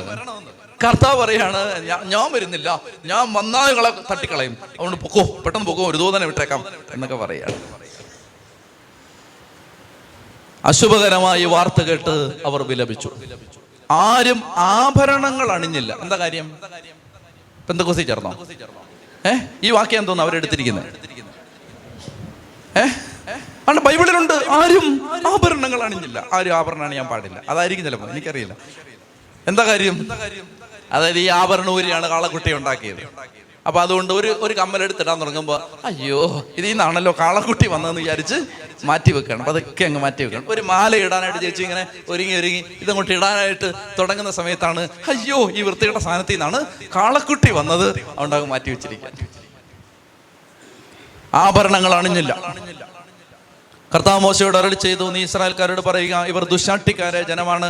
ഒരു നിമിഷത്തേക്ക് നിങ്ങളിലൂടെ സഞ്ചരിച്ചാൽ മതി ഞാൻ നിങ്ങളെ നശിപ്പിച്ചു കളയും. നിങ്ങളുടെ ആഭരണം അഴിച്ചു മാറ്റും. നിങ്ങളോട് എന്ത് ചെയ്യുമെന്ന് ഞാൻ നിശ്ചയിക്കും. ഹോറബ് മലയുടെ സമീപത്ത് വെച്ച് ഇസ്രായേൽ ജനം ആഭരണങ്ങൾ അഴിച്ചു മാറ്റി. ഇനി ഏഴ് മുതൽ പതിനൊന്ന് വരെ. ഇങ്ങോട്ട് നോക്കിയേ. വിലപ്പെട്ട ഉപദേശം. ഏഴ് മുതൽ പതിനൊന്ന് വരെ ഒരു സമാഗമ കൂടാരത്തെ കുറിച്ച് പറയുകയാണ്. നമ്മുടെ നേരത്തെ പറഞ്ഞ സമാഗമ കൂടാരം അല്ലിത് അത് പണിയുന്നതിന് മുമ്പ് ദൈവത്തോട് ആലോചന ചോദിക്കാനും ദൈവത്തെ കണ്ടുമുട്ടാനുമായി മോശ പണിതിരുന്ന ഒരു സമാഗമ കൂടാരത്തിന്റെ ഒരു മുൻ പതിപ്പാണിത്.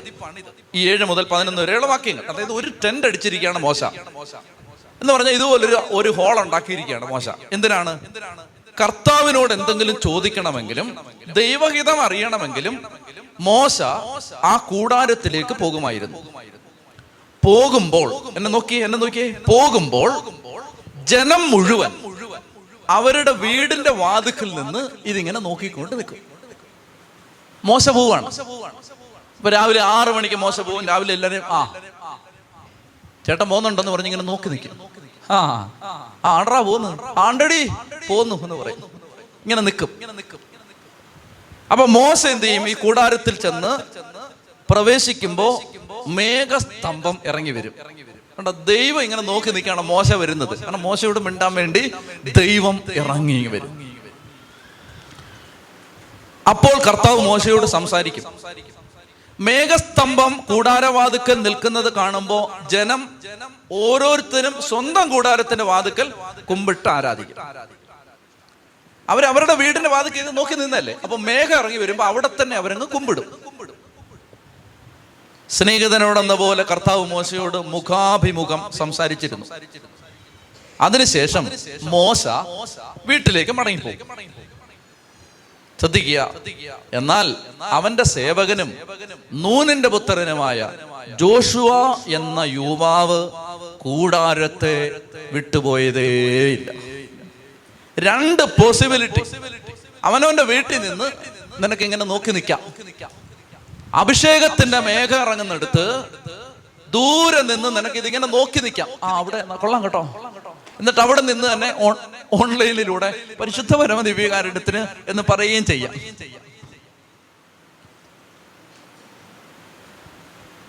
എന്നാൽ ഒരുത്തൻ മെനക്കെട്ട് ഇങ്ങനെ പോരുന്നു. എന്നിട്ട് അവൻ കൂടാരത്തെ വിട്ടുപോകാതെ നിന്നു. പ്രിയപ്പെട്ടവരെ അതായത് ദൈവം ഇറങ്ങി വരുന്ന സ്ഥലങ്ങളിൽ കൂടെ കൂടെ പോണം. എന്നിട്ട് അവിടെ സമയം ചെലവഴിക്കണം. ദൈവ സാന്നിധ്യം നിറഞ്ഞു നിൽക്കുന്ന സ്ഥലങ്ങളിൽ കൂടെ കൂടെ പോണം. അവിടെ സമയം ചെലവഴിക്കണം. എന്ത് സംഭവിച്ചെന്നറിയാമോ? ഈ കൂടാരം വിട്ടുപോകാതെ നിന്നവനെയാണ് മോശം മരിച്ചു കഴിയുമ്പോൾ ദൈവം പിടിച്ച് അഭിഷേകം ചെയ്ത് ജനത്തിന്റെ നേതാവാക്കുന്നത്. കൂടാരം വിട്ടുപോകാതിരുന്നാൽ നിന്റെ മേൽ അഭിഷേകം ഇറങ്ങാൻ ശക്തമായ ഒരു സാധ്യതയുണ്ടെന്ന് ഈ വചനം ഓർമ്മിപ്പിക്കുകയാണ്. കൂടാരം വിട്ടുപോകരുത്. ഉദാഹരണത്തിന് അതേ വചനം പഠിക്കാൻ വരുന്നു. ഈ ആലയം. നമ്മുടെ ആലയം കൊണ്ട് പറയല്ല. വചനം പഠിക്കാൻ വരുന്നു വചനം പഠിക്കുന്നു പ്രാർത്ഥിക്കുന്നു ബലിയർപ്പിക്കുന്നു ദൈവം ഇറങ്ങി വരുന്ന സ്ഥലമാണ് കൂടെ കൂടെ വരണം. ശനിയാഴ്ച മാത്രം വരാൻ നിൽക്കരുത് കൂടെ കൂടെ വന്ന് ഇവിടെ ഇങ്ങനെ ഇരിക്കണം. വരുമ്പോ ആരും കാണില്ല. സർട്ടിഫിക്കറ്റ് എഴുതാൻ ആരുമില്ല. ചായ വാങ്ങിച്ചു തരാൻ ആരുമില്ല. വീട്ടിൽ കൊണ്ടുപോയി ചോറ് തരാൻ ആരുമില്ല. ആരുമില്ല. ചുമ്മാ ഇരിക്കണം. പ്രിയപ്പെട്ടവരെ ഒരവസരം വരും ഒരു ദിവസം വരും.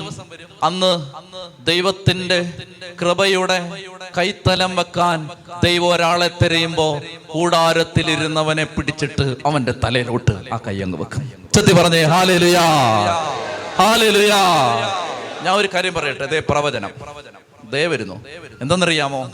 അതായത് ഓരോ കാലഘട്ടത്തിനും വേണ്ട ദൈവിക വെളിപ്പെടുത്തലുകൾ കൊടുക്കാൻ ദൈവം ഇങ്ങനെ കൈയും തുറന്ന് കൈ ഇങ്ങനെ തുറക്കാൻ ഇങ്ങനെ ശ്രമിച്ച് ഇങ്ങനെ നിപ്പുണ്ട് അന്തരീക്ഷത്തിൽ. അതായത് ഓരോ കാലം ഇപ്പൊ ഇനി പറഞ്ഞ ഇനിയിപ്പോ ഇനിയിപ്പോ വരുന്ന കാലഘട്ടത്തിൽ ഇതൊന്നും അല്ല വേണ്ടത്. ഇനി വേണ്ടെന്ന് പറഞ്ഞാൽ അസാധാരണമായ ദൈവത്തിന്റെ വെളിപ്പെടുത്തലുകൾ കിട്ടണം. കാരണം പറഞ്ഞു പറഞ്ഞു പറഞ്ഞു പറഞ്ഞു പറഞ്ഞു വചനം പറഞ്ഞു പറഞ്ഞു പറഞ്ഞു ആളുകൾക്ക് ഇപ്പൊ എല്ലാം അറിയാം. ഇനി വേണ്ടത് ഇത് അടിയെന്ന് കുഴിച്ചെടുക്കണം. അങ്ങനെ കുഴിച്ചെടുക്കാൻ ജ്ഞാനം തരാൻ ശക്തി തരാൻ ദൈവത്തിന്റെ കൃപ തരാൻ ദൈവം ഇങ്ങനെ അടുത്ത കാലഘട്ടത്തിൽ ഇങ്ങനെ ദൈവം കൃപ ഒഴുക്കാൻ വേണ്ടി ഇങ്ങനെ നോക്കി നിപ്പുണ്ട്. ഈ കൈ ഇങ്ങനെ പിടിച്ചിരിക്കുക ദൈവം. അങ്ങനെ ദൈവം നോക്കുമ്പോ ദൈവം ആഗ്രഹമുള്ള കൂടാരത്തെ വിട്ടുപോകാതെ നിൽക്കുന്ന ഒരുത്തനെ പിടിച്ചിട്ട് തലയിലങ്ങ് പിടിച്ചു തരും. ചത്തി പറഞ്ഞേ ഹാലലുയാ. ഹാലലുയാ. അതുകൊണ്ട് കൃപയ്ക്ക് വേണ്ടി അഭിഷേകത്തിന് വേണ്ടിയൊക്കെ ആഗ്രഹിക്കുന്ന എല്ലാ മക്കളും ഇത് ഓർത്തോണം. അതായത് ദൈവ സാന്നിധ്യമുള്ള സ്ഥലങ്ങളെ വിട്ടുപോകാതിരിക്കണം സാധിക്കുന്നിടത്തോളം അവിടെ നിൽക്കണം. അതിനായി ചിലപ്പോൾ ഈ ഒമ്പതാഴ്ച വരാം പത്താഴ്ച വരാനൊക്കെ പറയുന്നത്. അതെല്ലാം നിങ്ങൾ വരാൻ വേണ്ടി പറയുന്ന ഒമ്പതാഴ്ച വരിക പത്താഴ്ച എട്ടാഴ്ച വന്നോനോ ഏഴാഴ്ച വന്നുകൊണ്ട് അനുഗ്രഹം കുറയത്തൊന്നുമില്ല പതിനൊന്നാഴ്ച വന്നുകൊണ്ട് അനുഗ്രഹം കുറയത്തില്ല. ഈ ഒമ്പതാഴ്ചയൊക്കെ വരാൻ പറയുന്നത് എന്തിനാണെന്നറിയാമോ? അതായത് ഈ കൃപയുടെ സാന്നിധ്യമുള്ള സ്ഥലങ്ങളിൽ വരണം. വന്നിട്ട് അവിടെ വന്ന് അവിടെ എന്തോരം ടെസ്റ്റ് മണികളാണ് കിട്ടുന്നത്. നമ്മൾ പിന്നെ അതങ്ങ് ഒത്തിരി പറഞ്ഞ ഒരു മാർക്കറ്റിംഗ് ആവും എന്നുള്ളതുകൊണ്ട് ഈ പറയാത്തെ. എത്ര പേര് ഇവിടെ വെറുതെ ഇവിടെ വന്നാണ്. അതായത് ഞാൻ പേര് പറയുന്നില്ല. അബുദാബിയിൽ അബുദാബിയിൽ ദുബായിൽ നിന്ന് വന്ന ഒരു ഫാമിലി വന്നു. ഹൈന്ദവ സഹോദരങ്ങളാണ്. ഹൈന്ദവ സഹോദരങ്ങളാണ്. അവർ ഇവിടെ വന്നു. വന്നപ്പോ ഞാനിത് ഒരു യാത്ര കഴിഞ്ഞ് ഇങ്ങനെ വരികയാണ്. വന്നങ്ങോട്ട് വരികയും ഇവരെന്നെ കണ്ടതും വാവിട്ടങ്ങ് കരഞ്ഞു. ഭയങ്കര സാമ്പത്തിക നിലയുള്ള വലിയ ഉയർന്ന ഒരു കുടുംബത്തിലെ ഹൈന്ദവ സഹോദരങ്ങളാണ്. അത് അതിന് വലിയ കുറിയൊക്കെ ഇട്ട് അവർ അത് യേശുവിൽ വിശ്വാസമുണ്ട്. പക്ഷേ അവർ ഹൈന്ദവ സഹോദരങ്ങളാണ്. ഈ ഭാര്യയും ഭർത്താവും അപ്പൊ അവരെ കൊണ്ടുവന്ന ടാക്സിക്കാരൻ ഇങ്ങനെ അന്തിച്ചു നോക്കണ്ട. ഇതെന്താണ്? ഇത് ഞാനാണെങ്കിൽ ലോഹ ഇട്ടിട്ടില്ല. പാന്റ് ഷർട്ട് വേണ്ടിട്ടിരിക്കുന്നു അപ്പൊ ഈ ഇത് ഈ ചെറുക്കനെ കണ്ടിട്ട് ഇവരെന്തിനെ കരയുന്നേ? അവനൊന്നും മനസ്സിലാവുന്നില്ല. ഇവർ ഓ വിട്ട് കരയാണ്. വാ വിട്ട് കരഞ്ഞിട്ട് അവർ പറയാണ് അവർ ഇന്നലെ തിരുവനന്തപുരത്ത് വന്നാണ്. കഴിഞ്ഞ തലേ ദിവസം. തിരുവനന്തപുരത്ത് വന്നിട്ട് ഇവിടെ മുറിയെടുത്തു. യൂട്യൂബിലൂടെ വചനം കേൾക്കുന്നവരാണ്. മുറിയെടുത്തു. മുറിയെടുത്തിട്ട് അവർ പിറ്റേ ദിവസം രാവിലെ ഇവിടെ വന്ന് ഇവിടെ കാണാം. അച്ഛനെ കാണാം എന്നൊക്കെ വിചാരിച്ചു കാണും. ഇവിടെ വന്നപ്പോഴാണ് പറയുന്നത് അച്ഛൻ ഇവിടെ ഇല്ല വരുത്തില്ല വരാൻ സാധ്യതയില്ല. അവരങ്ങനെ വളരെ വിഷമിച്ചിരിക്കുമ്പോഴാണ് ഞാൻ ദേ വഴി തെറ്റി വന്നിങ്ങനെ കയറുന്നു ആ സഹോദരങ്ങൾ എന്റെ അടുത്ത് പറയുകയാണ് എന്റെ അച്ഛാ ഞങ്ങൾ ഈ സ്ഥലത്ത് വന്ന് ഇവിടെ വന്ന് പ്രാർത്ഥിച്ചോളാം എന്ന് ഞങ്ങൾ മനസ്സിലൊരു തീരുമാനം എടുത്തപ്പോ ഞങ്ങളുടെ കുടുംബത്തിൽ അനേക നാളുകളായി ഈ സഹോദരി അലട്ടിക്കൊണ്ടിരുന്ന ഒരു രോഗം വിട്ടുപോയി. അതിനാ ഞങ്ങൾ ഇവിടെ വന്നത്. അപ്പൊ ഞങ്ങൾ അച്ഛനെ കാണാൻ പറ്റില്ല പ്രാർത്ഥിക്കാൻ പറ്റില്ല ഇവിടെ ആരുമില്ല അപ്പൊ ഉണ്ടായിരുന്ന ആൾ പറഞ്ഞു ഇവിടെ അച്ഛനെന്ന് വരുത്തില്ല ദൂരെ പോയിരിക്കുകയാണ് ഇപ്പൊ എപ്പോഴാ വരുന്നതെന്ന് അറിയില്ല വരാൻ സാധ്യതയില്ല. അവരിങ്ങോട്ട് കയറി കർത്താവേ ഞങ്ങൾക്ക് അച്ഛനെ ഒന്ന് കണ്ടാക്കൊള്ളായിരുന്നു പ്രാർത്ഥിച്ചു പുറത്തിറങ്ങി വണ്ടിയിലോട്ട് കയറാൻ തുടങ്ങുമ്പോൾ അതെ ഏ വരുന്നു. പ്രിയപ്പെട്ട സഹോദരങ്ങളെ അച്ഛനെ കണ്ടത് വലിയ കേമത്തരമായിട്ട് പറയല്ല. മറിച്ച് അതായത് ആ അഭിഷേകമുള്ള കൃപയുള്ള സ്ഥലങ്ങളോട് ഒരു താല്പര്യം പ്രകടിപ്പിച്ചാൽ അവിടെ കർത്താവ് കർത്താവിന്റെ മഹത്വം ഇറങ്ങി വരും. ഒന്ന് ഉച്ചത്തി പറഞ്ഞേ ഹാലലുയാ. ഒന്ന് എഴുന്നേറ്റ് ഒന്ന് എഴുന്നേറ്റ് പെട്ടെന്ന് എഴുന്നേറ്റ്. ഈ വചനേറ്റ് പറയണം തീഷ്ണതയിൽ മാന്യം കൂടാതെ പോരാ. തീഷ്ണതയിൽ മാന്യം കൂടാതെ ആത്മാവിൽ ജ്വലിക്കുന്നവരായി കർത്താവിന് ശുശ്രൂഷ ചെയ്യുവൻ. ഇപ്പൊ രാവിലെ എട്ടരയ്ക്ക് തുടങ്ങിയാണ് അല്ലേ? അല്ലേ നിങ്ങളല്ല എട്ടരയ്ക്ക്. ഒമ്പതര പത്തര പതിനൊന്നര പന്ത്രണ്ടര ഒന്നര രണ്ടര ആറ് മണിക്കൂറായി. തീഷ്ണതയിൽ മന്ദത വരരുത്. ഇനിയിപ്പോ ഈശോ ദിവ്യകാരന്റെ പ്രദർശന സമയത്ത് കർത്താവ് അങ്ങോട്ട് ഇറങ്ങി വരാൻ പോവാണ്. കർത്താവ് ഇറങ്ങി വരാൻ പോവാണ്. നമ്മൾ ഇത്രയും കാലവും ദിവ്യകാരന്റെ പ്രദർശനം നടത്താതിരുന്നത് ഈശോ അങ്ങനെ ഒരു പ്രേരണ തരാതിരുന്നത് കൊണ്ടാണ്. എന്നാൽ ഈ ദിവസങ്ങളിൽ ശക്തമായ പ്രേരണ തന്നു. പരിശുദ്ധ കുർബാനയായിട്ട് ഇറങ്ങിപ്പോക്കോ. കർത്താവ് ഇറങ്ങി ഇറങ്ങി ഇറങ്ങി പ്രവർത്തിച്ചിരിക്കും. പ്രവർത്തിച്ചിരിക്കും. അത് അത് അതിശക്തമായ പ്രേരണയായിരുന്നു അത്. അതിശക്തമായ പ്രേരണ. അതുകൊണ്ട് പ്രിയപ്പെട്ട മക്കളെ ഇന്ന് ദിവ്യകാരുണ്യ പ്രദർശനമുണ്ട് അച്ഛൻ പരിശുദ്ധ കുർബാനയും കൊണ്ട് വരും വരുമ്പോ കർത്താവ് വരും. വചനേറ്റ് പറ തീഷ്ണതയിൽ മാന്യം കൂടാതെ ആത്മാവിൽ ജ്വലിക്കുന്നവരായി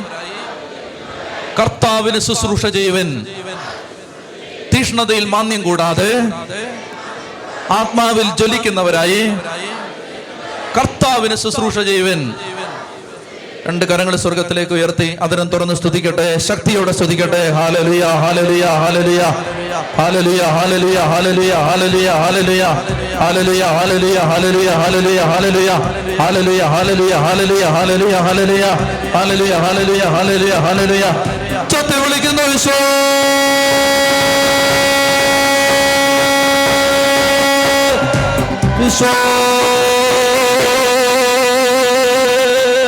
വിശ്വത്തിൽ ഹല്ലേലൂയ. പെട്ടെന്നിരിക്കെ പെട്ടെന്നിരിക്കെ മുപ്പത്തിമൂന്നാം അധ്യായത്തിൽ ഇനി ബാക്കിയുള്ളത് മോശയുടെ നല്ല നാല് പ്രാർത്ഥനയുണ്ട്. അത് നിങ്ങൾ വീട്ടിൽ ചെന്നിട്ട് വായിച്ച് എഴുതി വെച്ച് പ്രാർത്ഥിക്കണം. പവറുള്ള പ്രാർത്ഥനയാണ്. മോശയുടെ ഒന്നാമത്തെ പ്രാർത്ഥന കർത്താവെ അങ്ങയുടെ വഴികൾ എന്നെ കാണിച്ചു തരണം. പറഞ്ഞേ കർത്താവെ അങ്ങയുടെ വഴികൾ എന്നെ കാണിച്ചു തരണം. രണ്ട് കർത്താവെ അങ്ങ് വരുന്നില്ലെങ്കിൽ ഞങ്ങളെ പറഞ്ഞു വിടരുത്. പറഞ്ഞേ കർത്താവെ അങ്ങ് വരുന്നില്ലെങ്കിൽ ഞങ്ങളെ പറഞ്ഞു വിടരുത്. മൂന്ന് അങ്ങ് യാത്ര ചെയ്താൽ അങ്ങ് ഞങ്ങളുടെ കൂടെ യാത്ര ചെയ്താൽ ഞങ്ങൾ ഭൂമിയിലെ മറ്റെല്ലാ മനുഷ്യരെക്കാളും വ്യത്യസ്തരായിരിക്കും. അങ്ങ് ഞങ്ങളുടെ യാത്ര ചെയ്താൽ ഞങ്ങൾ ഭൂമിയിലെ മറ്റെല്ലാ മനുഷ്യരെക്കാളും വ്യത്യസ്തരായിരിക്കും. ഈ മൂന്ന് പ്രാർത്ഥനകൾ മൂന്ന് പ്രാർത്ഥനകൾ മോശ പറയുകയാണ്. ഒന്ന് കർത്താവെ അങ്ങയുടെ വഴികൾ ഞങ്ങൾക്ക് കാണിച്ചു തരണം.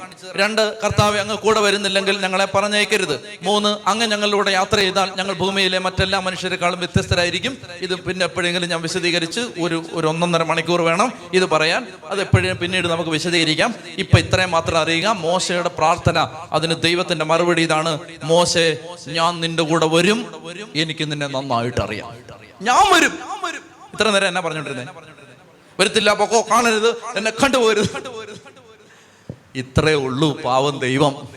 മനസ്സിലായോ? ഒരു വശത്ത് ദൈവത്തിന്റെ ക്രോധം നീതി തെറ്റ് ചെയ്തവന്റെ മേൽ ശിക്ഷ കൊടുക്കാനുള്ള ദൈവനീതിയുടെ ക്രോധാഗ്നി കത്തിജ്വലിക്കുമ്പോ മറുവശത്ത് ഹൃദയം ഇങ്ങനെ പടച്ചുകൊണ്ട് ഒരു ദൈവം പറയാണ് ആരെങ്കിലും ഒരാൾ ഒന്ന് മുട്ടുകുത്തി കൈവരിക്കാനുണ്ടെങ്കിൽ ഞാൻ ഈ കരുണയൊഴുക്കാമായിരുന്നു.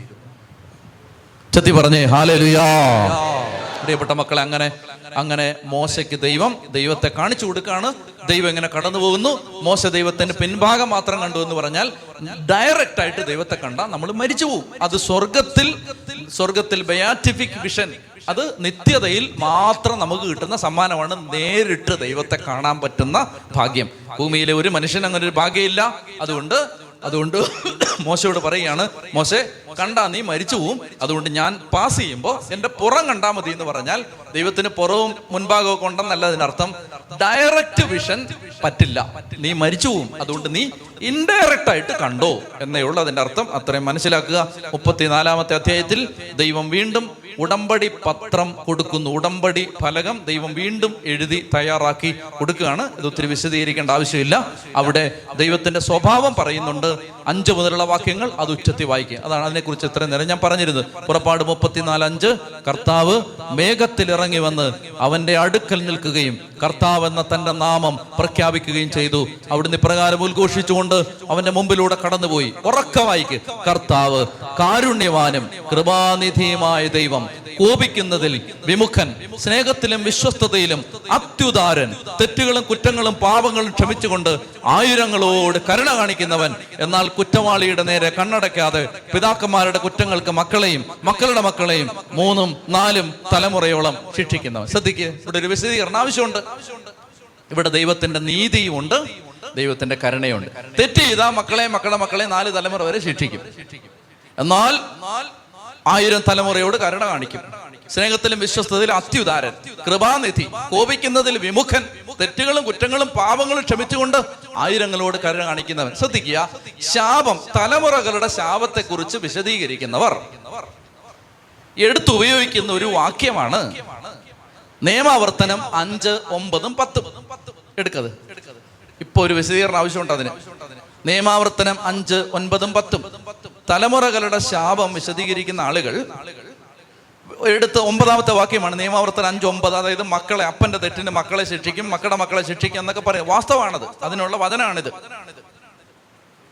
നീ എന്നെ നീ അവയെ കുമ്പിട്ട് ആരാധിക്കുകയോ സേവിക്കുകയോ ചെയ്യരുത്. എന്തെന്നാൽ നിന്റെ ദൈവവും കർത്താവുമായ ഞാൻ ഇത് കേൾക്കണേ എന്നെ വെറുക്കുന്നവരുടെ മൂന്നും നാലും തലമുറകൾ വരെയുള്ള മക്കളെ അവരുടെ പിതാക്കന്മാരുടെ തിന്മ മൂലം ശിക്ഷിക്കുന്ന അസഹിഷ്ണുവായ ദൈവമാണ്. എന്നെ നോക്ക് എന്നെ നോക്ക് എന്നെ നോക്ക്. അപ്പൊ അപ്പന്റെ തെറ്റിന് നാല് തലമുറ വരെ മക്കൾക്ക് ശിക്ഷ കിട്ടാം. ഇത് ശരിയോ തെറ്റോ? പറ. ശരിയോ തെറ്റോ? പറ. ഇത് ശരിയാണ്. ഇത് ശരിയാണ്. ഇത് ശരിയാണ്. ഇതാണ് ദൈവത്തിന്റെ നീതി. അടുത്ത വാക്യം വായിര് പത്ത്. എന്നാൽ എന്നെ സ്നേഹിക്കുകയും എന്റെ കൽപ്പന പാലിക്കുകയും ചെയ്യുന്നവരോട് എത്ര എത്ര എത്ര തലമുറ മറ്റേ ശിക്ഷ എത്ര? ശിക്ഷ എത്ര തലമുറ മറ്റേതോ? ഇത് മറ്റവര് പറയില്ല. ഈ ശിക്ഷ പറഞ്ഞുകൊണ്ടിരിക്കുന്നവര് ഇത് പറയില്ല. അതായത് നീ എന്നോട് സ്നേഹം കാണിച്ചാൽ നീ എന്റെ വാക്ക് കേട്ടാൽ ആയിരം തലമുറ വരെ ഞാൻ നിന്നോട് കരുണ കാണിക്കും. അപ്പൊ ഏതാ കൂടുതൽ ശിക്ഷയോ കരുണയോ? നീ ഏതിലാ വിശ്വസിക്കുന്നത് ശിക്ഷയിലോ കരുണയിലോ?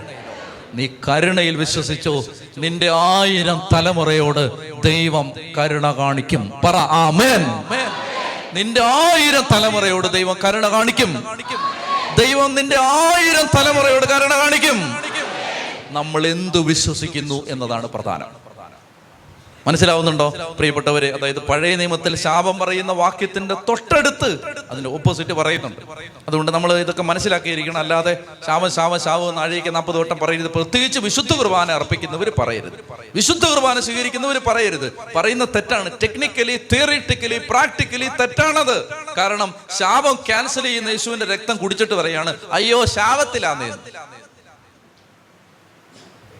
തെറ്റാണത് തെറ്റാണത്. പ്രിയപ്പെട്ടവരെ ഇനി എനിക്ക് പറയാനുള്ളത് ഈ ഈ പുറപ്പാട് പുസ്തകം നമ്മൾ തീർക്കുകയാണ്. മുപ്പത്തി അഞ്ചാം മുപ്പത്തി നാലാമത്തെ അധ്യായത്തിൽ. ഇതിനകത്ത് ഈ നിങ്ങൾ ധ്യാനത്തിനൊക്കെ പോകുന്ന സമയത്തെ വീട്ടിൽ വല്ല ഉദരം ഉണ്ടാവും എന്നൊക്കെ പേടിയുള്ള ആരെങ്കിലും ഉണ്ടോ? അതായത് നമ്മളിപ്പോൾ ഈ ശനിയാഴ്ച ധ്യാനത്തിന് വരുമ്പോൾ വീട്ടിൽ എന്തെങ്കിലും പ്രശ്നം ഉണ്ടാവുമോ? എന്തെങ്കിലും അങ്ങനെയൊക്കെ സത്യസന്ധമായിട്ട് പറഞ്ഞോ? സത്യസന്ധത പറഞ്ഞോന്ന്? പേടിക്കുന്ന എന്തിനാ നിങ്ങൾ ഒരു അമ്പത് പേർക്ക് പേടിയുണ്ട് എനിക്കറിയാം. ചുമ്മാ പറയാതിരിക്കുക. പേടിയുണ്ടെന്ന്. അതായത് ഒരു ആങ്സൈറ്റി ഇല്ലേ? അതായത് വീട്ടിലെ കാര്യങ്ങളിൽ കൊച്ചുങ്ങൾക്ക് എന്തെങ്കിലും പറ്റുമോ വീട്ടിൽ എന്തെങ്കിലും പ്രശ്നം ഉണ്ടാവുമോ എന്തെങ്കിലും വിഷയം ഉണ്ടാവുമോ ഇനി നമ്മൾ ഈ ധ്യാനത്തിൽ വരുന്ന സമയത്ത് മാത്രമല്ല കുറെ ആളുകൾ ചുമ്മാ പറഞ്ഞ് പേടിപ്പിച്ചിട്ടുണ്ട്. തിരിച്ചടി കിട്ടും. തിരിച്ചടി കിട്ടും. എന്നൊക്കെ പറഞ്ഞ് പേടിപ്പിച്ചിട്ടുണ്ട്. അപ്പൊ അങ്ങനെയൊക്കെ അങ്ങനെയൊക്കെ പേടിയുണ്ടെങ്കിൽ അതായത് നിങ്ങൾ ഇപ്പൊ ഇന്ന് ഈ ധ്യാന കേന്ദ്രത്തിൽ വന്നു. ധ്യാന കേന്ദ്രത്തിൽ വന്നപ്പോൾ നിങ്ങളുടെ വീട്ടിൽ എന്തെങ്കിലും പ്രശ്നം ഉണ്ടാവുമോ പിശാച് കയറുവോ ഇങ്ങനെ ആർക്കെങ്കിലും ഭയം ഉണ്ടെങ്കിൽ ഏ? അമ്മച്ചിക്കുണ്ടല്ലേ ഞാൻ പറഞ്ഞുതരാം അമ്മജി വഴി. ധൈര്യമായിട്ട് കേട്ടോ. അതായത് അങ്ങനെ എന്തെങ്കിലും പ്രശ്നം സത്യസന്ധർ ഉണ്ട് ഒന്നോ രണ്ടേ ഉള്ളൂ. മനസ്സിലായി? സത്യം ഉള്ളവരുണ്ട് ഒന്നോ രണ്ടേ ഉള്ളു. അപ്പോ അങ്ങനെ ഈ അങ്ങനെ ഉള്ളവർക്ക് ഒരു വചന ഇനത്തുണ്ട് ഈ ഭാഗത്ത്. അതാണ് പുറപ്പാട് മുപ്പത്തിനാല് ഇരുപത്തിനാല്.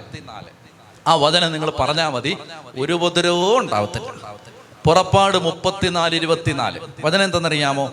വർഷത്തിൽ മൂന്ന് പ്രാവശ്യം നിങ്ങൾ നിങ്ങളുടെ ദൈവമായ കർത്താവിന് മുമ്പിൽ ഹാജരാകാൻ വേണ്ടി പോകുമ്പോൾ ആരും നിങ്ങളുടെ ഭൂമി കൈവശമാക്കാതെ ഞാൻ നോക്കിക്കോളാം. കൈവശമാക്കില്ല എന്നാണ്. അതായത് അന്ന് മൂന്ന് പ്രാവശ്യം പോയാൽ മതിയായിരുന്നു വർഷത്തിൽ. ഇപ്പൊ അങ്ങനല്ലല്ലോ. ഇപ്പൊ കൂടെ കൂടെ പോണ്ടേ ദൈവത്തിന്റെ അടുത്ത്. പണ്ട് വർഷത്തിൽ മൂന്ന് പ്രാവശ്യം യഹൂദൻ ജെറുസലേമിൽ ആരാധനയ്ക്ക് പോയാൽ മതിയായിരുന്നു. ഇന്ന് അങ്ങനല്ലല്ലോ. ഇന്നിപ്പോ നമ്മൾ എപ്പോഴും പോണ്ടേ കർത്താവിന്റെ അടുത്ത്. എല്ലാ ആഴ്ചയും വരണ്ടേ ഇവിടെ? അപ്പോ വീട്ടിൽ ഒരു ഉപദ്രവം ഉണ്ടാവത്തില്ല. ഇങ്ങനെ വീട്ടിൽ നിന്ന് ഇറങ്ങും ഇങ്ങനെ പറഞ്ഞിട്ട് ഇറങ്ങണം. പുറപ്പാട് മുപ്പത്തിനാല് ഇരുപത്തിനാലിൽ വരുന്നവരെ എല്ലാം ഭദ്രമായിരിക്കട്ടെ. മനസ്സിലായോ? അത്രേ ഉള്ളൂ. സിമ്പിൾ അതായത് വചനം വെച്ച് ഒരു ആണി അടിച്ചാൽ ഉണ്ടല്ലോ. പിന്നെ അങ്ങോട്ട് തൊടാൻ പറ്റില്ലല്ലോ അവന്. മറ്റേ കരിക്കട്ട ഉണ്ടല്ലോ അവൻ അങ്ങോട്ട് പിന്നെ പോയിട്ട് കാര്യമില്ലടാന്ന് പറയുന്നു കാരണം വചനം വെച്ചൊരു പൂട്ടിട്ടാൽ അങ്ങനെയാണത് അതുകൊണ്ട് ഇങ്ങനെ പ്രാർത്ഥിക്കണം. വീട്ടിൽ നിന്ന് ഇറങ്ങുമ്പോൾ അങ്ങനെ അസ്വസ്ഥയുള്ളവർ പ്രാർത്ഥിച്ചാൽ മതി. അല്ലാതെ എല്ലാവരും ഇനി ഇല്ലാത്ത അസ്വസ്ഥത ഉണ്ടാക്കണ്ട. ഇല്ലാത്ത അസ്വസ്ഥത കുറച്ച് അസ്വസ്ഥ വരട്ടെ വരട്ടെ എന്ന് പറഞ്ഞിട്ട് വന്നിട്ട് പിന്നെ അത് പ്രാർത്ഥിക്കണ്ട. ഇത് ഇത്തിരി പേടിയൊക്കെ അത് ഒരു ധ്യാനത്തിന് വാർഷിക ധ്യാനത്തിന് പോവാണ്. അന്നേരം വീട്ടിൽ എന്തെങ്കിലും പ്രശ്നം ഉണ്ടാവും അങ്ങനെയൊക്കെ ഒരു ബുദ്ധിമുട്ടുണ്ടെങ്കിൽ പുറപ്പാട് മുപ്പത്തിനാല് ഇരുപത്തിനാലിൽ ഞാൻ ദൈവത്തെ ആരാധിച്ച് തിരിച്ച് ഇനി വീട്ടിലെ കുരുമുളക് കള്ളം മൂട്ടിക്കുമെന്ന് പേടിയുണ്ടെങ്കിലും ഇത് പ്രാർത്ഥിക്കാം.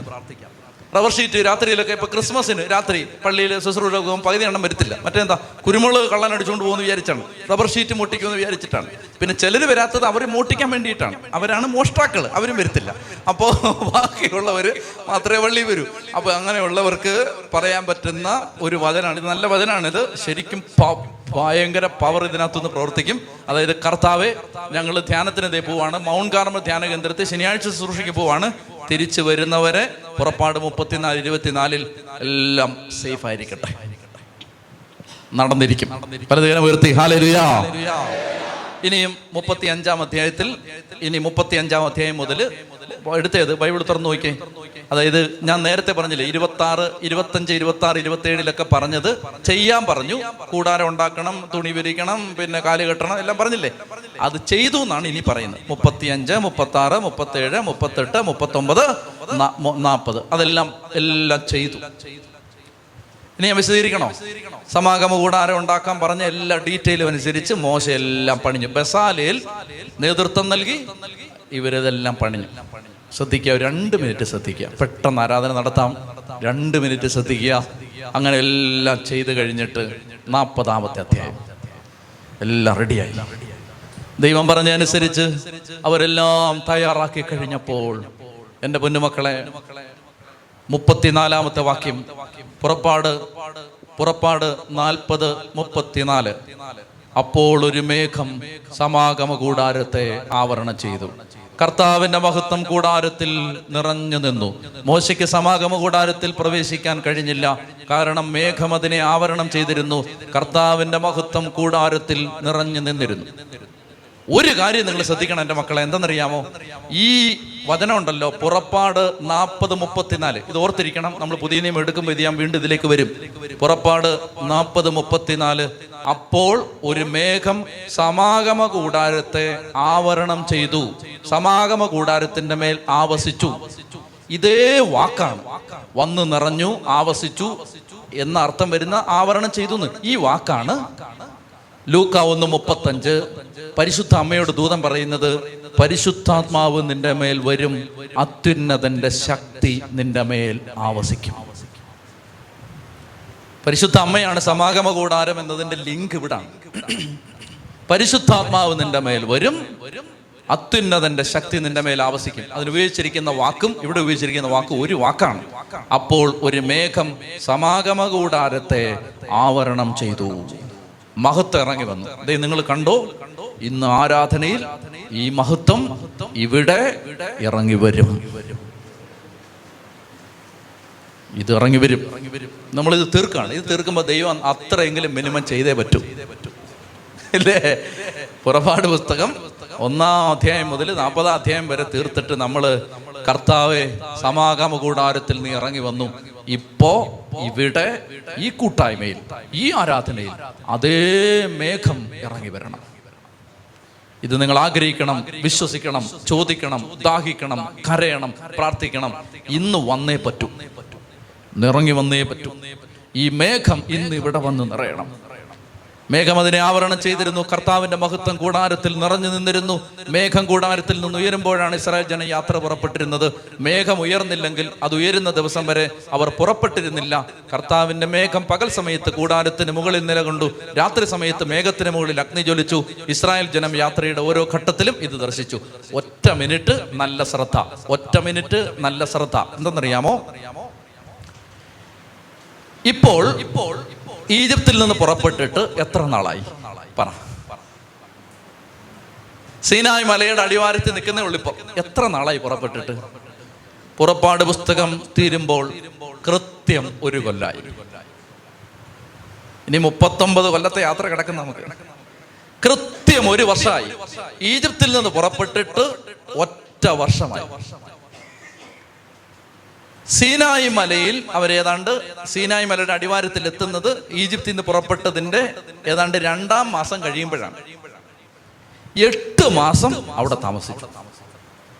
എട്ട് മാസം അവിടെ താമസിച്ച് എന്തിന്? ഇതെല്ലാം പണിയുണ്ടേ? ഇത് പണിയാനും ദൈവകൽപ്പന ലംഘിച്ചപ്പോൾ അവർക്കുണ്ടായ ബുദ്ധിമുട്ടുകൾ അങ്ങനെ കുറെ കാലതാമസം. പിന്നീട് ഈ സമാഗമ കൂടാരം പണിയാൻ എടുത്ത എട്ട് മാസം. ഒരു കൊല്ലം ഇനി ഇവർ ഇവിടുന്ന് പുറത്തു പോകുന്നത് സംഖ്യയുടെ പുസ്തകം പത്താം അധ്യായം പതിനൊന്നാം വാക്യം മുതലാണ്. ഇപ്പൊ ലേവരുടെ പുസ്തകം നമ്മളിനി ഇനി പഠിക്കുമ്പോ ലൊക്കേഷൻ ഏതാണ്? ഇത് തന്നെയാണ് സംഖ്യയുടെ പുസ്തകം പതിനൊന്നാം അധ്യായം വരെ ഈ ലൊക്കേഷനിലാണ് നമ്മൾ. ഇത് മറന്നു പോരുത് നമ്മൾ സീനായി മലയുടെ അടിവാരത്തിൽ തന്നെയാണ്. സംഖ്യയുടെ പുസ്തകം പതിനൊന്നാം അധ്യായം വരെ. ഇടയ്ക്ക് സംഭവങ്ങൾ അവിടുന്ന് ഇവിടുന്ന് ഒക്കെ മാറി മാറി വരുമെങ്കിലും ഈ യാത്രയുടെ ഘട്ടം ഇവിടാണ്. സീനായി മലയുടെ അടിവാരത്തിലാണ്. അവിടുന്ന് ഇനി പുറപ്പെടുന്നത് സംഖ്യയുടെ പുസ്തകം പത്താം അധ്യായം പതിനൊന്നാം വാക്യത്തിലാണ്. അതൊരു ഇൻഫർമേഷൻ ആയിട്ട് മനസ്സിൽ വെച്ചിരിക്കുക. ഇപ്പോൾ പുറപ്പാട് പുസ്തകം തീരുന്നു. കർത്താവിന് നന്ദി. ദൈവത്തിന് മഹത്വം.